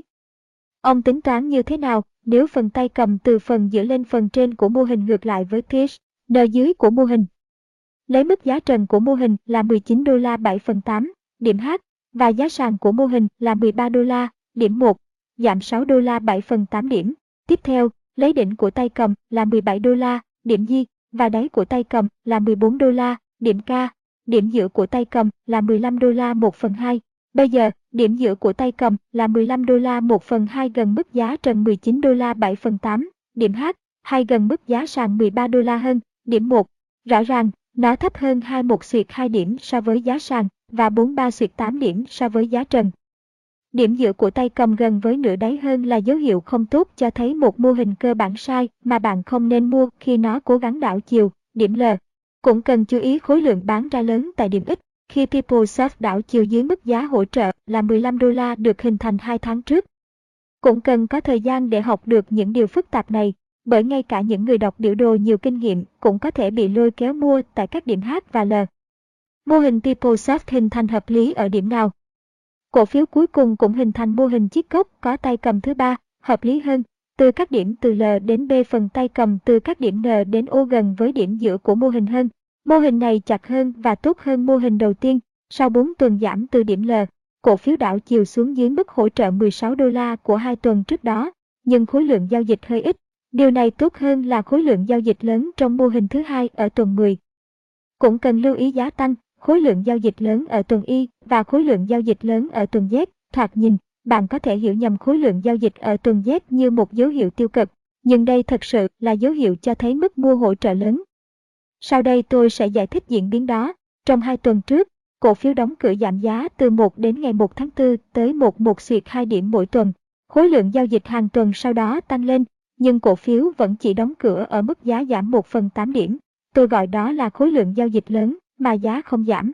Đó là mức mua hỗ trợ của các tổ chức tạo nên ca. Ối lượng giao dịch lớn khiến cổ phiếu dừng giảm giá và đóng cửa với mức giá không thay đổi trong tuần. Bây giờ bạn có 2 trong 4 tuần thể hiện mức hỗ trợ khối lượng giao dịch lớn theo các mức giá trần của mô hình. Điểm mua chính xác trong mô hình này là 181 xuyệt 2 đô la, quan sát khối lượng giao dịch trước khi cổ phiếu đảo chiều. Sau đó, trong tuần cổ phiếu đảo chiều, khối lượng giao dịch tăng lớn tại điểm B, đây chính là thời điểm công ty nghiên cứu và môi giới chứng khoán của chúng tôi, William O'Neill Cộng Co, gợi ý các nhà đầu tư tổ chức mua PeopleSoft vào tháng 8 năm 1994. Chỉ số lợi nhuận trên mỗi cổ phiếu PeopleSoft xếp hạng 99 và chỉ số sức mạnh giá tương đối là 87. Lợi nhuận biên trước thuế của PeopleSoft là 23,5% và tỷ lệ tăng trưởng lợi nhuận 5 năm là 163%. Ban giám đốc công ty sở hữu 50% cổ phiếu, chỉ số B E gấp 45 lần lợi nhuận, sau này cổ phiếu được bán với mức trên 100 lần lợi nhuận, và khối lượng giao dịch trung bình hàng ngày là 142.000 cổ phiếu. Còn có những bí quyết nào khác giúp ông tìm thấy những mô hình đúng đắn? Đa số cổ phiếu thành công, khi tăng giá, sẽ hình thành một số mô hình cơ bản, mỗi mô hình thể hiện một giai đoạn của cổ phiếu. Lần đầu tiên khi một mô hình đúng được hình thành, giai đoạn 1, rất ít người nhận ra, nên chỉ có một số ít mua nó. Cũng chỉ có một số ít người nhận biết được mô hình thứ hai, nhưng khi mô hình thứ ba và đặc biệt là mô hình thứ tư hình thành, thì mọi người đều nhận biết được. Thị trường biến động làm thất vọng đa số nhà đầu tư, và bởi vì hầu hết cổ phiếu dự đoán là thành công lại thường không hiệu quả, nên nếu mua trong giai đoạn thứ tư này, bạn sẽ sai lầm trầm trọng. Khi mô hình giai đoạn thứ tư thất bại, cổ phiếu sẽ giảm giá, tạo ra những đợt giảm giá quan trọng trên thị trường chung. Nếu sau đó cổ phiếu phục hồi và bắt đầu tạo nên những mô hình mới, bạn cần bắt đầu tính toán lại tất cả các mô hình. Diễn biến khối lượng giao dịch và giá thể hiện trên biểu đồ thường giúp bạn nhận ra khi cổ phiếu đạt đỉnh điểm và nên bá. Cổ phiếu ngay khi có những thay đổi tiêu cực về lợi nhuận, ví dụ tháng 10 năm 1980, khi cổ phiếu dịch vụ dầu đạt điểm đỉnh, cho thấy lợi nhuận tăng 100% hoặc hơn và lợi nhuận ước tính rất lớn trong một vài quý tiếp theo. Nhưng diễn biến giá và khối lượng giao dịch chỉ ra hiện tượng phân phối lớn, các tổ chức lớn đang bán ra đây chính là thời điểm bán cổ phiếu, bất kể những người theo trường phái phân tích cơ bản nói gì. Tôi xem qua một cuốn sách tìm kiếm những mô hình đúng và cổ phiếu phù hợp với công thức Can Slim trong cuốn How to Make Money in Stocks, làm giàu qua chứng khoán của tôi. Một mô hình hợp lý thường có giá tăng trong nhiều tuần với khối lượng giao dịch trung bình lớn, cũng có một vài tuần giá giảm nhẹ. Tôi muốn thấy khối lượng giao dịch hàng tuần lớn vào những tuần giá tăng một hoặc hai lần trong diễn biến của cổ phiếu 12 tháng qua. Hầu hết những cổ phiếu hàng đầu, sau khi bắt đầu hình thành một mô hình hợp lý sẽ tăng 20% trong chưa đầy 8 tuần.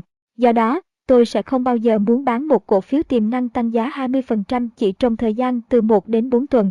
60% thời gian, những cổ phiếu hàng đầu sẽ không trở về điểm giá mua. Tuy nhiên, đôi khi bạn có thể mua thêm khi cổ phiếu bắt đầu trở lại mức giá trung bình trong 50 ngày. Bạn nên nghiên cứu kỹ biểu đồ và bạn sẽ bắt đầu nhận ra các mô hình. Bạn sẽ khám phá những điều mình chưa bao giờ biết về các cổ phiếu và diễn biến của chúng. Hãy ghi nhớ những mô hình cổ phiếu hoạt động thật sự tốt. Bạn sẽ biết cần tìm kiếm cổ phiếu nào. Lịch sử luôn lặp lại. Các mô hình cổ phiếu hoạt động tốt cách đây 5, 10 và 15 năm thì ngày nay cũng sẽ hoạt động tốt vì bản chất tự nhiên và tâm lý những nhà đầu tư không bao giờ thay đổi. Hãy bắt đầu xem xét các biểu đồ với Daily Graphs Online tại www.dailygraphs.com. Nên nhớ thị trường điều chỉnh là điều rất tự nhiên và bình thường, đừng hoang mang và mất tự tin, nó sẽ có những mô hình hợp lý khác, thiếu những đợt điều chỉnh trên thị trường, mô hình chiếc cốc có tay cầm sẽ ít, chính xác hơn, với các quy tắc bán nghiêm ngặt và cách thức hiểu được những chỉ báo thị trường. Bạn sẽ bán được cổ phiếu tại mức giá trần và chờ đợi các mô hình PeopleSoft hình thành trong tương lai. Bạn đừng bỏ lỡ những mô hình mới cũng như đừng bao giờ nản chí và từ bỏ khi thị trường đang trong giai đoạn điều chỉnh. Kết luận Đa số cổ phiếu thành công khi tăng giá sẽ hình thành một số mô hình, mỗi mô hình thể hiện một giai đoạn khác nhau. Các mô hình ở giai đoạn thứ ba và đặc biệt là giai đoạn thứ tư thường hay thất bại. Diễn biến giá và khối lượng giao dịch thể hiện trên biểu đồ giúp bạn nhận ra thời điểm cổ phiếu đạt mức giá cao nhất và nên bán ra. Nghiên cứu các mô hình biểu đồ của những cổ phiếu thành công trong quá khứ, bạn sẽ biết cần tìm những cổ phiếu nào trong tương lai, lịch sử luôn lặp lại trên thị trường. Tìm kiếm những phần tay cầm hình thành ở nửa trên của mô hình. Một mô hình hợp lý thường có nhiều tuần giá tăng với khối lượng giao dịch trung bình lớn. Hầu hết những cổ phiếu sáng giá của một mô hình hợp lý sẽ tăng 20% trong chưa đầy 8 tuần từ điểm mua. Tôi không bao giờ bán một cổ phiếu tăng giá như vậy trong chưa đầy 4 tuần. Bài 12. Phán đoán diễn biến thị trường Để trở thành một nhà đầu tư thành công, điều quan trọng là phải biết được xu hướng thị trường. Trong bài này, Bill O'Neill sẽ hướng dẫn bạn phương pháp tìm hiểu hoạt động của thị trường. Theo ông, những bước cần thiết để đầu tư thành công là gì? Nếu bạn là một nhà đầu tư cá nhân, bất kể bạn mới bước vào lĩnh vực đầu tư hay đã có kinh nghiệm, bạn muốn kiếm tiền và muốn đầu tư vào các cổ phiếu đạt lợi nhuận cao, thì bạn cần học và tuân theo ba bước quan trọng sau. Một là, bạn phải xây dựng các quy tắc chọn mua để lựa chọn được những cổ phiếu tốt nhất và sử dụng biểu đồ để quyết định thời điểm tốt nhất để mua cổ phiếu. Hai là, bạn phải xây dựng các quy tắc bán giúp bạn biết khi nào nên bán cổ phiếu và thu được lợi nhuận hoặc cắt giảm thua lỗ để tránh thua lờ lớn hơn. Cuối cùng là, bạn cần có một phương pháp cụ thể chỉ dẫn cho bạn khi nào mức giá trung bình thị trường chạm đỉnh, đảo chiều hoặc chạm đáy và hình thành một xu hướng tăng giá mới. Đó là tất cả những gì bạn cần. Thị trường chung là gì? Tại sao việc tìm hiểu thị trường lại quan trọng? Tại sao không thể chỉ mua một cổ phiếu tốt và coi nhẹ thị trường chung? Thị trường chung được đại diện bởi các chỉ số thị trường hàng đầu như S và B500, Dow Jones và Nasdaq. Lý do bạn cần đánh giá cẩn thận những chỉ số này là vì khi chúng chạm đỉnh và sau đó giảm giá đáng kể, phần lớn các cổ phiếu trên thị trường, bất kể bạn nghĩ đấy là cổ phiếu tốt hay xấu, sẽ đi theo xu hướng này và cũng giảm giá. Cổ phiếu tăng trưởng, cổ phiếu chất lượng thấp và thậm chí là những cổ phiếu công nghệ cao cũng có thể sụt giá xuống từ 2 đến 3 lần so với mức trung bình của thị trường. Tệ hơn, một số cổ phiếu không thể tăng giá trở lại hay mức hàng năm để làm được điều đó. Như vậy, nếu một thị trường giá xuống giảm từ 20% đến 25%, một vài cổ phiếu của bạn có thể sụt giảm từ 40% đến 75% từ mức giá cao nhất. Không ít lợi gì khi chúng ta đã thu được lợi nhuận trong thời gian thị trường giá lên, sau đó lại mất hết trong thị trường giá xuống. Bạn sẽ dễ dàng rút ra khỏi thị trường giá lên hơn là thị trường giá xuống. Các nhà đầu tư thường mất ít nhất 3 hoặc 4 năm để học được bài học này. Vì vậy, bạn nên học cách bán ra cũng như mua vào cổ phiếu đúng thời điểm. Tại sao một số thị trường giá xuống chỉ tồn tại vài tháng trong khi một số khác lại kéo dài tới hàng năm? Từ khi bắt đầu sự nghiệp, tôi đã trải qua 12 thị trường giá xuống và tiến hành phân tích cẩn thận 18 thị trường giá xuống trong thế kỷ này. Qua đó, tôi phát hiện rằng tình hình nước Mỹ và thế giới thường quyết định mức độ và thời gian tồn tại của một thị trường giá xuống. Khi nước Mỹ lâm vào tình trạng khó khăn thật sự, bạn sẽ nhận ra thị trường chứng khoán có sự điều chỉnh, thể hiện qua biến động của chỉ số Dow Jones ở mức từ 3% phần trăm đến 50%. Tình trạng này xảy ra năm 1937, năm suy thoái, giai đoạn 1940 đến 1942, bắt đầu chiến tranh thế giới thứ hai, năm 1966, giai đoạn 1969 đến 1970, giai đoạn 1973 đến 1974 và năm 1977, chiến tranh Việt Nam, nước Mỹ chảy máu vàng, giá dầu khối ô thạch tăng, sự bành trướng của Liên Xô cũ, lạm phát phi mã và lãi suất ở mức 20% trong suốt thời Carter. Khi nước Mỹ trong tình trạng bình ổn, như giai đoạn 1948 đến 1949, năm 1953, 1957, 1960, 1980, 1982, 1990 và 1998, thị trường sụt giảm ít hơn, khoảng từ 17% đến 27% so với mức đỉnh điểm. Điều kỳ lạ là nhiều thị trường sụt giảm thường kết thúc vào quý 4 của năm, các thị trường giá xuống là bình thường và cần thiết để xóa bỏ những hiện tượng tăng giá quá mức. Chúng cho phép xây dựng những mô hình biểu đồ và cổ phiếu dẫn đầu mới để hình thành thị trường giá lên. Vì vậy, đừng bao giờ chán nản hay mất tự tin, nếu không, bạn sẽ bỏ lỡ cơ hội tốt này. Các chuyên gia thường không nhất trí với nhau về tình hình thị trường, làm thế nào để ông nhận ra được ai đúng. Tôi không nghe theo bất kỳ ý kiến cá nhân nào mà thường nghiên cứu những thay đổi giá và khối lượng giao dịch hàng ngày của các chỉ số dẫn đầu. Tôi sẽ không cố gắng dự đoán xu hướng thị trường trong tương lai xa, mà chỉ cần hiểu chính xác tình hình thị trường tại thời điểm hiện tại. Thị trường đang tăng hay giảm, hoạt động bình thường hay bất thường.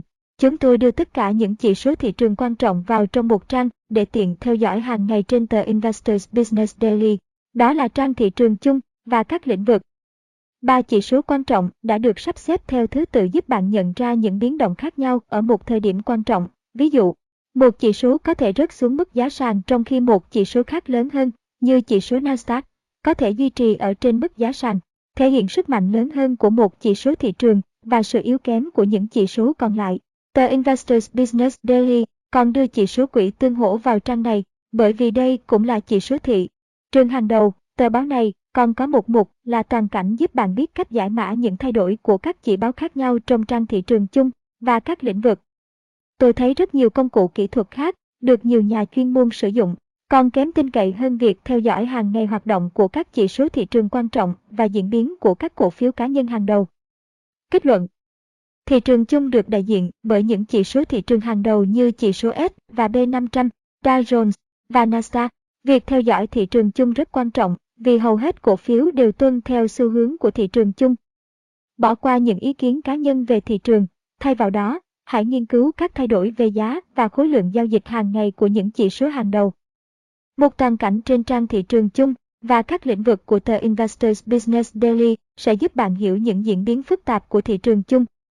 ô thị trường giá xuống điển hình sẽ giảm từ 20% đến 25% từ mức giá cao nhất. Môi trường kinh tế hoặc chính trị tiêu cực có thể khiến thị trường sụt giá nghiêm trọng hơn. Bài 13. Phương pháp nhận biết thời điểm thị trường chạm đỉnh. Trong đầu tư, thị trường có lẽ là yếu tố quan trọng nhất, nhưng lại được hiểu ít nhất. Ở bài này, Bill O'Neill lý giải chi tiết một chỉ số thị trường và dấu hiệu nhận biết khi thị trường đạt tới đỉnh điểm. Biết được thời điểm mua hoặc bán cổ phiếu rất quan trọng. Bài 1 đã lý giải tại sao các nhà đầu tư cá nhân nên cắt giảm thua lỗ khi giá cổ phiếu giảm 8% so với giá mua vào ban đầu. Một người đàn ông gửi thư cho chúng tôi, cho biết ông đã đọc cuốn How to Make Money in Stocks, làm giàu qua chứng khoán, của tôi và đồng ý với các phương pháp đã đưa ra, nhưng không đồng ý với quy tắc cắt giảm thua lỗ. Theo tôi, khi áp dụng bất kỳ phương pháp nào, bạn phải tuân thủ tất cả các quy tắc, chứ không chỉ làm theo những gì bạn thấy hợp lý. Hầu hết các nhà đầu tư đều gặp khó khăn trong việc tin vào các quy tắc.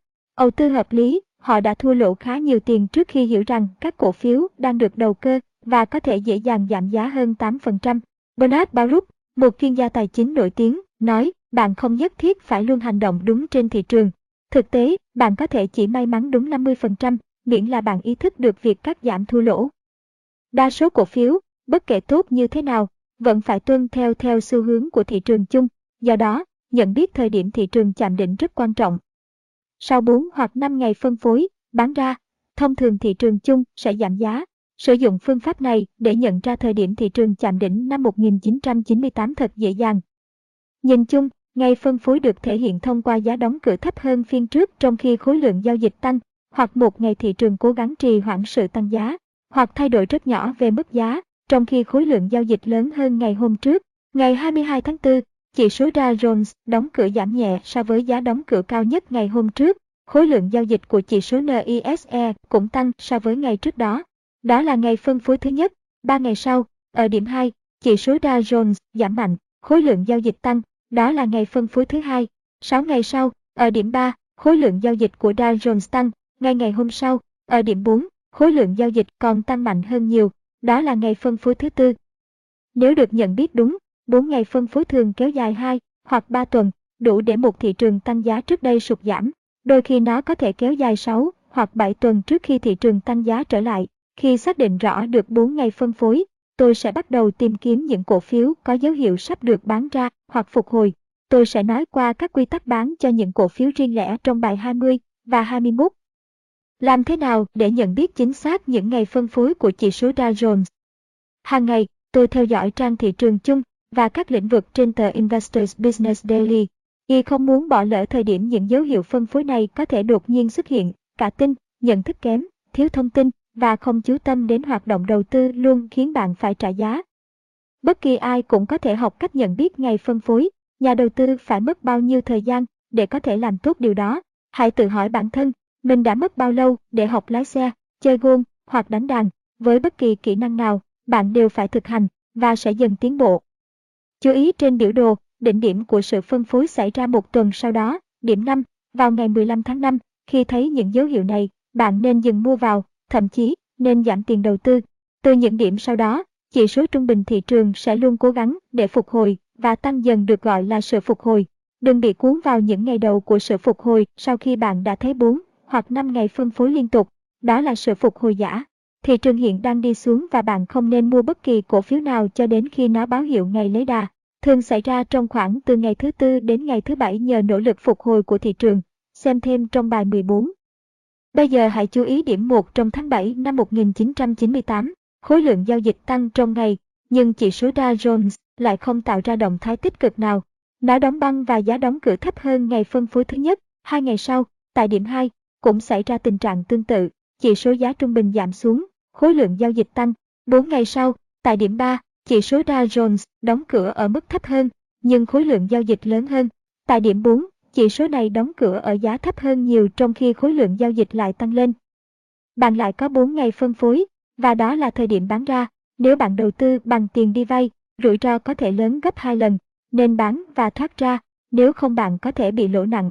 Thị trường đang chỉ cho bạn biết đây là thời điểm bạn nên lo sợ chứ không phải hy vọng khối lượng giao dịch ở ngày tiếp theo, điểm 5, nhiều hơn và cổ phiếu của bạn trong tình trạng G sụt giá thảm hại. Nếu đã nghiên cứu và sử dụng phương pháp này, không có lý do gì khiến các nhà đầu tư cá nhân dùng toàn bộ tiền bạc vào các cổ phiếu rớt từ điểm đỉnh xuống tận đáy của thị trường. Các thị trường không bao giờ bất ngờ đi xuống, mà luôn có các thông tin và dấu hiệu dự báo trước. Đáng buồn là sự ngốc nghếch, tính tự kiêu Do dự và không thực tế thường khiến người ta bỏ qua những phân tích khách quan về chỉ số bình quân thị trường và không đưa ra được các quyết định bán đúng đắn. Dường như thị trường liên tục chạm đỉnh phải không? Đúng vậy, ví dụ minh họa bằng biểu đồ sẽ giúp bạn đánh giá chính xác hướng phát triển của thị trường. Biểu đồ cùng với tờ Investors Business Daily rất có ích nếu bạn muốn khởi sự, nghiên cứu, học hỏi và tận dụng những dấu hiệu rõ ràng mà thị trường chỉ ra.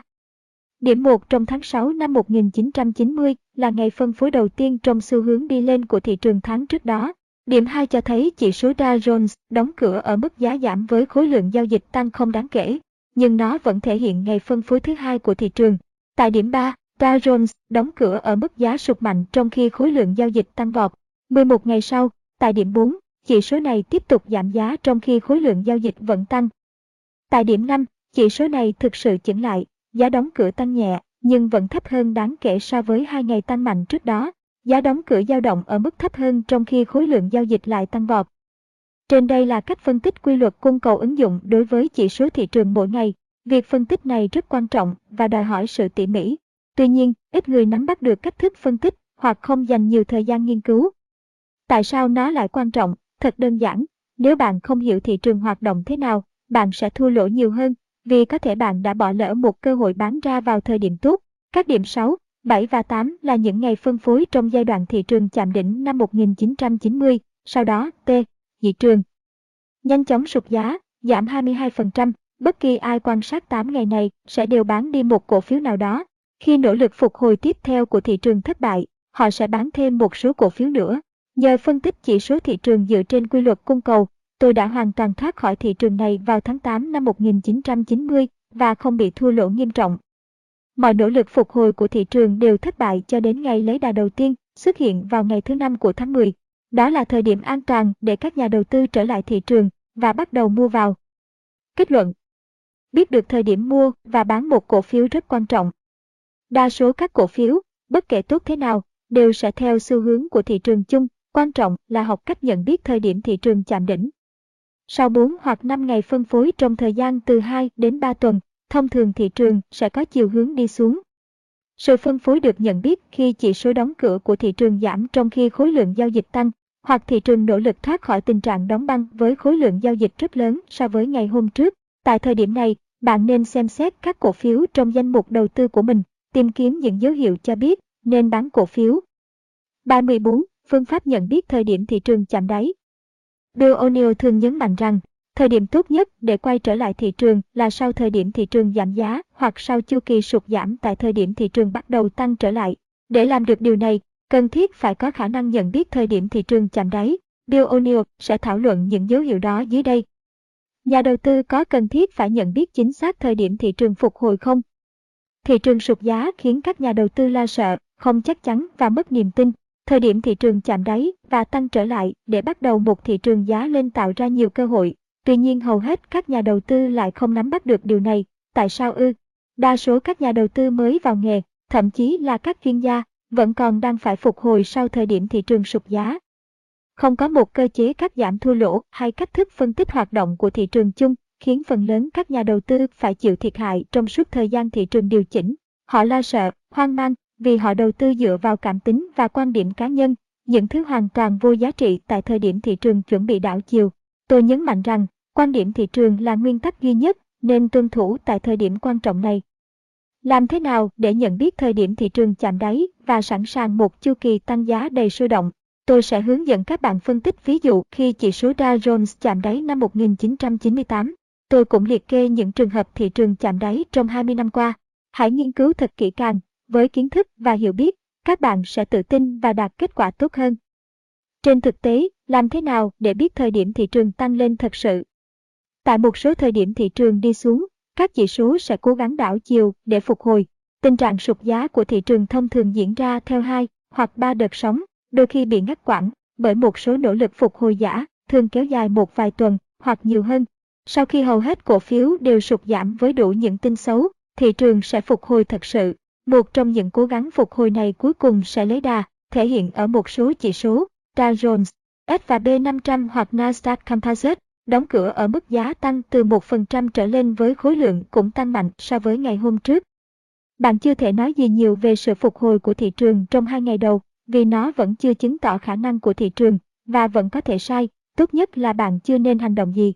Thị trường thường ổn định trong một hoặc hai ngày, nhưng vẫn giữ ở trên mức sàn hoặc mức hỗ trợ phục hồi. Mức hỗ trợ phục hồi là giá giao dịch thấp nhất trong ngày phục hồi đầu tiên của thị trường. Nếu thị trường trở lại với sức mạnh vượt trội bạn, có một ngày lấy đà có giá trị. Nếu không, đó chỉ là sự xác nhận thị trường bắt đầu đảo chiều. Thông thường, ngày lấy đà xảy ra trong khoảng từ ngày thứ tư đến ngày thứ bảy của nỗ lực phục hồi. Những đà sau ngày thứ nhất có thể chấp nhận được, nhưng hơi yếu. Hàng ngày, tôi đều theo dõi các chỉ số Dow Jones, S&P 500 hoặc Nasdaq Composite trong trang thị trường chung và các lĩnh vực của tờ Investors Business Daily và nhận thấy bất kỳ đà ban đầu của một chỉ số nào cũng thường nhanh chóng lan sang một chỉ số khác vài ngày sau đó. Bằng phương pháp theo dõi các chỉ số thị trường cẩn thận như vậy, tôi đã không bao giờ bỏ lỡ giai đoạn đầu khi thị trường tăng trưởng trở lại. Khoảng 20% dấu hiệu mà thị trường đưa ra là dấu hiệu giả, khá dễ dàng để nhận biết chúng vì sau một vài ngày thị trường thường sụt giá nhanh chóng và gây chú ý với khối lượng giao dịch lớn. Những dấu hiệu giả này là gì? Một nhà đầu tư tổ chức lớn có thể làm cho chỉ số Dow Jones hoặc Nasdaq tăng lên một vài điểm, hay khiến cho thị trường tăng lên dựa vào một tin tốt lành nào đó trong ngày và tạo ra ấn tượng giả của ngày lấy đà có hiệu quả.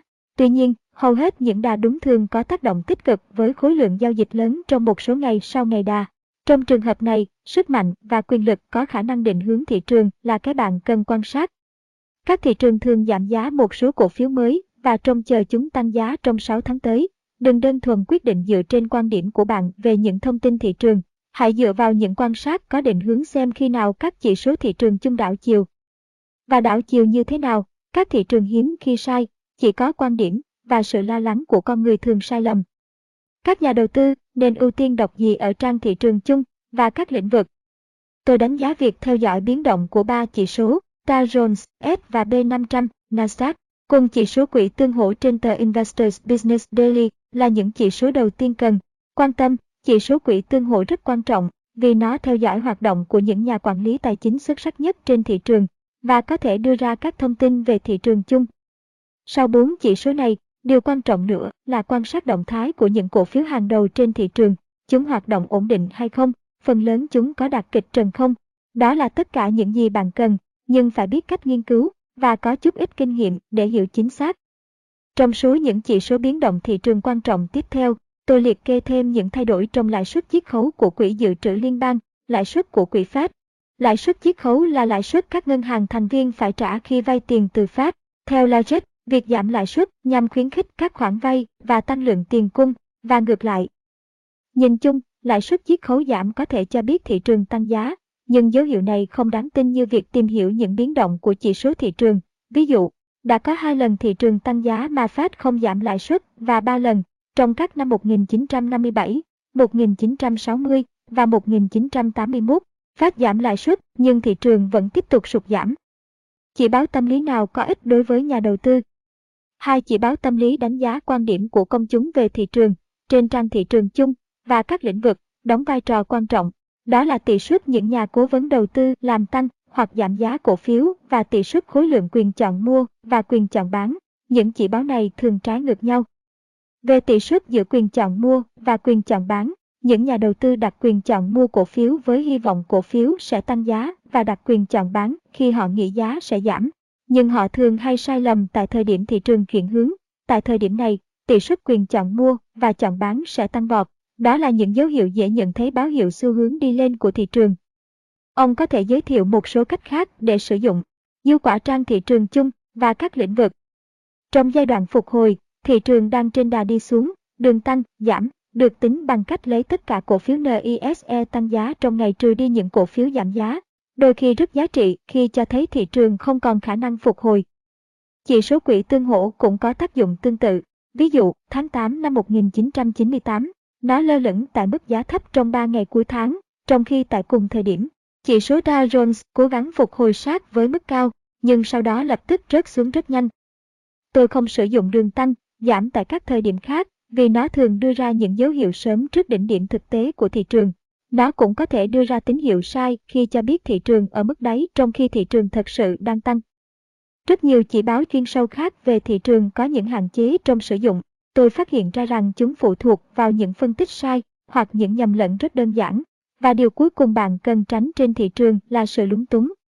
Tôi trung thành với những biện pháp chủ chốt như đã đề cập ở trên, theo kinh nghiệm của tôi, các chỉ báo như dư bán, dư mua, tổng số những cổ phiếu có giá mới cao so với cổ phiếu có giá mới thấp, khối lượng giao dịch tăng, giảm, đứng yên, sức mua, biến động trung bình và đường khuynh hướng thị trường là những mớ lộn xộn không cần thiết và tốn thời gian Chúng khiến bạn nhầm lẫn và tốn kém tiền bạc. Bạn có cần học thêm phương pháp để biết mức đáy của thị trường và giai đoạn thị trường tăng giá mới tiếp theo không? Những cổ phiếu thành công mới sẽ xuất hiện trong khoảng từ 10 đến 15 tuần đầu của giai đoạn này. Cổ phiếu Cisco Systems bắt đầu từ mức giá cơ bản của thị trường sụt giá năm 1990 và tăng vọt lên 15.650%. Franklin Resources vọt lên trong bối cảnh thị trường sụt giá năm 1984 và dẫn trước 14%. Home Depot cũng là một tên tuổi mới khi đó, đột phá ở mức 20 đô la với chỉ số B. E là 58 trong tháng 9 năm 1982 và sau đó dẫn đầu với mức tăng 37,9%. Walmart Khi giảm 20% vào năm 1980 đã nhảy vọt lên trên 13,3%. Tôi bắt đầu mua cổ phiếu Beacon Safe cuối năm 1976, nắm giữ trong 7,5 năm và nó đã tăng gấp 20 lần. Cổ phiếu này thực sự thoát khỏi vị trí đáy của thị trường sụt giá năm 1978. Một cổ phiếu khác, Pricecore, tăng 10 lần trong 3,5 năm, cũng thoát khỏi điểm đáy của thị trường sụt giá năm 1982. Gần đây hơn, thoát khỏi đáy thị trường vào tháng 10 năm 1998, tôi mua hai cổ phiếu LL và Charles Schwab. LL tăng 456% từ điểm xoay, điểm mua, Charles Schwab tăng 313%. Đơn giản là tôi không thể bỏ qua những cơ hội đầu tư lớn xuất hiện khi thị trường đảo chiều và có những tín hiệu tốt để mua vào. Nước Mỹ liên tục tạo cơ hội kinh doanh cho các nhà đầu tư, vì vậy bạn đừng bao giờ mất can đảm, không có vấn đề gì nếu bạn phải chịu đựng một số biến động không tốt từ thị trường. Hãy nghiên cứu sai lầm của bạn, rút kinh nghiệm, tìm ra những quy tắc mua và bán tốt hơn và đừng bỏ lỡ cơ hội trước mỗi giai đoạn tăng giá mới của thị trường. Nếu bạn chuẩn bị sẵn sàng và liên tục theo dõi tờ Investors Business Daily, các cơ hội sẽ ở ngay trước mắt bạn khi mỗi chu kỳ thị trường bắt đầu. Kết luận Các thị trường giảm giá tạo ra nỗi sợ hãi và sự không ổn định cho nhà đầu tư khi các cổ phiếu chạm đáy và đảo chiều để bắt đầu một giai đoạn thị trường tăng giá với những cơ hội mới, hầu hết mọi người không tin điều đó. Thị trường sẽ cố gắng đảo chiều hoặc phục hồi ở một số thời điểm trong giai đoạn sụt giá. Mỗi phục hồi là sự cố gắng của một cổ phiếu hoặc thị trường chung để lật ngược sau thời gian giảm giá. Các thị trường sụt giá thông thường diễn ra thành hai hoặc ba đợt sóng, bị ngắt quãng bởi một số nỗ lực phục hồi giả, thường thất bại sau một vài tuần, đôi khi là năm hoặc sáu tuần hoặc hơn. Thực tế, một trong số các nỗ lực phục hồi của thị trường sẽ tạo đà. Một đà xảy ra khi một trong những chỉ số đóng cửa ở mức tăng 1% hoặc hơn, với khối lượng giao dịch tăng so với ngày hôm trước, thời điểm tạo đà thường xuất hiện trong khoảng T. Ngày thứ tư tới ngày thứ nhất của nỗ lực phục hồi. Các chỉ số Dow Jones, S và B500, Nasdaq, cùng với chỉ số quỹ tương hỗ IBD là cơ sở tốt nhất để phân tích thị trường và nhận định thời điểm thị trường kịch trần hay chạm đáy. Tương tự, quan sát những cổ phiếu hàng đầu hoạt động như thế nào là một cách chỉ báo khác về trạng thái thị trường lên đỉnh. Hầu hết các chỉ báo kỹ thuật ít có giá trị. Các chỉ báo tâm lý như tỷ lệ dư mua, dư bán có thể hữu ích khi chỉ ra những thay đổi trong hướng thị trường. Bài 15. Bài toán lựa chọn cổ phiếu Trong bài này, Bill O'Neill bàn luận việc đánh giá toàn diện một cổ phiếu trước khi quyết định mua hay bán. Tôi rút ra được một số quy tắc trong việc lựa chọn cổ phiếu sau khi nghiên cứu toàn diện độc lập những công ty thành công trong nhiều năm, từ năm 1953 đến nay. 60% quy tắc của tôi dành cho các phân tích cơ bản bởi tôi chỉ muốn mua cổ phiếu của những công ty thật sự tốt, có sản phẩm độc đáo, riêng biệt hay dịch vụ cao cấp. Tôi tìm kiếm những công ty hàng đầu trong các lĩnh vực, những công ty có lợi thế so sánh hay sức cạnh tranh thực sự. Khi quyết định tham gia vào một thị trường có xu hướng tăng trưởng, bạn nên quan tâm những nhân tố sau. 1. Thu nhập trên mỗi cổ phần của công ty trong quý hiện tại có đạt ít nhất 25% không? Tỷ lệ tăng trưởng lợi nhuận có cao hơn so với những quý gần đây không? Trong 6 đến 12 quý gần đây, công ty có đạt mức tăng thu nhập trên 50%, 100%, thậm chí 200% hoặc hơn không? Tổng thu nhập quý tới dự kiến có cao hơn tổng thu nhập hiện tại không? Thu nhập ở những quý trước có tốt hơn kế hoạch không? Nếu đó là cổ phiếu tăng trưởng, thu nhập trong 3 năm gần đây có tăng bình quân bằng hoặc hơn 25% mỗi năm không? Chỉ số thu nhập trên cổ phiếu của công ty có đạt bằng hoặc cao hơn 80 không? 2. Nếu đó là cổ phiếu quay vòng, nó cần phải có hai quý thu nhập tăng mạnh hoặc một quý tăng rất lớn để thu nhập cả năm của nó đạt được mức đỉnh trước đó. Nếu nó có hai hoặc nhiều hơn hai quý tăng cao, thu nhập trong mờ, t năm tiếp theo có đạt gần hoặc trên mức đỉnh của hai năm trước đó không? Tổng thu nhập trong hai năm tới dự tính thế nào? 3. Công ty có doanh số bán hàng tăng trưởng mạnh trong 6 tới 12 quý không? Mức tăng đó có cao hơn những quý gần đây không? 4. Lợi nhuận chênh lệch sau thuế trong những quý gần đây có đạt hoặc chạm đỉnh không? Xu thế cải thiện lợi nhuận chênh lệch diễn ra trong bao nhiêu quý? Đó có phải là lãi suất tốt nhất trong ngành của nó không? 5. Lợi nhuận chênh lệch trước thuế hàng năm của công ty đạt bằng hoặc hơn 18% không? Với những nhà bán lẻ có thể chấp nhận lãi suất thấp hơn 6. Tỷ suất lợi nhuận trên vốn cổ phần có đạt từ 20 đến 50% hoặc hơn không? Chỉ số ROE của nó có phải là tốt nhất trong lĩnh vực đó chưa? 7. Doanh số bán hàng cộng lợi nhuận chênh lệch cộng chỉ số ROE đạt loại A hay B. Điều này quyết định vị trí của nó nằm trong nhóm 40% cổ phiếu dẫn đầu về mức tăng trưởng doanh số bán hàng, lợi nhuận chênh lệch trước và sau thuế, và tỷ suất lợi nhuận trên vốn cổ phần. 8. Ban lãnh đạo của công ty có sở hữu cổ phiếu không? 9. Cổ phiếu có phạm vi giá tốt không? Mức giá của những cổ phiếu tiêu biểu ở những thị trường như Nasdaq là từ 16 đến 150 đô la, NISE là 20 đô la hoặc hơn, nên nhớ rằng những cổ phiếu hàng đầu như Cisco System, Walmart, Microsoft, PeopleSoft và Angel đã bước khỏi mức giá ban đầu trong khoảng từ 30 đến 50 đô la một cổ phiếu trước khi có bước nhảy phi thường về giá. Giá là sự phản ánh cơ bản của chất lượng cổ phiếu, chất lượng không đi kèm với những cổ phiếu giá rẻ. 10. Cổ phiếu đó có nằm trong những ngành đang phát triển như lĩnh vực bán lẻ, tinh học và công nghệ, y tế và chăm sóc sức khỏe, thư giãn và giải trí. Nó có thuộc một trong năm nhóm ngành tốt nhất bây giờ không? Hãy kiểm tra mục những cổ phiếu cao và thấp trong 52 tuần để tìm kiếm năm nhóm cao nhất này. 11. Những biểu đồ chỉ số thấp trong tờ Investors Business Daily cho thấy thị trường hiện tại thích những cổ phiếu có mức vốn hóa thị trường lớn hay nhỏ. Trong True, G hợp này, bạn nên đi theo số đông và không nên chống lại xu thế hiện tại của thị trường.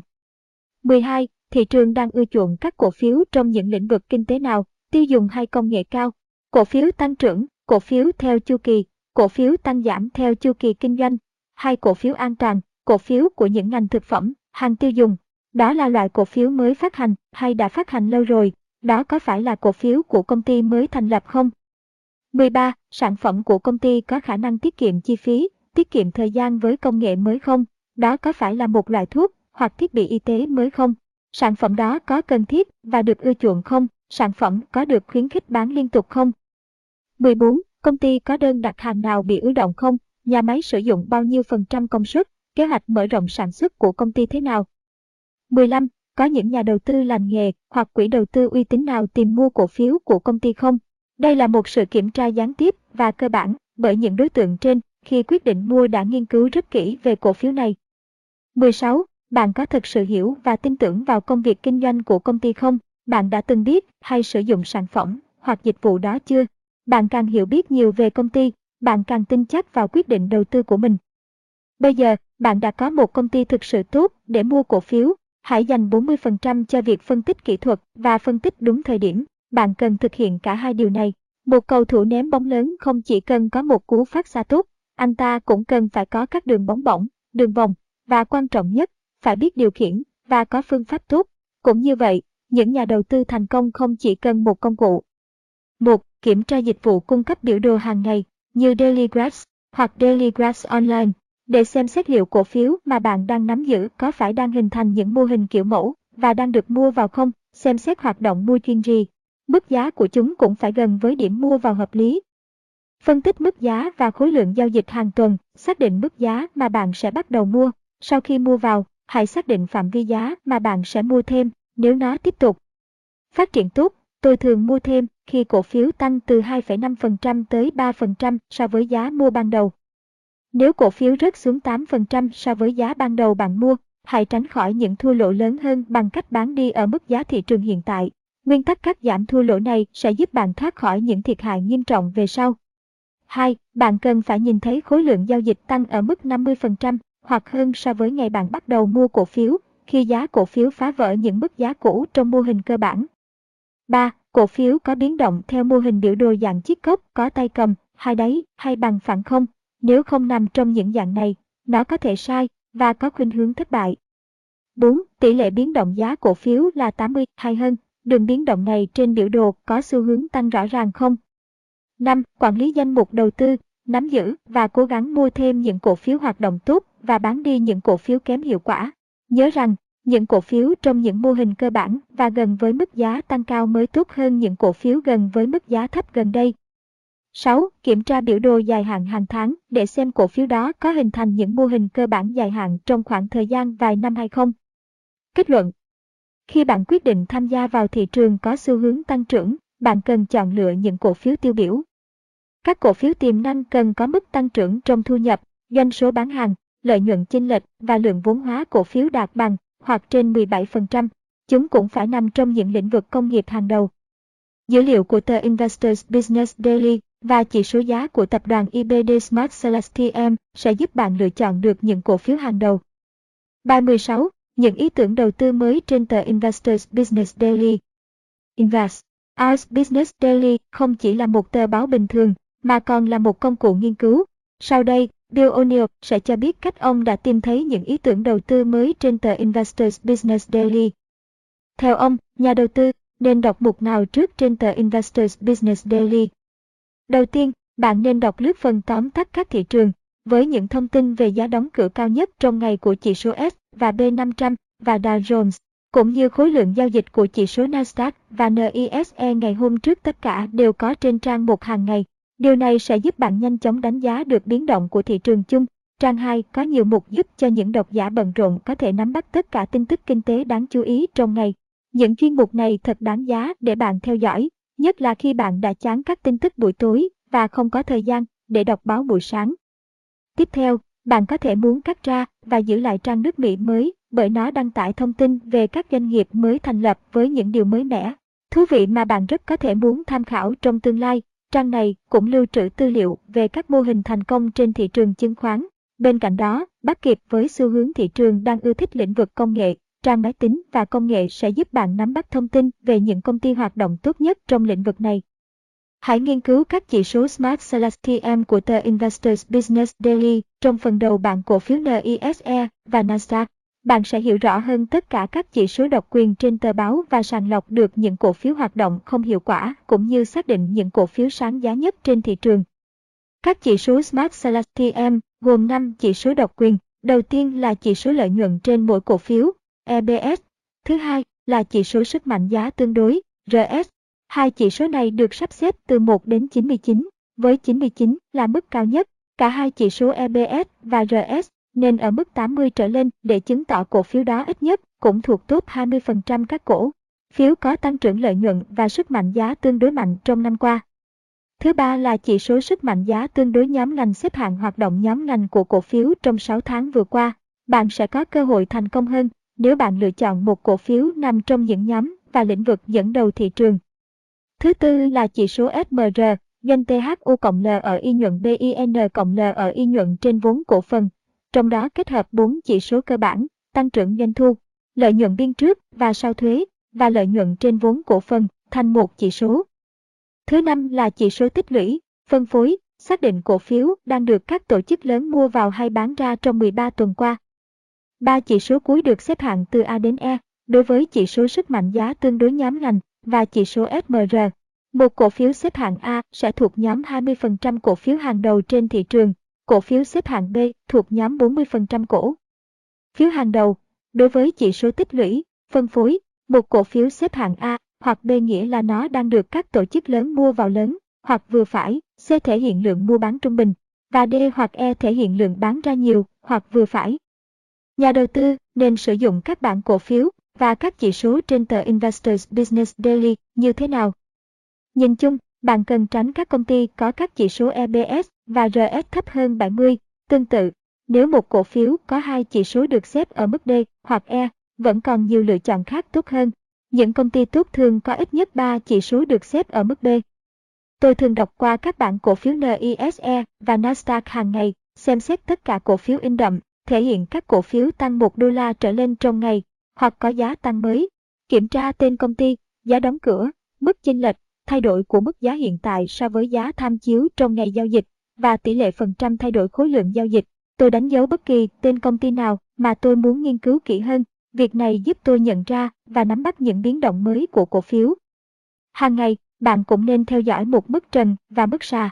Trong 52 tuần, bảng giá cao mới trên trang các nhóm ngành để nhận biết những cổ phiếu mạnh nhất trong năm nhóm ngành hàng đầu trên thị trường hiện nay. Ngoài ra, danh sách giá tăng cao nhất trong một lợi nhuận trên tờ Investors Business Daily là một nguồn hay để tìm những công ty có tăng trưởng lợi nhuận lớn. Hàng ngày, bạn nên nghiên cứu mục nơi dòng tiền chảy nhiều nhất ở phần đầu các bảng cổ phiếu NISE và Nasdaq. Mục này cho biết khối lượng giao dịch của các cổ phiếu lớn trên thị trường tăng hay giảm. Khối lượng giao dịch bất thường báo hiệu dòng tiền của các tổ chức lớn đang chảy vào hoặc ra một cổ phiếu. Để biết thêm thông tin về các cổ phiếu mà các quỹ tương hỗ hàng đầu mới mua vào, tôi khảo sát các biểu đồ trên trang quỹ tương hỗ trên tờ Investors Business Daily hàng ngày. Những biểu đồ cổ phiếu nhỏ trên tờ báo này thì sao? Tôi thường xem qua các biểu đồ nhỏ của các cổ phiếu trên tờ Investors Business Daily ở các mục NISE và Nasdaq. Đây là những biểu đồ biểu thị giá cổ phiếu hàng tuần, hoặc tăng giá, tiến lên mức giá trần mới, hoặc khối lượng giao dịch tăng. Tôi đánh dấu những cổ phiếu có mô hình giá có vẻ hợp lý. Quay lại bài 9, 10 và 11 xem ví dụ về các mô hình biểu đồ hợp lý. Sau đó, tôi nghiên cứu kỹ hơn một số công ty và cũng sử dụng biểu đồ để xác định chính xác thời điểm mua bất kỳ cổ phiếu tiềm năng nào mà tôi tìm thấy trên tờ Investors Business Daily. Các biểu đồ này đều có sẵn trên trang www.dailygraphs.com. Bạn không nên bỏ lỡ một tổng kết cuối tuần trong số báo ra ngày thứ sáu hàng tuần. Mục này đăng tải danh sách các cổ phiếu có cả chỉ số EBS và chỉ số sức mạnh giá tương đối là 85 trở lên, top 15% các cổ phiếu hàng đầu trên thị trường. Nhờ đó, bạn sẽ nhanh chóng xác định những cổ phiếu tốt nhất trong các nhóm ngành hàng đầu. Bạn cũng sẽ tìm thấy trong số báo này các biểu đồ diễn biến cổ phiếu của 28 công ty. Kết luận Nhìn chung, bạn cần tránh những công ty có chỉ số EBS và RS thấp hơn 70. Tương tự, nếu một C, phiếu có hai chỉ số xếp hạng D và E, thì bạn nên lựa chọn cổ phiếu khác tốt hơn. Bạn nên tìm kiếm những công ty có ít nhất 3 chỉ số xếp hạng B. Hãy tìm kiếm những cổ phiếu in đậm trong các bảng cổ phiếu. Cổ phiếu in đậm là cổ phiếu tăng 1 đô la trở lên trong ngày và đang tiến lên mức giá trần mới. Đây là một khởi đầu tốt để nghiên cứu cổ phiếu kỹ lưỡng hơn. Hãy sử dụng biểu đồ để quyết định chính xác thời điểm mua bất kỳ cổ phiếu tiềm năng nào tìm thấy trên tờ Investors Business Daily. Bài 17. So sánh đầu tư tăng trưởng và đầu tư giá trị. Nhiều người cho rằng, có hai trường phái nhà đầu tư, nhà đầu tư tăng trưởng và nhà đầu tư giá trị. Thông thường, hai trường phái này hành động trái ngược nhau, mỗi trường phái đại diện cho một phương pháp đầu tư tốt nhất. Điểm khác biệt giữa đầu tư tăng trưởng và đầu tư giá trị là gì? Các nhà đầu tư tăng trưởng luôn tìm kiếm những công ty có tăng trưởng doanh thu và lợi nhuận nhất quán trong vòng từ 3 đến 5 năm vừa qua, thông thường khoảng 20% hay hơn mỗi năm. Cổ phiếu của các công ty như SunCloud, Paychex, Cisco Systems và Microsoft được xem là những cổ phiếu tăng trưởng trong những năm 1990. Chỉ số B, E của các cổ phiếu tăng trưởng thường cao hơn những loại cổ phiếu khác vì chúng tăng trưởng lợi nhuận tốt hơn nhiều. Điểm nổi bật ở các cổ phiếu tăng trưởng là có những sản phẩm hoặc dịch vụ chất lượng cao, tạo ra lợi nhuận biên và lợi nhuận trên vốn cổ phần cao, thường khoảng từ 17% đến 50%. Ngoài ra, lợi nhuận của những cổ phiếu đó được ước tính sẽ tăng đáng kể trong một hoặc hai năm nữa. Những nhà đầu tư giá trị lại khác, họ tìm kiếm cổ phiếu của những công ty được thị trường định giá thấp hơn giá trị thực của chúng. Họ nghiên cứu bảng cân đối tài khoản và báo cáo lãi lỗ, tìm kiếm những dấu hiệu cho thấy giá trị ngầm của công ty, như một khối lượng lớn tiền mặt chưa sử dụng hoặc tài sản trong sổ sách của công ty theo giá thị trường hiện hành. Họ chờ đợi mua được cổ phiếu ở mức giá hời và cổ phiếu có chỉ số E thấp hoặc chỉ số giá trên giá trị sổ sách thấp. Những nhà đầu tư giá trị chờ đợi và hy vọng thị trường thừa nhận giá trị cổ phiếu của họ để nó tăng giá. Điều này thường mất một khoảng thời gian khá lâu và đôi khi không bao giờ xảy ra cả. Việc mua những cổ phiếu có chỉ số B, E thấp dường như rất phổ biến, điều đó liệu có tốt không? Nhìn chung, thị trường chứng khoán là một thị trường đấu giá tự do, nơi hầu hết cổ phiếu được bán với giá dao động xung quanh mức giá xứng đáng của nó tại thời điểm đó. Nói cách khác, một cổ phiếu có chỉ số B, E là 10, thì nó đáng giá gấp 10 lần lợi nhuận kiếm được, và một cổ phiếu có chỉ số B, E là 35 nghĩa là nó giá trị gấp 35 lần lợi nhuận kiếm được. Nếu giá hoặc chỉ số B, E tăng hay giảm là do báo cáo lợi nhuận của công ty tốt hơn hay xấu đi. Vì vậy, thật không chính xác khi cho rằng cổ phiếu là một món hời chỉ bởi vì chỉ số B, E của nó thấp, và ngược lại, cũng không đúng nếu cho rằng cổ phiếu có chỉ số B, E cao là đắt. Tương tự như bạn không thể mua một chiếc Mercedes với giá của một chiếc Chevrolet được. Một bài học đơn giản là bạn nhận được thứ xứng đáng với số tiền bạn bỏ ra.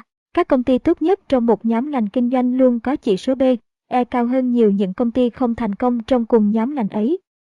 Chúng tôi xây dựng những hình mẫu cổ phiếu nổi bật trong suốt những năm 1990 như Angel, Cisco Systems, Microsoft, America Online, Ascend, MC và PeopleSoft có chỉ số B, E trung bình khoảng 31 trước khi chúng bắt đầu tăng giá gấp 5, gấp 10 lần. Và đa số những cổ phiếu sáng giá này đều có chỉ số B, E trung bình khoảng 70 sau khi chúng có những đợt tăng giá mạnh mẽ. Một nhà đầu tư giá trị có thể đã bỏ lỡ tất cả những loại cổ phiếu trong thời kỳ nó tăng trưởng nhất theo tôi, các chỉ số B, E bị hiểu sai và được cường điệu như một công cụ lựa chọn cổ phiếu. Chỉ có tăng trưởng lợi nhuận và doanh thu là nguyên nhân quan trọng nhất khiến cổ phiếu tăng giá. Nếu bạn lựa chọn đầu tư vào những cổ phiếu cá nhân và không phải là một nhà đầu tư chuyên nghiệp, bạn không nên đi theo trường phái đầu tư giá trị. Hãy đầu tư vào những công ty phát triển tốt nhất. Hãy mua cổ phiếu của các công ty đang dẫn đầu trong ngành kinh doanh của họ về doanh thu, lợi nhuận, lợi nhuận biên và lợi nhuận trên vốn cổ phần. Những công ty đang chiếm lĩnh thị trường tốt nhất so với những đối thủ cạnh tranh khác. Tại sao ông lại khuyên các nhà đầu tư chọn phương pháp đầu tư tăng trưởng? Trong cuộc đời kinh doanh của mình, tôi đã gặp hàng nghìn nhà đầu tư, nhưng chưa hề biết tới một nhà đầu tư nghiệp dư nào thành công rực rỡ nhờ sử dụng phương pháp đầu tư giá trị. Có lẽ sẽ có một số trường hợp ngoại lệ, nhưng tôi chưa bao giờ thấy cả. Ngược lại, tôi biết hàng tá những nhà đầu tư tăng trưởng có tỷ lệ lợi nhuận trung bình mỗi năm từ 25% tới 50%, thậm chí còn nhiều hơn thế. Người quản lý tiền của công ty William O'Neill Cộng Co, Lee Freestone, đã có mức lợi nhuận là 271% vào năm 1998 và trên 100% vào nửa đầu năm 1999. Năm 1991, khi mới 25 tuổi, anh đã ghi tên mình vào danh sách những nhà đầu tư vô địch toàn nước Mỹ với tài khoản cá nhân có mức lợi nhuận 279%. Tất nhiên, các kết quả như vậy phải tới từ những con người tận tâm, làm việc hết mình. Song, cũng thật dễ chịu khi biết những gì bạn có thể làm được nếu bạn sẵn sàng dành thời gian và làm việc theo một phương pháp nghiêm túc. Dễ dàng dẫn chứng những điển hình thành công của nhà đầu tư giá trị, đa số họ không phải là Warren Buffett, họ không có các nguồn để khảo sát tỉ mỉ tình hình tài chính cũng như đánh giá đúng mô hình kinh doanh của một công ty như Buffett. Áp dụng hai phương pháp đầu tư này vào các quỹ tương hỗ thế nào? Nếu bạn là một nhà đầu tư theo quỹ tương hỗ, bạn có thể mua một quỹ tăng trưởng hoặc một quỹ giá trị. Trong dài hạn, các quỹ sẽ không tạo nhiều khác biệt vì thành tích hoạt động của chúng giống nhau. Trong hơn 30 năm qua, tôi đã phân tích các quỹ và thấy điều đó là đúng. Từ tháng 1 năm 1973, các nhà đầu tư giá trị cho rằng những quỹ giá trị thu được kết quả hoạt động tốt hơn các quỹ tăng trưởng vì quỹ giá trị ít bất ổn và ít giảm trong thị trường sụt giá. So sánh hai loại quỹ này trong giai đoạn đầu của thị trường sụt giá năm 1973 đến 1974, các quỹ giá trị hoạt động tốt hơn các quỹ tăng trưởng. Tuy nhiên, nếu so sánh trong giai đoạn đầu của thị trường giá lên, ví dụ năm 1975, các quỹ tăng trưởng hoạt động tốt hơn các quỹ giá trị. Một số người thích sở hữu cả hai loại quỹ để cảm thấy an toàn hơn. Thực tế, tôi tin rằng các quỹ tăng trưởng có chất lượng hoạt động tốt hơn. Quan trọng là nhà đầu tư phải quyết định lựa chọn giữa quỹ tăng trưởng vốn lớn, sở hữu các công ty lớn, và quỹ tăng trưởng vốn nhỏ. Những cổ phiếu của quỹ này bất ổn và rủi ro cao hơn. Điều thật sự quan trọng là phải sở hữu một quỹ tăng trưởng hoạt động tốt, chứ không phải một quỹ ngành hay một quỹ quốc tế. Bạn nên giữ nó vĩnh viễn. Bạn phải tạo ra số tiền thực tế trong quỹ bằng cách để chúng tự sinh lời, chứ không phải bằng cách gia nhập rồi lại rút khỏi các quỹ. Kết luận Có hai trường phái nhà đầu tư cơ bản, nhà đầu tư tăng trưởng và nhà đầu tư giá trị. Các nhà đầu tư tăng trưởng tìm kiếm những công ty có lợi nhuận và doanh thu tăng mạnh, lợi nhuận biên cao và lợi nhuận trên vốn cổ phần trên 17%. Các nhà đầu tư giá trị tìm kiếm những cổ phiếu giá rẻ và có chỉ số B, E thấp. Các nghiên cứu của chúng tôi cho thấy những cổ phiếu sáng giá trên thị trường có chỉ số B, E vượt trội đáng kể so với các cổ phiếu khác, gấp 31 lần so với mức trung bình của thị trường, trước khi chúng tăng giá đột biến. Ô các quỹ tương hỗ cũng là những khoản đầu tư lớn. Hãy lựa chọn các quỹ hoạt động tốt từ một các quỹ tương hỗ trên tờ Investors Business Daily. Hãy nhớ chìa khóa để thành công với các quỹ tương hỗ là mua và giữ nó vĩnh viễn. 24 bài học sống còn để đầu tư thành công trên thị trường chứng khoán. Nếu bạn có khả năng hãy mua sách gốc để ủng hộ tác giả, người dịch và nhà xuất bản. Lời giới thiệu Thị trường chứng khoán Việt Nam đang ngày càng phát triển và trở thành lĩnh vực đầu tư hấp dẫn. Nó hứa hẹn những khoản lợi nhuận khổng lồ, nhưng cũng tiềm ẩn không ít rủi ro. Vì vậy, tìm kiếm cơ hội làm giàu từ chứng khoán và đồng thời giảm thiểu những thua lỗ, rủi ro là mối quan tâm hàng đầu của mọi nhà đầu tư. Trong khi đó, các luồng thông tin xuất hiện gần đây trên thị trường lại mang tính đa chiều, thường chưa được kiểm chứng về độ chính xác, nên đã ảnh hưởng tiêu cực đến tâm lý của nhiều nhà đầu tư trong nước. Kết quả là không ít người đã phá sản. Thực tế đó cho thấy họ cần trang bị cho mình kiến thức về đầu tư chứng khoán, thu thập và cập nhật thông tin về tình hình thị trường để đưa ra được những quyết định đầu tư đúng đắn và không bị động phản ứng theo đám đông. Trước nhu cầu đó, sách viết về chứng khoán đã đồng loạt ra đời, Các cuộc điều tra thị trường sách cho thấy đại đa số độc giả Việt Nam muốn học hỏi từ sách chứng khoán của các tác giả nước ngoài, nhất là những cuốn hoặc viết về các nhà đầu tư xuất sắc trên thế giới, hoặc do chính các nhà đầu tư này viết về kinh nghiệm của bản thân. Cuốn sách 24 bài học sống còn để đầu tư thành công trên thị trường chứng khoán do Alpha Books mua bản quyền, dịch và xuất bản tại Việt Nam là của tác giả William G. O'Neill, một nhà kinh doanh rất thành công tại Mỹ. Ông tổng kết ở đây những phương pháp và kinh nghiệm đầu tư của mình, đồng thời đưa ra những nguyên tắc kinh doanh cổ phiếu thành công như mua cổ phiếu khi nó đang lên giá và bán khi giá đạt được mức 20 đến 25% giá mua ban đầu. Luôn nhận biết mức giá nào là đỉnh điểm để bán cổ phiếu trước khi nó chạm đỉnh và chuẩn bị xuống dốc, cắt giảm thua lỗ càng sớm càng tốt và không bao giờ để mức thua lỗ quá 8%.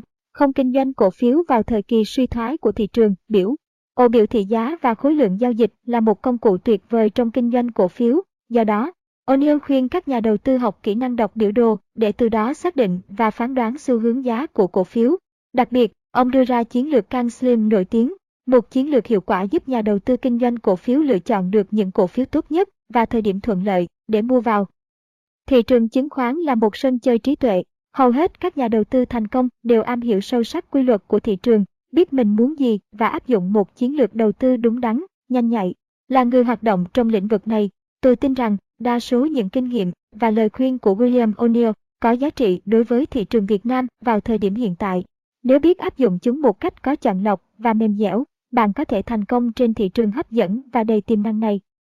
Những năm gần đây thực sự là thời kỳ hoàng kim của các nhà đầu tư chứng khoán, hiếm khi nào thị trường giá lên lại tồn tại lâu như vậy.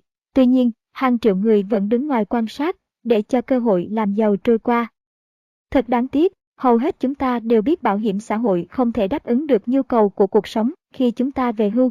Do đó, các nguồn thu nhập thêm là cần thiết để duy trì mức sống thoải mái. Vậy tại sao không có nhiều người tận dụng những cơ hội đầu tư tuyệt vời do thị trường chứng khoán mang lại? Không thể đổ lỗi cho vấn đề thiếu thông tin, bởi nhờ Internet, các nhà đầu tư cá nhân có nhiều cơ hội tiếp cận với nguồn thông tin hơn bao giờ hết. Nhưng điều đó cũng đặt ra một thách thức mới là phải chọn lọc những thông tin quan trọng, có ích trong vô số quan điểm và ý kiến cá nhân. Điểm khác biệt của 24 bài học này là chúng dựa trên sự nghiên cứu và phân tích toàn diện về thị trường chứng khoán trong 45 năm qua. Nghiên cứu đã phát hiện những nguyên tắc và chỉ dẫn về cách thức hoạt động của thị trường chứng khoán, thực tế đã chứng minh tính hiệu quả của các anh. Nguyên tắc này, bất kể diễn biến thị trường và các quan điểm của đám đông ra sao. Từ năm 1953, hàng năm, chúng tôi đều xây dựng hình mẫu những nhà đầu tư chứng khoán thành công nhất các cổ phiếu họ nắm giữ tăng giá gấp đôi, gấp 3, thậm chí 10 hoặc 20 lần. Chúng tôi đã và sẽ tiếp tục phân tích các cổ phiếu đó để tìm ra chúng có những điểm chung gì trước khi biến động lớn về giá. Nghiên cứu này đưa ra 7 đặc điểm phổ biến, tồn tại trong nhiều năm, theo nhiều chu kỳ của thị trường. Bạn sẽ ngạc nhiên vì một số điều mà bạn đọc và tìm hiểu sẽ không giống với những điều mà trước đó bạn biết hoặc tin là đúng. Cuốn sách này sẽ cho bạn biết 7 đặc điểm trên, thêm vào đó, bạn sẽ biết được chính xác thời điểm và cách thức mua bán cổ phiếu, cách đọc biểu đồ và sử dụng tờ Investors Business Daily để hình thành các ý tưởng đầu tư cũng như quản lý danh mục đầu tư của bạn. Theo kinh nghiệm của tôi, tính hay e sợ và dao động sẽ cản trở nhà đầu tư thành công. Nếu bạn vẫn chưa tiến hành đầu tư, tôi hy vọng rằng cuốn sách sẽ mang lại cho bạn nền tảng kiến thức vững chắc và sự can đảm để bước chân vào lĩnh vực này.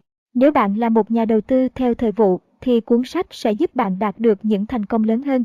Ngoài ra, cuốn sách này còn giúp bạn hiểu được nguyên nhân khiến bạn bỏ lỡ những cơ hội thu lợi lớn hay không giữ được các khoản lợi nhuận kết xu dù bạn đã có nó trong tầm tay. Chúc bạn học hỏi được nhiều điều và thành công hơn. Trân trọng.